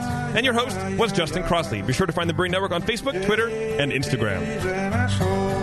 Shut up, Beardy! Moscow and winning the race. JP